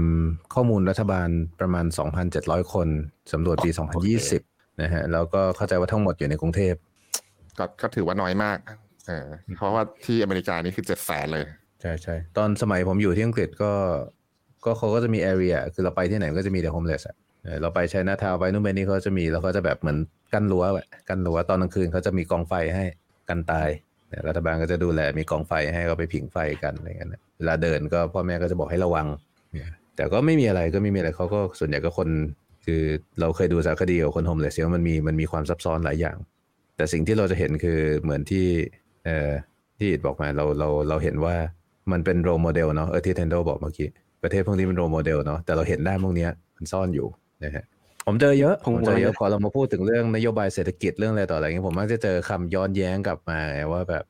อืมคุณมาทำ homeschool อะไรดูการศึกษาที่ญี่ปุ่นสิดูไปดิดูอย่างญี่ปุ่นสิรัฐสวัสดิการดีทุกคนอืมอยู่มีความสุขอะไรอย่างเงี้ยนะฮะคือแบบใช่หรือเปล่า จนจนหลาย ๆ ครั้งเราแบบ เราต้องกลับมาตั้งคำถามกับ narrative ที่เราได้รับมาตลอดอะเราชอบแบบญี่ปุ่นดีเป็นเมืองปลอดภัย เราเห็น crime rate เขาพุ่งปีสองปีนี้ไหมนะฮะสตอกเกอโดยร์เฉพาะอย่างยิ่งหลังจากหลังจากเรื่องของแล้ว crime rate จริง ๆ เนี่ยคือบอกที่ปลอดภัยมันปลอดภัยจากอะไรด้วยเออ stalker นี่เยอะมากนะเพียงแต่ว่ามันอาจจะไม่ได้มันอาจจะแค่ stalk ไงคือมันมันมีน้อยเปอร์เซ็นต์ของ stalker ที่จะออกมาเป็น crime อีกทีหนึ่งในลักษณะที่เป็น crime ที่แบบเอาผิดได้ใช่ป่ะ เอ่อ groping stalker นู่นนี่นั่น คือแบบว่า sexual harassment ทั่วไปอะไรเงี้ยดูเป็นเรื่องเล็ก ๆ น้อยๆ ในสังคมเขานะฮะแต่ถามว่าแบบมันมันแปลว่าเมืองเขาปลอดภัยจนแบบปล่อยเด็กเดิน เราจะมีรายการแบบอะไรนะ ที่เขาแบบปล่อยเด็กเดินไปซื้อของเองอะไรเงี้ยที่ญี่ปุ่นก็เหมือนจะทำแบบสไตล์ marketing ให้ดูว่าบ้านเมืองเขาปลอดภัยแบบปลอดภัยขนาดนั้นจริงหรือเปล่านะก็ทำให้เราตั้งคำถามแหละ แล้วก็มันเป็นภาพลักษณ์ที่เขาพยายามสร้างออกมา ใช่ไหมแล้วเราก็เชื่อว่าแต่ละประเทศก็จะมีภาพลักษณ์เหล่านี้สวีเดนเป็นประเทศที่แบบการศึกษาดีสุดหรือเปล่าผมรู้จักคนเยอะแยะเลยที่แบบเขามีมีพ่อแม่ที่เอาลูกมาเรียนเมืองไทยหลายคนด้วยซ้ำที่แบบว่าเฮ้ยเขาบอกเขาเขาหนีมาเขาเขารับไม่ได้นะฮะมันทำให้เราตั้งคำถามกับ propaganda หลายอย่างที่เราถูกสอนมาว่า ประเทศเหล่านี้คือคือที่หนึ่งด้านนี้ที่หนึ่งด้านนี้อะไรต่ออะไรอย่างนี้แล้วมันภาพจำเลยเนาะในทั้งในการ์ตูนในอะไรเงี้ยที่ว่า เอ้ยเนี่ยเด็กชินอย่างชินชินจังเงี้ยห้าขวบเดินเล่น เล่นกับเพื่อนแล้วถึงเวลากลับบ้านอะไรเงี้ยใช่ไหมเมืองบ้านนอกอาจจะได้อะไรอย่างเงี้ยอืมหรือมันมันเป็นโซนโซนๆด้วยคือเขาจะมีโซนโซนๆของเขาอย่างอย่างในเมืองใหญ่เองก็จะมีโซนส่วนใหญ่มันก็จะปลอดภัยพอสมควรถูกป่ะแต่มันก็จะมีโซนอย่างเงี้ยโซนที่โฮมเลสอยู่กันโซนที่ crime rate เยอะๆอะไรต่ออะไรซึ่งแบบมันก็จะเป็นมุมที่ถูกแบบ ไม่ได้ถูกนำมาอยู่ในสื่อที่ใช้เป็นเราเรียก soft power ที่ออกมาอะไรอย่างเงี้ยอืมนะฮะจริงๆญี่ปุ่นยังค่อนข้างมีความตรงปกพอสมควรถ้าแบบว่าใครแบบเอ่อติดตามมาหลายปีอย่างเงี้ยเอ่อ ถ้าเราจะเจอสิ่งที่แบบประเทศที่ไม่ตรงปกที่สุดนะอาจจะเรื่องเกาหลีใช่ไหมนะฮะก็เพราะว่าเราจะจะรับภาพลักษณ์จากไม่ว่าจากละครจากซีรีส์จากอะไรต่ออะไรเงี้ยไว้เยอะมากๆ แล้วพอไปจริง ๆ คนก็จะเจอแบบเฮ้ยมันไม่เห็นเหมือนอย่างนั้นเลยอืมนะถ้าไม่มีอะไรผมจะเลสประเด็นนะอะถิงก่อนเลยฮะฮะผมเปล่า ผมไม่เมื่อกี้ผมนึกได้ นึกได้เรื่องหนึ่งก็คือว่าอย่างของของญี่ปุ่นอย่างเงี้ยที่พี่นิวบอกอะครับ ว่า ตัวของเอ่อคนญี่ปุ่นเนี่ย ใช่ไหมก็ที่ที่เขาไม่นับเป็นโฮมเลสเพราะว่าเขาไปอยู่ตามพวกพวกคาเฟ่พวกเนี้ยแหละอืมส่วนของไทยเนี่ย ถ้าถ้าให้ผมแบบลองลองเดาเนี่ย ผมก็คิดว่าอาจจะเป็นเพราะเพราะว่ามีวัดนะไปอยู่อะไรวัอดย่างเหรอนี้หรือเปล่าอืมอะไรอย่างนี้หรือเปล่าอะอะไรอย่างจริงนี้คอ่ารับวัดใช่ฮะวัดมันไม่ได้มีจริงรับง่ายขนาดนั้นนะเอาจริงอะมีมีใช่ไหมแต่ผมรู้สึกว่าวัดคือะอคือ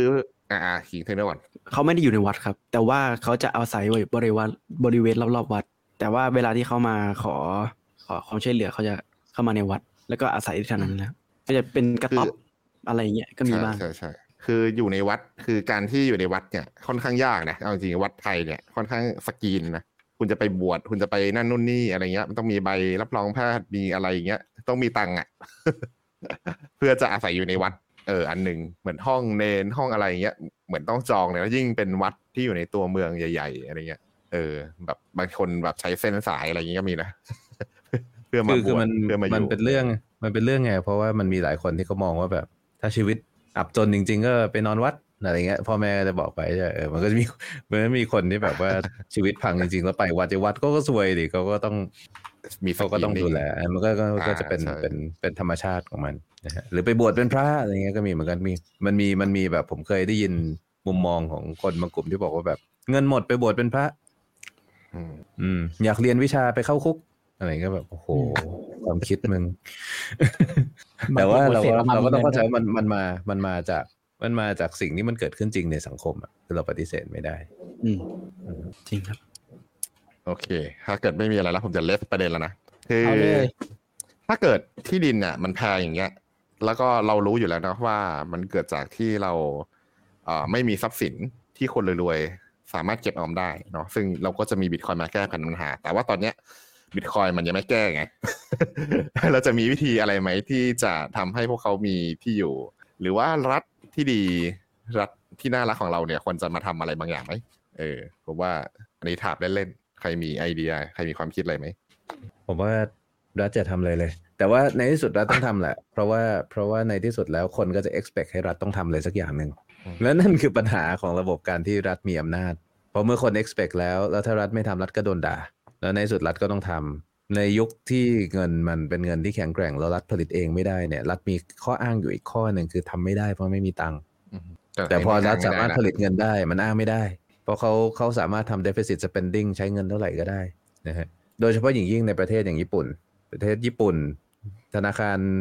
เอ่อธนาคารแห่งชาติญี่ปุ่น Federal Reserve ECB อะไรเงี้ยกลุ่มธนาคารที่สามารถผลิตเงินเองได้ โดยที่ไม่จำเป็นต้องไปกู้ lender last resort ที่ไหนนะที่สามารถเป็นหนี้ตัวเองได้เนี่ยเขาไม่มีข้ออ้างเลยในการที่จะไม่ทำสิ่งที่ประชาชนเรียกร้อง ซึ่งฟังดูดีเนาะ ประชาชนเรียกร้องอะไรก็ต้องทำแต่สิ่งที่เกิดขึ้นคือผลกระทบที่ตามมา ก็มาด้วยเช่นกัน แล้วในที่สุดสิ่งที่เราเห็นก็อย่างเงี้ยคือทุกสิ่งทุกอย่างมันถูก price out price up หมดทุกอย่างนะฮะจนจนจนคนไม่มีที่อยู่ ไม่มีปัญญาซื้อที่อยู่ ชีวิตมันแพงจนคนไม่มีความหวังคนหมดโอกาสที่จะมีลูกกันอะไรเงี้ย เพราะฉะนั้นคือถ้าถามว่ารัฐควรทำอะไรไหมควรไหมผมเชื่อส่วนตัวผมเชื่ออยู่แล้วว่ารัฐไม่ควร แต่รัฐทำไหมรัฐเลี่ยงไม่ได้ที่จะที่จะไม่ทำยังไงรัฐก็ต้องทำตราบใดที่รัฐมีอำนาจนี้อยู่ มันถึงสำคัญมากว่าเราจะต้องเอาอำนาจนี้ออกจากมือของรัฐ แล้วรัฐจะไม่ชอบ แต่ว่าผมว่าจริง ๆ ตอนนี้โลกมันน่าสนใจ เพราะว่าเราเริ่มมีประเทศที่รัฐเริ่มค่อยๆ ปลดมือจากอำนาจตรงนี้ ไม่ว่าจะด้วย popular vote เองด้วยซ้ำด้วย mechanism ของการที่แบบประชาชนอยากให้ประเทศรับบิตคอยน์อะไรต่ออะไรเงี้ยนะฮะหรือว่าหรือว่าการที่ประเทศเขาไม่เคยมีอำนาจนี้ตั้งแต่แรกอย่างเช่นเอลซาวาดอร์เงี้ยผมว่าในช่วง 3-4 ปีตรงนี้เราจะได้เริ่มเห็นบทเรียน แล้วเราก็จะเกิดการถอดบทเรียนผมเกลียดคำนี้มากเลย นะถอดบทเรียนจากประเทศเหล่านี้คือแบบ จะใช้คำว่าลอกก็ได้มันก็เหมือนกันแหละนะเออก็เราก็จะเห็นการถอดบทเรียน ไต้หวันกำลังจะเตรียมวางแผนประกาศ Bitcoin Legal Tender ใช่ไหมนี่ก็เป็นอีกประเทศที่น่าจับตานะฮะแล้วการที่บอกว่าเป็นประเทศเนี่ยก็อาจจะทำให้ไลฟ์นี้ปลิวได้แต่ว่าอีกเรื่องหนึ่งฟังแล้วน่ากลุ่มอืมกลุ่มกลุ่มไลฟ์จะปลิวใช่ไหมอ่าไม่ใช่ไรคลิปครับ คือพี่นิวพี่นิวจะถามว่า คือพี่นิวจะให้รัฐมาช่วยในตอนนี้เลยอะไรอย่างเงี้ยเหรอ เราจะทำยังไง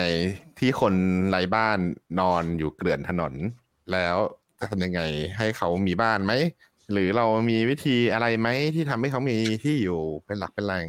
รัฐต้องทำอะไรไหม หรือว่าให้คน เออ จริงๆผมลืมตอบประเด็นแรกไปอะแล้วเราจะทำยังไง ไม่ใช่รัฐทำยังไงนะ ผมว่าเราไม่ต้องทำอะไรอืมอืมคือคือหมายถึงว่ามันมีมันมีเอาคำอะไรบ้าง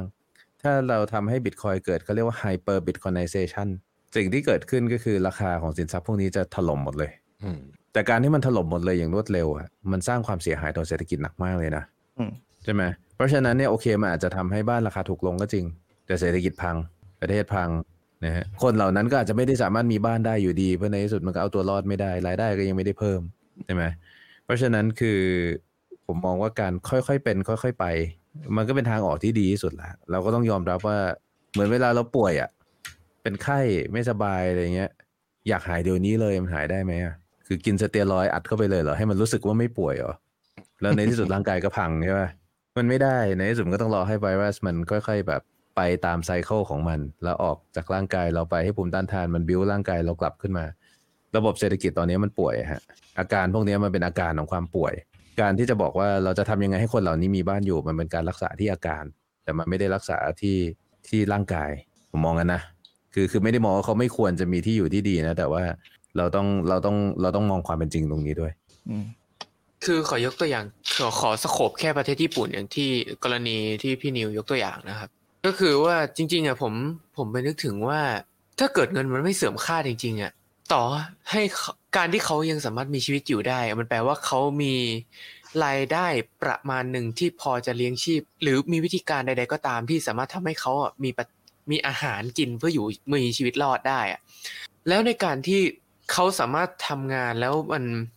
มีมีความสามารถในการเก็บออม แม้ว่าจะเล็กน้อยแค่ไหนก็ตามเนี่ย ในเงินในสังคมที่เงินไม่เสื่อมค่าเนี่ย มันสามารถไม่ว่าจะ ยังไงอะเมื่อจะนานแค่ไหนอะมันจะทำมันจะสามารถทำให้เขาสามารถเติมเต็มในส่วนนี้ได้ และมันคือสิ่งที่เป็นธรรมชาติ เป็นสิ่งที่เป็นกฎระเบียบที่เท่าเทียมที่สุดแล้วในในในความคิดของผมนะครับก็คือมันต้องเป็นระบบที่เป็น hard money standard นั่นแหละ ถึงจะช่วยเขาได้ อืมครับครับ เพราะว่าเราก็ต้องเราก็ต้องมามองดูนะ ว่าปัญหาเนี่ย มันมาจากอะไรหนึ่งเงินเฟ้อเงินเฟ้อจนข้าวของเนี่ยแพง ผู้คนทำงานแค่ไหนก็ไม่สามารถซื้อบ้านได้ เอาเงินไปลงกับอสังหาลงกับที่ดินลงกับบ้าน แล้วเงินเฟ้อเนี่ยปัญหาเนี่ยมันมาจากใคร มันก็มาจากรัฐ อืม พอมาจากรัฐ รัฐเขาก็ทำการแก้ไขด้วยเขากำลังทำอยู่เนี่ยเห็นในประเทศไทยก็กำลังอยากจะมี UBI ใช่ไหมก็คนไร้บ้านจาก2,000คนก็อาจจะทวีคูณขึ้น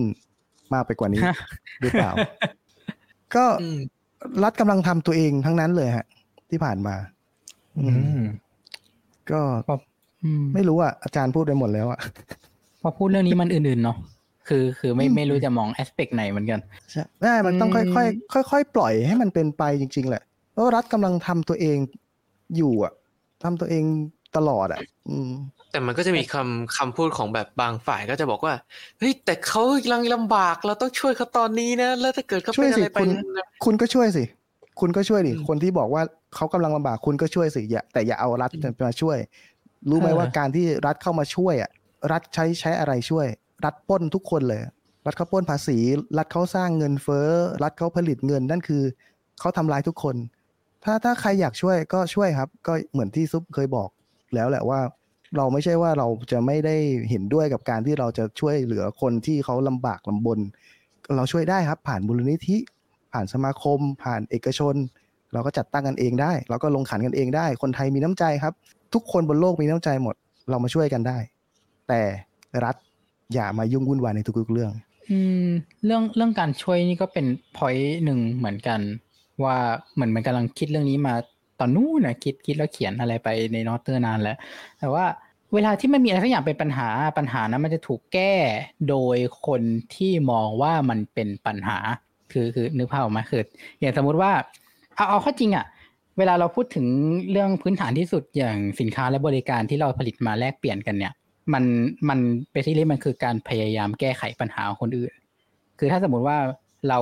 แก้ไขปัญหาให้คนอื่นได้ คือหมายถึงว่าทำให้ชีวิตเขาดีขึ้นได้ มีประสิทธิภาพมากขึ้นได้ประหยัดเวลามากขึ้นได้นั่นนี่ใช่ป่ะ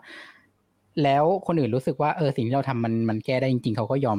จ่ายเงินให้เราทีเนี้ยเพื่อเพื่อที่จะแก้ปัญหาของเขาอะไรอย่างนี้ใช่ป่ะนั้นนั้นคือเรื่องปกติ ดังนั้นเนี่ยคำถามก็คือ แล้วอย่างกรณีคนไร้บ้านเนี่ย มันเป็นปัญหาของใคร หรืออะไรเป็นปัญหากันแน่ อันนี้ก็ต้องตั้งคำถามอะไรกันแน่ในในเรื่องนี้ที่เป็นปัญหา ปัญหาคือการที่มนุษย์คนหนึ่งมีชะตากรรมอันเลวร้ายที่ต้องมาอาศัยอยู่อย่าง ด้วยคุณภาพชีวิตที่ไม่ดี เหน็บหนาว ป่วยไข้ หรือจริง ๆ แล้วปัญหาของคุณมันแค่ว่าคุณไม่อยากเห็นภาพนี้อืมพี่พี่นึกภาพออกใช่ไหมถ้าถ้าสมมติว่าวันเนี้ยมีมีอะไรสักอย่างหนึ่งเป็นเหตุให้มีคนไร้บ้านคนหนึ่งไปปักหลักนอนแหมะอยู่หน้าบ้านใครสักคนเนี้ยในในแก๊งเราเนี่ยคำถามคือจริงๆแล้วอะไรเป็นปัญหาสำหรับเราแน่นอนอะเราเราไม่ชอบให้มีคนไร้บ้านมานอนอยู่หน้าบ้านใช่ปะแต่เวลาเราเจอ ประเด็นแบบเนี้ย อะไรกันนะที่เป็นปัญหา ปัญหาคือการที่เขามานอนอยู่นี่หรือปัญหาคือการที่หน้าบ้านกูมีคนไร้บ้านอยู่ และเราจะแก้ปัญหาด้วยวิธีการไหน เราจะแก้ไขปัญหาด้วยการบอกว่าเราจะเอาเงินของเราไปส่งสงเคราะห์ให้เขามีคุณภาพชีวิตที่ดีต่อยอดได้แล้วไป ไปแบบว่าไปไปมีชีวิตที่ดีอยู่ในที่ที่อยู่ที่เขา afford ได้นั่นนี่ใช่ไหมหรือจริงๆแล้วเราจะแค่แบบไปซื้อไม้มาไล่ตีเขาไม่ไปนอนที่อื่น ซึ่งซึ่งนั่นคือสิ่งที่เกิดขึ้นในญี่ปุ่นใช่ไหมล่ะก็คือแบบเขาเขาก็ไม่ได้แบบจริงจริง ๆ รัฐมันไม่ได้แคร์คุณภาพชีวิตเราอะไรขนาดนั้นหรอกแต่เขาก็แค่แบบพยายามให้สิ่งนี้มาเกะกะ การทำมาหากินหรือเศรษฐกิจของประเทศนั่นเอง โดยการแบบไล่มันไปให้มันอยู่ในที่ที่มันไกลสายตา แล้วก็ไม่สร้างความเดือดร้อนอะไรเงี้ยเออ อืม นั่นแหละเหมือนเหมือนที่พี่สุพูดเลยว่า เอ่อ ถ้าสมมติว่าคุณมองว่ามันเป็นปัญหา ถ้าว่าคุณมองว่าชะตากรรมของเขาก็เป็นปัญหา แล้วคุณโอเคที่จะเอา productivity ของคุณ เอาเงินเก็บของคุณนะทรัพย์สินของคุณมาลงกับเรื่องนี้เพื่อจะแก้ปัญหาให้พวกเขามีชะตากรรมที่ดีขึ้นอันนั้นมันก็แล้วแต่คุณ เพราะคุณมองว่าเป็นปัญหา แต่ว่าคนอื่นที่เขาไม่ได้มองว่าเป็นปัญหา มันมันก็เป็นสิทธิ์ของเขาที่เขาจะใช้ทรัพย์สินของเขาอย่างอย่างไรก็ได้ใช่ไหมเออคุณอาจจะเริ่มคือ หรือว่าถ้าคุณคิดว่าเออ จริงๆแล้วเรื่องนี้ไม่เป็นปัญหานะ แต่ว่าทำไมทุกคนไม่เห็นเลย คุณอาจจะเริ่มต้นลงทุนลงแรง แทนที่จะเอาเอาทรัพยากรของคุณไปช่วยโดยตรงคุณอาจจะเริ่มจากการทำแคมเปญอะไรบางอย่าง เพื่อสนับสนุนให้คนอื่นที่มีทรัพยากรเห็นด้วยแล้วเอาทรัพยากรมาลงกับคุณเพิ่มเพื่อทวีคูณอันนั้นก็เป็นไปได้ แต่ว่าไม่ใช่มาบอกว่าล็อบบี้เข้าทางรัฐแล้วให้รัฐเอาปืนมาจ่อเราเพื่อเอาทรัพย์สินของเราไปแก้ปัญหาที่คุณคิดว่าเป็นปัญหาอีกทีหนึ่งอะเอออันนั้นมันมันคนละเรื่องกัน อืม ก็ สุดท้ายมันก็กลับมาที่เรื่องว่าเรามองว่าเราควรจะมีสิทธิเหนือทรัพย์สินส่วนบุคคลจริงหรือเปล่า อืม ถ้าเกิดว่าเราเราเชื่อในหลักการของทรัพย์สินส่วนบุคคลอะเราก็ต้องมองว่าแต่ละคนมีสิทธิ์ที่จะมองว่าอะไรเป็นปัญหาหรือไม่เป็นปัญหามันก็แล้วแต่เขา แล้วเขาจะใช้ทรัพย์สินของเขาเพื่อแก้ปัญหาอะไรก่อน หรือ priority prioritize อะไรบางอย่างอย่างไร มันก็แล้วแต่เขา บางทีเขาอาจจะมีเงินเยอะ แต่เขามองว่าชีวิตเขาแม่งยังไม่สีเขียว เขาก็มีสิทธิ์ที่จะใช้ เงินของเขาเพื่อที่จะสีเขียวชีวิตเขาก่อนที่จะไปช่วยคนอื่นใช่ไหมเออมันมันแล้วแต่เขาอะ อืม ไม่ใช่แบบว่าเฮ้ยคุณพอมีเงินอะ เพราะงั้นคุณแม่งต้องถูกเอาเงินมาช่วยคนที่ลำบากกว่าคุณก่อนแล้ว ถ้าเกิดว่าคุณรู้สึกไม่สีเขียวก็ ก็ถึงวันนั้นคุณก็เรียกร้องให้รัฐมาช่วยคุณอีกทีนึงแล้วกันอะไรเงี้ยใช่ไหมมันไม่ใช่ อะ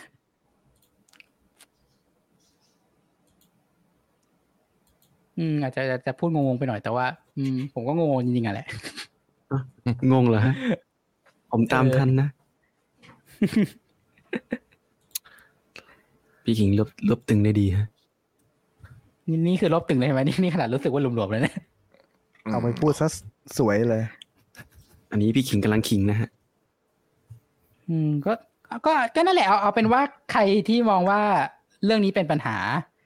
คุณก็ใช้ทรัพยากรของคุณในการแก้อืมปัญหาอย่างอย่างมีประสิทธิภาพที่สุดละกัน คุณจะแก้ตรงๆ คุณจะทำแคมเปญ คุณจะทำ marketing คุณจะทำอะไรก็ตามทำเลย อืมทำเลยทำทำด้วยว่ากำลังของคุณที่มีทำด้วยทรัพยากรของคุณที่มี ผมชอบที่ซุปบอกว่าทุกคนมีน้ำใจอะ มันอืมโลกมันเป็นอย่างนั้นจริง ๆ แต่ว่ามันไม่ใช่ว่าทุกคนมีความสามารถที่จะช่วยคนอื่นได้ ถ้าตัวเองยังเอาตัวเองไม่รอดอืม เพราะฉะนั้นคือแบบในสุดมันกลับไปที่เรื่องเดิมอะมันวนกลับไปเรื่องเดิมหมดเลยคือแบบหยุดทำลายเงินสักทีคนจะได้เอาตัวเองรอดแล้วเดี๋ยวเขาช่วยกันเอง คือแบบ เอาเงี้ยหมอว่าเชื่อว่าบ้านหลายคนที่มีเราก็จะมีการเลี้ยงคนที่เรารู้ว่าเขาเอาจริงเขาอยู่ในโลกนอกบับเบิลที่เราสร้างให้ไม่รอดนะนะฮะแต่เราก็เลี้ยงดูด้วยความ ไม่ว่าจะเป็นความผูกพันอยู่กันมานานรู้จักกันมาอะไรเงี้ย ตอบแทนบุญคุณที่เขาอุทิศชีวิตทำงานให้กับเรา เราก็ดูแลเขาจนถึงวันตายคือแบบ relationship พวกนี้มันสามารถมีได้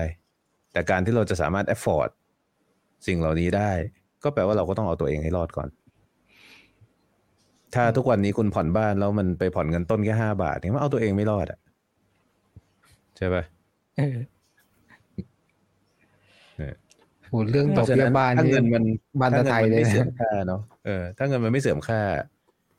โลกมันค่อยๆฮีลตัวมันเอง แต่ว่ามันไปรีบไม่ได้ ครับ ถ้ารีบมันเจ็บปวดกว่านั้นอีกเยอะเหมือนกันโกลาหลแน่อืมโอเค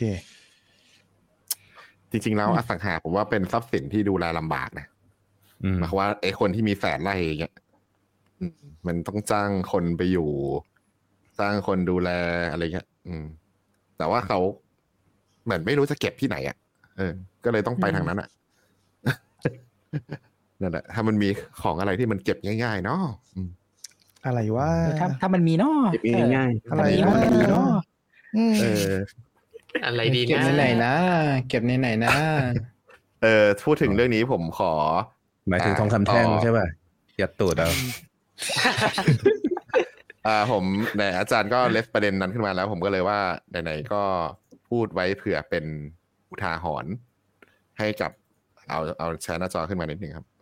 อันไหนอะโอเคหนึ่งปึ้งไอเนี้ยปึ้งใช่ไหมที่อาจารย์พูดถึงอะอืมก็คือว่า ผมเล่าให้ฟังคร่าวๆแล้วกัน ก็คือว่ามันมีคนที่เก็บ seed นะครับ ไว้ในอ่า password manager เจ้าหนึ่งที่คือ LastPass เนาะก็คือว่าเนี่ยอืม เมื่อสี่อ่า เมื่อวันที่สามสิบ October ก็คือเมื่อประมาณสี่วันก่อนเนาะก็บอกว่า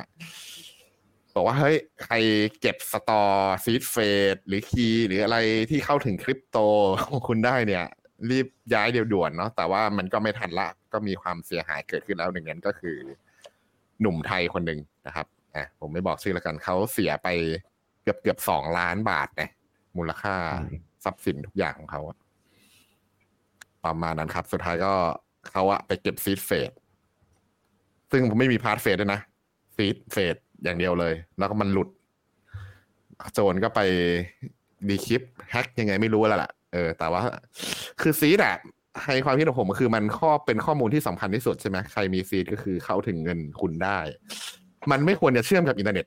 ไม่ว่าจะวิธีใด ๆ ก็ตาม ถ่ายรูปเก็บไว้ฝากไว้ใน cloud ฝากไว้ใน password manager หรืออะไรเงี้ย มันถึงได้มี hardware wallet ไงอืมใช่ไหมเพราะเราไม่ต้องการให้ seed เราไป expose กับอินเทอร์เน็ตตลอดเวลา คือมันอาจจะ expose นิดหน่อย ตอนที่เราโอนทำธุรกรรมแต่มันแป๊บเดียวเราก็เสียแล้วเอาจริงๆแล้วนะใช่ไหมอันนี้มันคุณไปฝากไว้ในอินเทอร์เน็ตใน cloud ในคอมพิวเตอร์ที่มันแบบว่าลิงก์ถึงกันตลอดเวลาอะไรเงี้ย ซึ่งไม่รู้ว่าระบบมันจะ compromise เมื่อไหร่ มันก็นั่นแหละ เมื่อถึงวันนั้นมันก็ เรียกร้องอะไรกลับมาเมื่อบิตคอยบล็อกเชนเนาะเมื่อโอนไปแล้วมันย้อนกลับไม่ได้ไปแล้วไปเลยเนาะเออคุณจะไปจ้างใครทำห้าสิบเอ็ดเปอร์เซ็นต์ attack เพื่อ reorg เงินคุณกลับมาเงี้ยหรอ ค่ารีออกแพงนะแพงกว่าคริปโตทรัพย์สินคริปโตที่คุณมีเยอะ ยกเว้นแบบคุณมีอะไรแสนบิตคอยเอออาจจะคุ้มมั้งที่ไปจ้างปูทุกปูแบบเฮ้ยช่วยรีออกเงินฉันหน่อยเอออาจจะคุ้มแต่ว่านั่นแหละ เออ อันนี้ อันนี้ก็หลายร้อยบล็อกละยังไงก็ไม่ไหวละ ใช่ครับ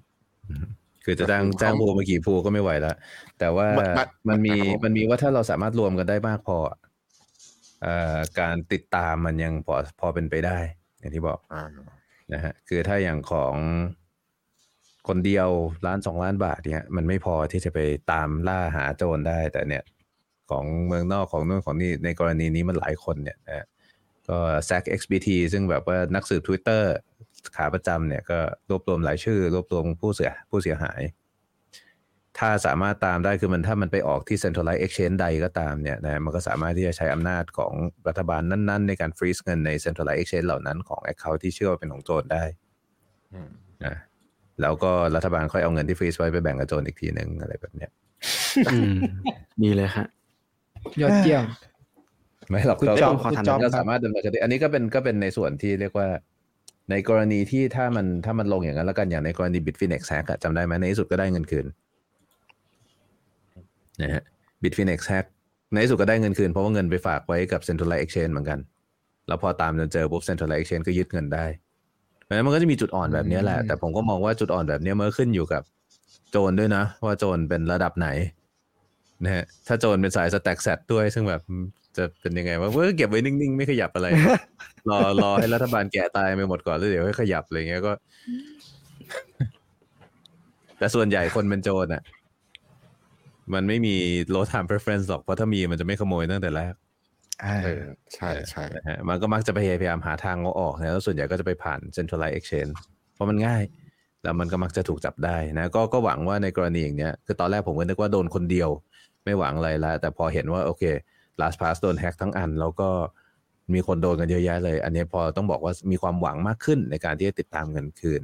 ไม่มากก็น้อยนะฮะก็ก็เอาเป็นใจเอ้เขาเรียกเอาเอาใจช่วยคนที่เสียหายแล้วกัน แต่ก็เป็นบทเรียน เป็นบทเรียนสำคัญเลยแหละ ว่าไม่ควรเก็บ seed ไว้ใน Password Manager จริง ๆ ต้องบอกว่า seed อย่างเช่นแบบเออ seed MetaMask อะผมเก็บใน Password Manager นะ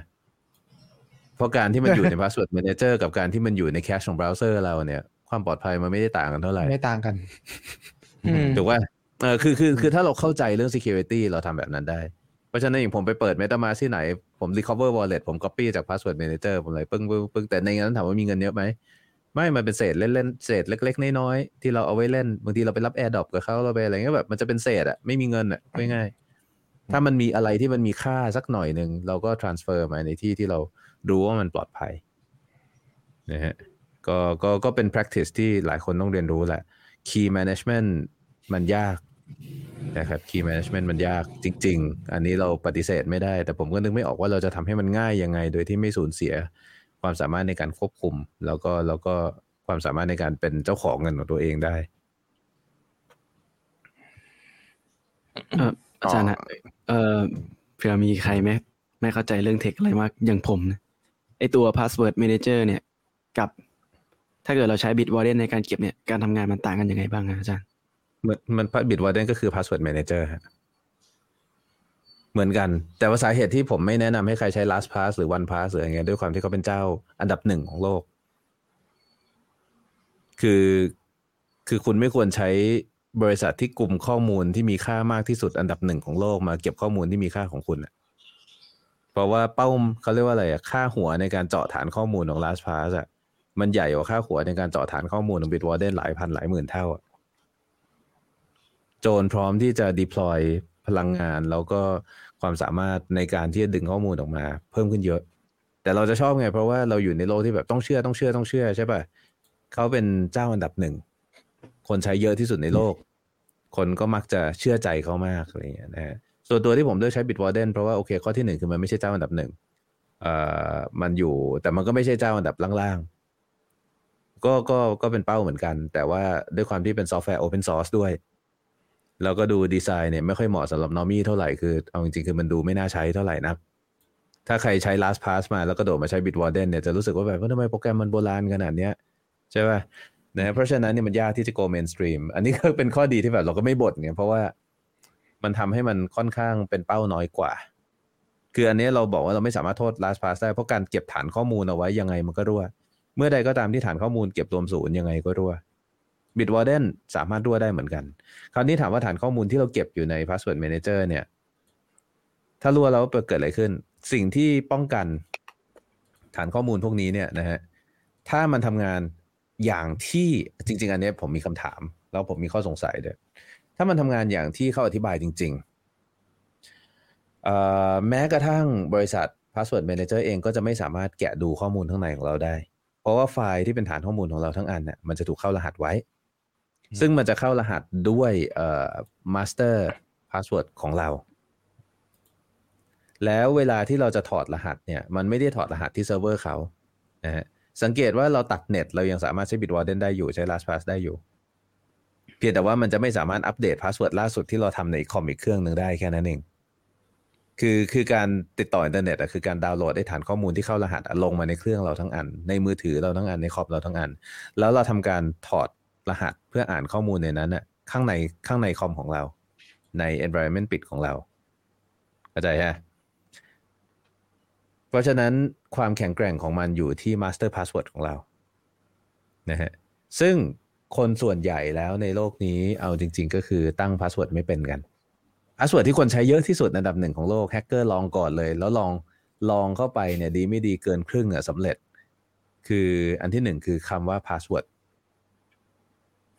อันที่สองยอดเยี่ยมคือหนึ่งสองสามสี่หรือหนึ่งสองสามสี่ห้าอันที่สามคือพาสเวิร์ดหนึ่งสองสามสี่คำพวกเนี้ยแล้วคนเอาไปใช้พวกนี้เป็นพาสเวิร์ดเยอะมาก top secret อะไรเงี้ยคือแบบ มันคือแบบคิดอะไรไม่ออกอะใส่ไว้ก่อนอะไรเงี้ยนะฮะเออเอ่อพวกนี้เป็นคำแรก ๆ ที่จะโดนเลยนะ เพราะว่าคือคือ by psychology นี่คือคำที่แบบคนใช้เป็นพาสเวิร์ดเยอะที่สุด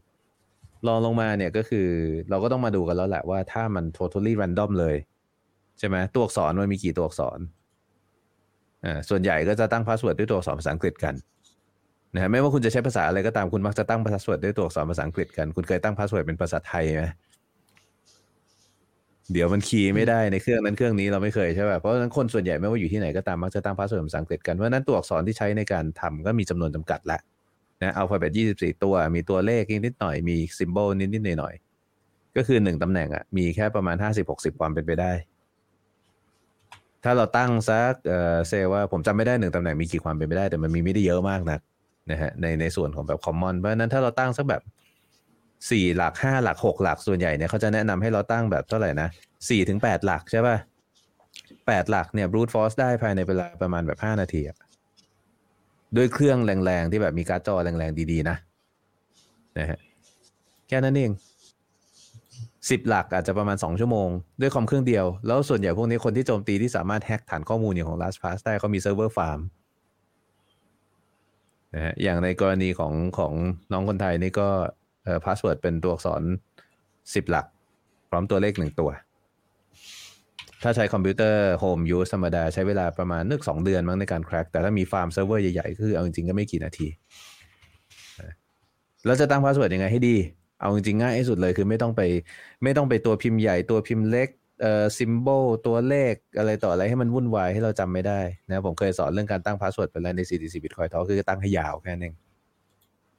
ยาวไว้เลยฮะยี่สิบสามสิบตัวอักษรไปเลย ให้ตายมันก็ crack ไม่ไหว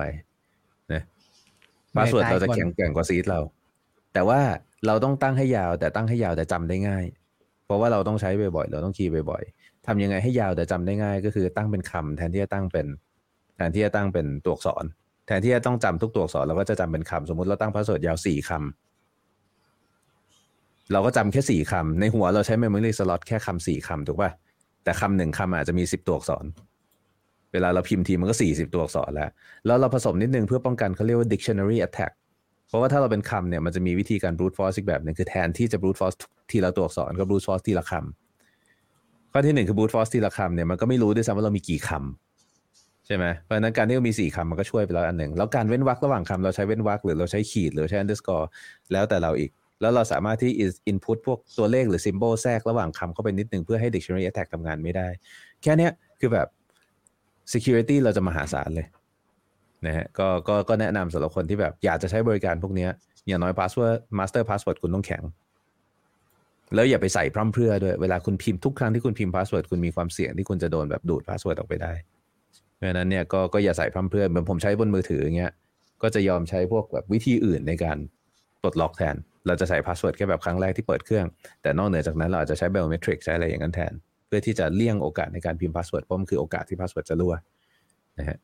ก็ก็ก็ฝากไว้สำหรับใครก็ตามที่เก็บข้อมูลสำคัญเอาไว้ในพวก password manager เนี่ยก็ต้องดูแลมันให้ดี เปลี่ยน password หมั่นหมั่นเปลี่ยนพาสเวิร์ดเป็นประจำตั้ง password ยาวแต่จำให้ได้ วิธีจำให้ได้คือตั้งเป็นคำแทนที่จะตั้งเป็นตัวอักษร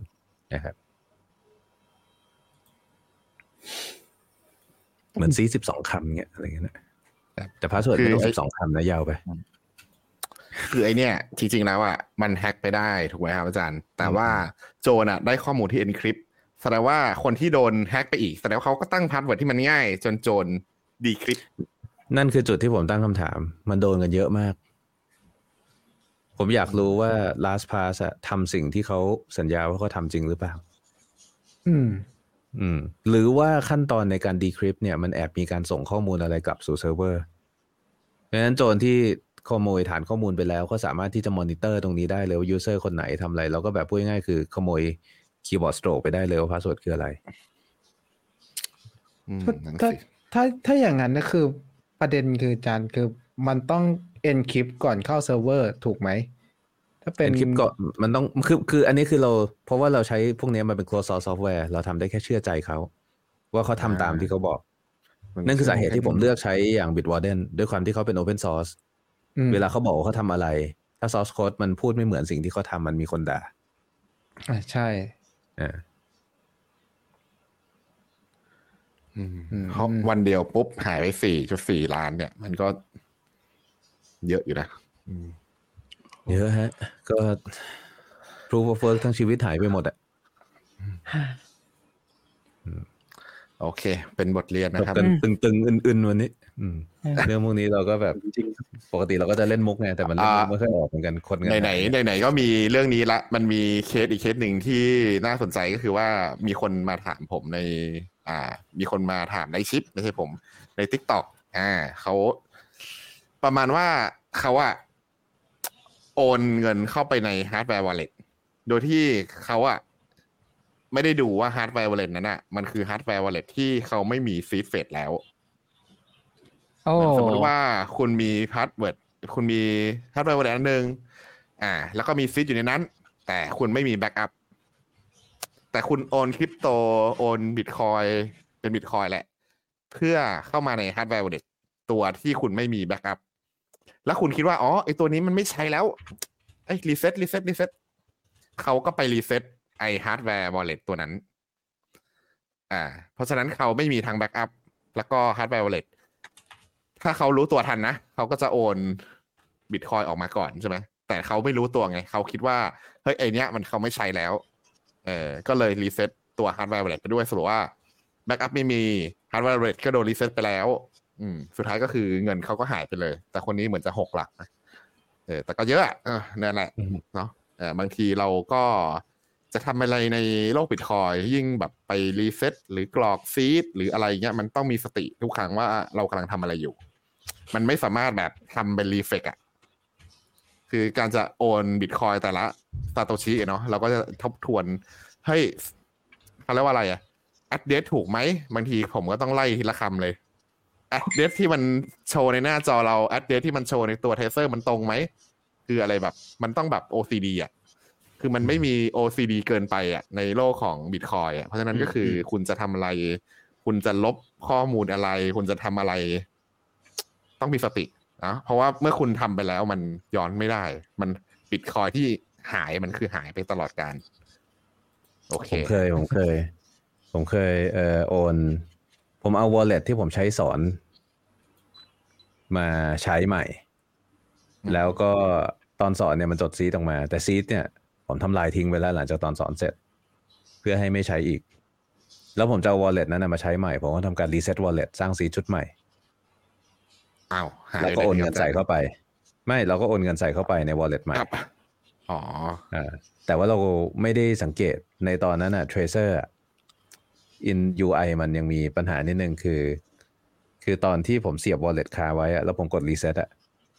มันขึ้น wallet ใหม่มาเป็นแบบ wallet สองแต่ wallet หนึ่งอะที่เรา reset ไปแล้วอะมันยังอยู่ แต่มันโอนออกไม่ได้แล้วนะ มันโอนออกไม่ได้มันถือว่าไม่ connect แล้วแต่มันยังอ่า generate receive address ได้ แล้วเราไม่ได้อ่าน เราโอนใส่ไอ้ wallet หนึ่งนั้นนะฮะตอนนั้นโอนไปยี่สิบกว่าบิตคอยโอ้ ก็ ราคาก็ไม่ถึงตอนนี้หรอก แต่ก็ไม่รู้จะเอาตังค์ที่ไหนมา แล้วไม่ไม่ใช่ตังค์ผมด้วยนะ เป็นตังค์รวมๆกันมา แล้วก็ โอ้ทำไงดี นอนไม่หลับไปสามสี่วันเลย จนในที่สุดก็คือแบบ เหมือนแบบนั่งนอนไม่หลับนั่งสมาธิไปเรื่อยแล้วก็นึกขึ้นได้ว่าไอ้ wallet ว่ามันเกิดอะไรขึ้น ก็ไปย้อนดูเอ่อพอดีผมถ่ายสกรีน ผมถ่ายวิดีโอสกรีนตอนนั้นไว้ด้วยเพราะเป็นเงินคนอื่น ก็ไปย้อนดูว่าเกิดอะไรขึ้นอะเราเข้าใจแล้วเราโอนผิด wallet เราไปโอนใส่ wallet ที่เราเพิ่ง reset ไป แล้วเราไม่มี seed ด้วยทำไงดีนะฮะ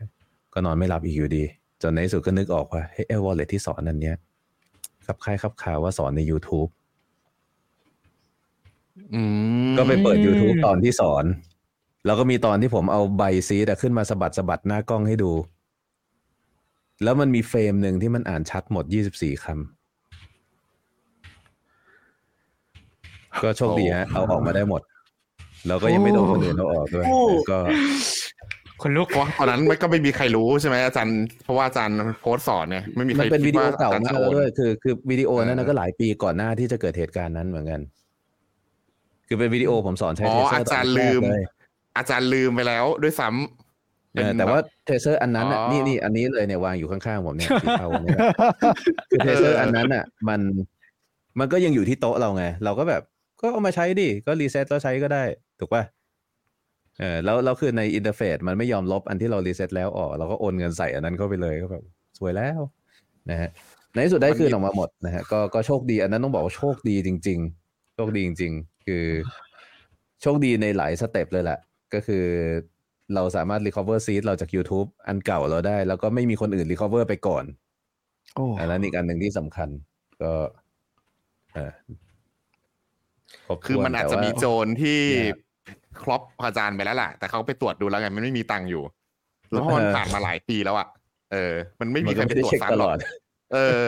จูเวนเทโจนมันจะเช็คตลอด มันโจรโรคจิตแล้วงั้นอะอืมเออ มันก็อาจารย์เคยเล่านะเรื่องนี้แต่ว่าอาจารย์ไม่เคยเล่าละเอียดว่าโอ้โหอาจารย์มานั่งนอนไม่หลับกินข้าวไม่หลับเนาะเออนั่นแหละ คือมันมันเทเซอร์มันจะมีให้ติ๊กให้เมมโมรีอาจารย์ไม่รู้ว่าอืมใช่ใช่ตอนคืนั้อนมันผมว่าอ่าคือตอนนั้นแปลว่ามือผมไปโดนให้ memory memory ไว้อ่าให้มันไม่ forget do not forget อ่าใช่แล้วมันก็จะคาอยู่อะเหมือนแบบเราไม่ได้ถอดออก ใช่ครับใช่แล้วก็โอ้โหเนาะตอนนั้นาจาคือรแบบย์อาโอนจารเสย์ร็จยังปุ๊บเรามาเปิดดูเพื่อเออคอนเฟิร์มว่ายอดเงินเข้าแล้วทำไมไม่มียอดเงินวะอะไรเงี้ยคือแบบ งงมาก ผมถึงขนาดโวยวายไปที่ Trezor ว่าเกิดอะไรขึ้นเนี่ยคือแบบ อืม Trezor เขาก็เขางงเขาก็ไม่รู้เหมือนกันจะช่วยยังไงสักพักหนึ่งพอเรานึกออกแล้วขอโทษเขาว่าแบบว่าโทษทีโทษทีเราเข้าใจละนะอืมแล้วพอเราได้ recover คืนมาได้หมดเขาก็ดีใจกับเรานะเพราะเขาก็รู้สึกว่าจริง ๆ คือเราไม่มีทาง recover ได้แล้วแหละอืมคือต้องบอกว่า ไอ้พวกเนี้ย มันมีคนเคยพลาดมาก่อน มันคือสิ่งที่ทุกคนควรจะยังไงอะไม่ไม่ควรจะเรียนรู้จาก ประสบการณ์ที่ผิดพลาดของคนอื่น เออ ไม่ใช่ประสบการณ์ที่ผิดพลาดของเงินของคุณเองเนี่ยนั่นแหละ มันจะทำยังไงให้ทุกคนรู้ว่าตรงนี้มันเป็นจุดอ่อนจุดบอดเลย มันก็จะเป็น ก็นั่นแหละ ไปดูอะไรเช็คลิสต์ของอาจารย์ขิงนะอ่าทุกคนเออแต่มันคืออมพื้นฐานนะ ที่คุณต้องจะโอน self custody อะโอนบิตคอยน์เก็บขึ้นมาก่อนผมว่ามันอืมสำคัญนะเนาะแต่ผมนั่นแหละมองเพระฉะว่านั้นคอร์สเรื่องคอร์สอาจารย์ขินก็ต้องมาแล้วครับ เรื่องเนี้ย อาจจะดีขึ้นในภาพรวมของมนุษยชาติอะในในอีกหลาย ๆ ปีหลังจากนี้ไปอะไรอะไรมันจะค่อยๆดีขึ้น เอ่ออย่างอย่างสมมุติว่าเราพูดถึงการ self custody สินทรัพย์ที่จับต้องได้ใช่ไหมเราเราก็จะรู้โดยสามัญสำนึกว่าเราถือในมือของเรา ถ้าเกิดว่ามันถูกปาทิ้งมันจะหายไป หรือมันมีคนมาตีหัวเรามันก็จะเอาไปได้ใช่ป่ะเออแล้ว ตอนเราเด็กๆอะเราเรียนรู้เรื่องพวกนี้ผ่านการที่แบบไม่ให้ขนมไปโรงเรียนครั้งละห้าบาทสิบาทใช่ป่ะเราโดนเพื่อนไถ่ตังค์ไปสิบาทมันก็หายไปเลยอะไรเงี้ยเราก็เรียนรู้จากเรื่องพวกนี้แล้ว แบบว่าความเสียหายที่เกิดขึ้นจากความผิดพลาดในแต่ละครั้งมันน้อย แต่ว่าเราอนุมานไปได้ถึงในอนาคตได้ว่าแบบ ถ้าวันหนึ่งเราคิดจะซื้อแหวนทอง เราคิดจะซื้อทองแท่ง เราคิดจะซื้อไอ้นั่นไอ้นี่อะไรเงี้ยอ้าวมีมีคนอีมีศาสนาว่ะ เออเอเอออเออนั่นแหละ คือ คือวันเนี้ยเราคนคนในยุคเนี้ย มันกระโดดเข้ามาในเกมของบิตคอยกับการใช้เรื่องพวกเนี้ย ในในวันที่แบบตัวเองมันมันมีตังค์ให้เสียเยอะ แล้วมันโดดเข้ามาด้วยความรู้แบบเท่าเด็กประถมอะ่ะแล้วความเสียหายครั้งหนึ่งมันก็คือเสียระดับเนี้ยแต่ว่าผมคิดว่ามันจะดีขึ้นเมื่อเมื่อในรุ่นรุ่นต่อไปเด็กๆเติบโตขึ้นมากับการใช้เรื่องพวกนี้มาตั้งแต่ยังเด็กอะ่ะ แล้วเขามีเงินให้เสียเขาก็จะเสียแหละทุกคนมันก็จะเสียเราก็จะเรียนรู้จากประสบการณ์ของตัวเอง ไม่ก็เรียนรู้จากประสบการณ์ของคนอื่น หรืออย่างเลวก็คือเรียนรู้จากประสบการณ์ของคนอื่นที่เล็กเทคคำแนะนำของเราไปใช้แล้วมันพังใช่ไหมก็ต่อไปเด็กๆก็จะมีบิตคอยนิดหน่อยอยู่ในกระเป๋าอะไรเงี้ย แล้วก็จะแบบทำหายกัน แล้วก็ก็จะค่อยๆเรียนรู้ แล้วพอมีตังค์มากขึ้น ก็จะเก็บรักษามันได้อย่างดีขึ้นอะไรเงี้ย อืม ผมผมมองว่ามันมันก็จะต้องผ่านความเจ็บปวดเงี้ยแหละ อืม หวังว่าจะเป็นความเจ็บปวดเล็กๆนะที่ความเจ็บปวดทเล็นกๆได้ ที่ไม่ทำให้แบบว่าล้มไปเลยอะไรเงี้ยอืมเรามาอืมสวัสดีแขกรับเชิญเรานิดนึงนะฮะสวัสดีครับ คุณแจ็คดอร์ซี่คุณไม่ใช่คุณแจ็คดอสันผิดอ๋อต่อไม่ใช่ดอซี่โอ้โหโอ้นี่ไม่ได้ดอตเตอร์นะผมผมไม่เลยครับเอาเหรอขอโทษขอโทษเอ่อตอนนี้อยู่ๆคุณแจ็คก็มาตั้งกล้องเราถ่ายอะไรก็ไม่รู้เนี่ยเอ่อตอนนี้อยู่ที่โคราชครับ เห็นเห็นเห็นคุณเอ็มไหมในกล้องเห็นคุณเอ็มไหมครับสวัสดีครับโอเคเอ่อตอนนี้เรามาอยู่ในเอ่อเขาเรียกว่าอะไรอะ pre meet up เพราะว่าพรุ่งนี้เราจะมี meet up ที่โคราชเนอะก็เป็นมินิเอ่อ bitcoin meet up ที่โคราช วันนี้ก็มาละลายพฤติกรรมกันก่อน อยู่ๆคุณคุณแจ็คกูดเดย์ก็อะไรก็ไม่รู้เนี่ยมาตั้งกล้องถ่ายเราเดี๋ยวนะ นี่กี่โมงแล้วเนี่ยทำไมทพายาส้มไม่จบอีกเนี่ยโอ้โห สามชั่วโมงแล้วปกติโอ้โหสามชั่วโมงแล้วห้าทุ่มแล้วนะครับ ปกติเวลานี้บกโอเคเขาปิดกล้องเป็นนอนแล้วใช่ตอนฮะตอนนี้ที่โคราชเวลากี่โมงฮะเอ่อตอนนี้เหรอไทม์โซนไม่ตรงกันเหรอฮะเราอยู่ต่างประเทศนะโคราชโคราชช้ากว่ากรุงเทพประมาณเอ่อยี่สิบนาทีสิบห้าสิบห้านาทีใช้ทางเดี๋ยวเดี๋ยว เดี๋ยวกันอ่าเดี๋ยวเดี๋ยวพรุ่งนี้จะมีสมาชิกมาที่มีดอัพที่โคราชอีกประมาณอ่าสามท่านก็ไม่แน่ใจว่าอยากให้สมาชิกในสภายาส้มอ่ากล่าวต้อนรับหรือเขาเรียกว่าอะไรดีอ่าเชเชิญชวนสมาชิกที่จะมาพรุ่งนี้ดีครับยังไงเขาก็จะมาว่าอยู่แล้วเชิญไม่ชใช่เหรอวนคงไม่ทันแล้วเพราะว่าก่อนเจออากาศมันมันก็วันพุธแล้วไงมันก็คงไม่ทันละไม่เป็นไรก็เกริ่นเกริ่นเกริ่นว่าเน็ต โอเคเดี๋ยวเอารอเอาเอาหลรบอกันชมรอทุกคนชมภาพความประทับใจนะครับ ทุกคนขอให้แฮปปี้กับมิทติ้งแรกของโคราชเนาะอ่าโลคอลครับผมอ่าฮะอันก็นี้อันนี้เดี๋ยวเล่นเล่นเล่นเกมส่งน้ำแก้ควยกันนะฮะเออเดี๋ยวเดี๋ยวเวียนหัวมากเลยต้ออะงไรไปวะเบเนี่ยอร์โลโก้ขวดออกนั่นน่ะ เห็นขวดตึงๆเลยนะเห็นขวดด้วยเหรอขวดอยู่ตรงไอไอไอshelf ข้างหลังอะ อ๋อเดี๋ยวมันได้คุณได้เอ็มเดี๋ยวได้เดี๋ยวโดนอีกขวดขวดมันเป็นดอกไม้สีเหลืองๆอ่าเป็นรูปดอกแก้ควยอยู่นะอ๋อ โอเคโอเค เออใช่ใช่ใช่เออว่ะโอเคตาตาเราไม่ดีโอเค ครับ ก็ก็เอ่อจริงๆ จะบอกว่ายินดียินดีต้อนรับทุกคนก็เป็น Bitcoiner กันอยู่แล้วเนาะอ่าก็ยินครับดีผมที่มีการจัดเอ่อมีนับขึ้นในหลายๆครับที่ในประเทศไทยนะครับ อยากให้ community มันเข้มแข็ง แล้วก็ได้รู้จักกันคือจริงๆ Bitcoiner เราสนุกที่สุดคือการที่ได้มาเจอกันแล้วได้พูดคุยกัน ถูกต้องคแต่ เมื่อก่อนผมก็ไม่ใช่คนที่แบบชอบอะไรกับมีดอัพอะแต่พอเราได้มีโอกาสได้พบเจอกับ Bitcoiner หลายๆคนเนี่ยต้องบอกว่า ขอให้สนุก ขอให้สนุกขอให้ได้เรียนรู้อะไรจากคนอื่น เยอะๆนะฮะแล้วก็โตไปด้วยกันครับผม โอเคครับ เดี๋ยวคุณเป็นไง คุณแจ็คมาออกกล้องหน่อยดิ คุณแจ็คมาออกกล้องหน่อยก่อนจะจบ เออ โอ้โห อ่าโอเคไม่ไม่ไม่กวนสมาชิกสภาแล้วครับ ครับ น่าจะคุยกันออกรถอยู่ อ๋อเลิกแล้วครับ ท้ายท้ายรายการวันนี้เลยครับ อ๋อโอเค เดี๋ยวคุณเอ็มออกกล้องหน่อยคุณเอ็มคุณคุณเอ็มผลในกล้องเห็นปะเห็นคุณเอ็มปะ เห็นเห็นโอ้โหเห็นเห็นทั้งตัวอ๋อโอเคเห็นจนถึงเห็นเป็นอ๋อขวเสีดยงขวดข้างหลังอะอ๋อขวดที่เคยข้างหลังเลยอะขอเสียงโอคุณเคเอ็มหน่อยก็ขอเสียงคุณเอ็มหน่อยสวัสดีครับ ผมไม่ได้ยินอะไรเลยครับเอาใส่สมาอ่าร์ทโอเคโอเค เดี๋ยวพรุ่งนี้ต้องตื่นแต่เช้าครับ ก็โอเคไม่รบกวนสมาชิกสภาแล้วครับ ครับผม โอเคครับผม สวัสดีครับ สวัสดีครับครับสวัสดีครับผมครับ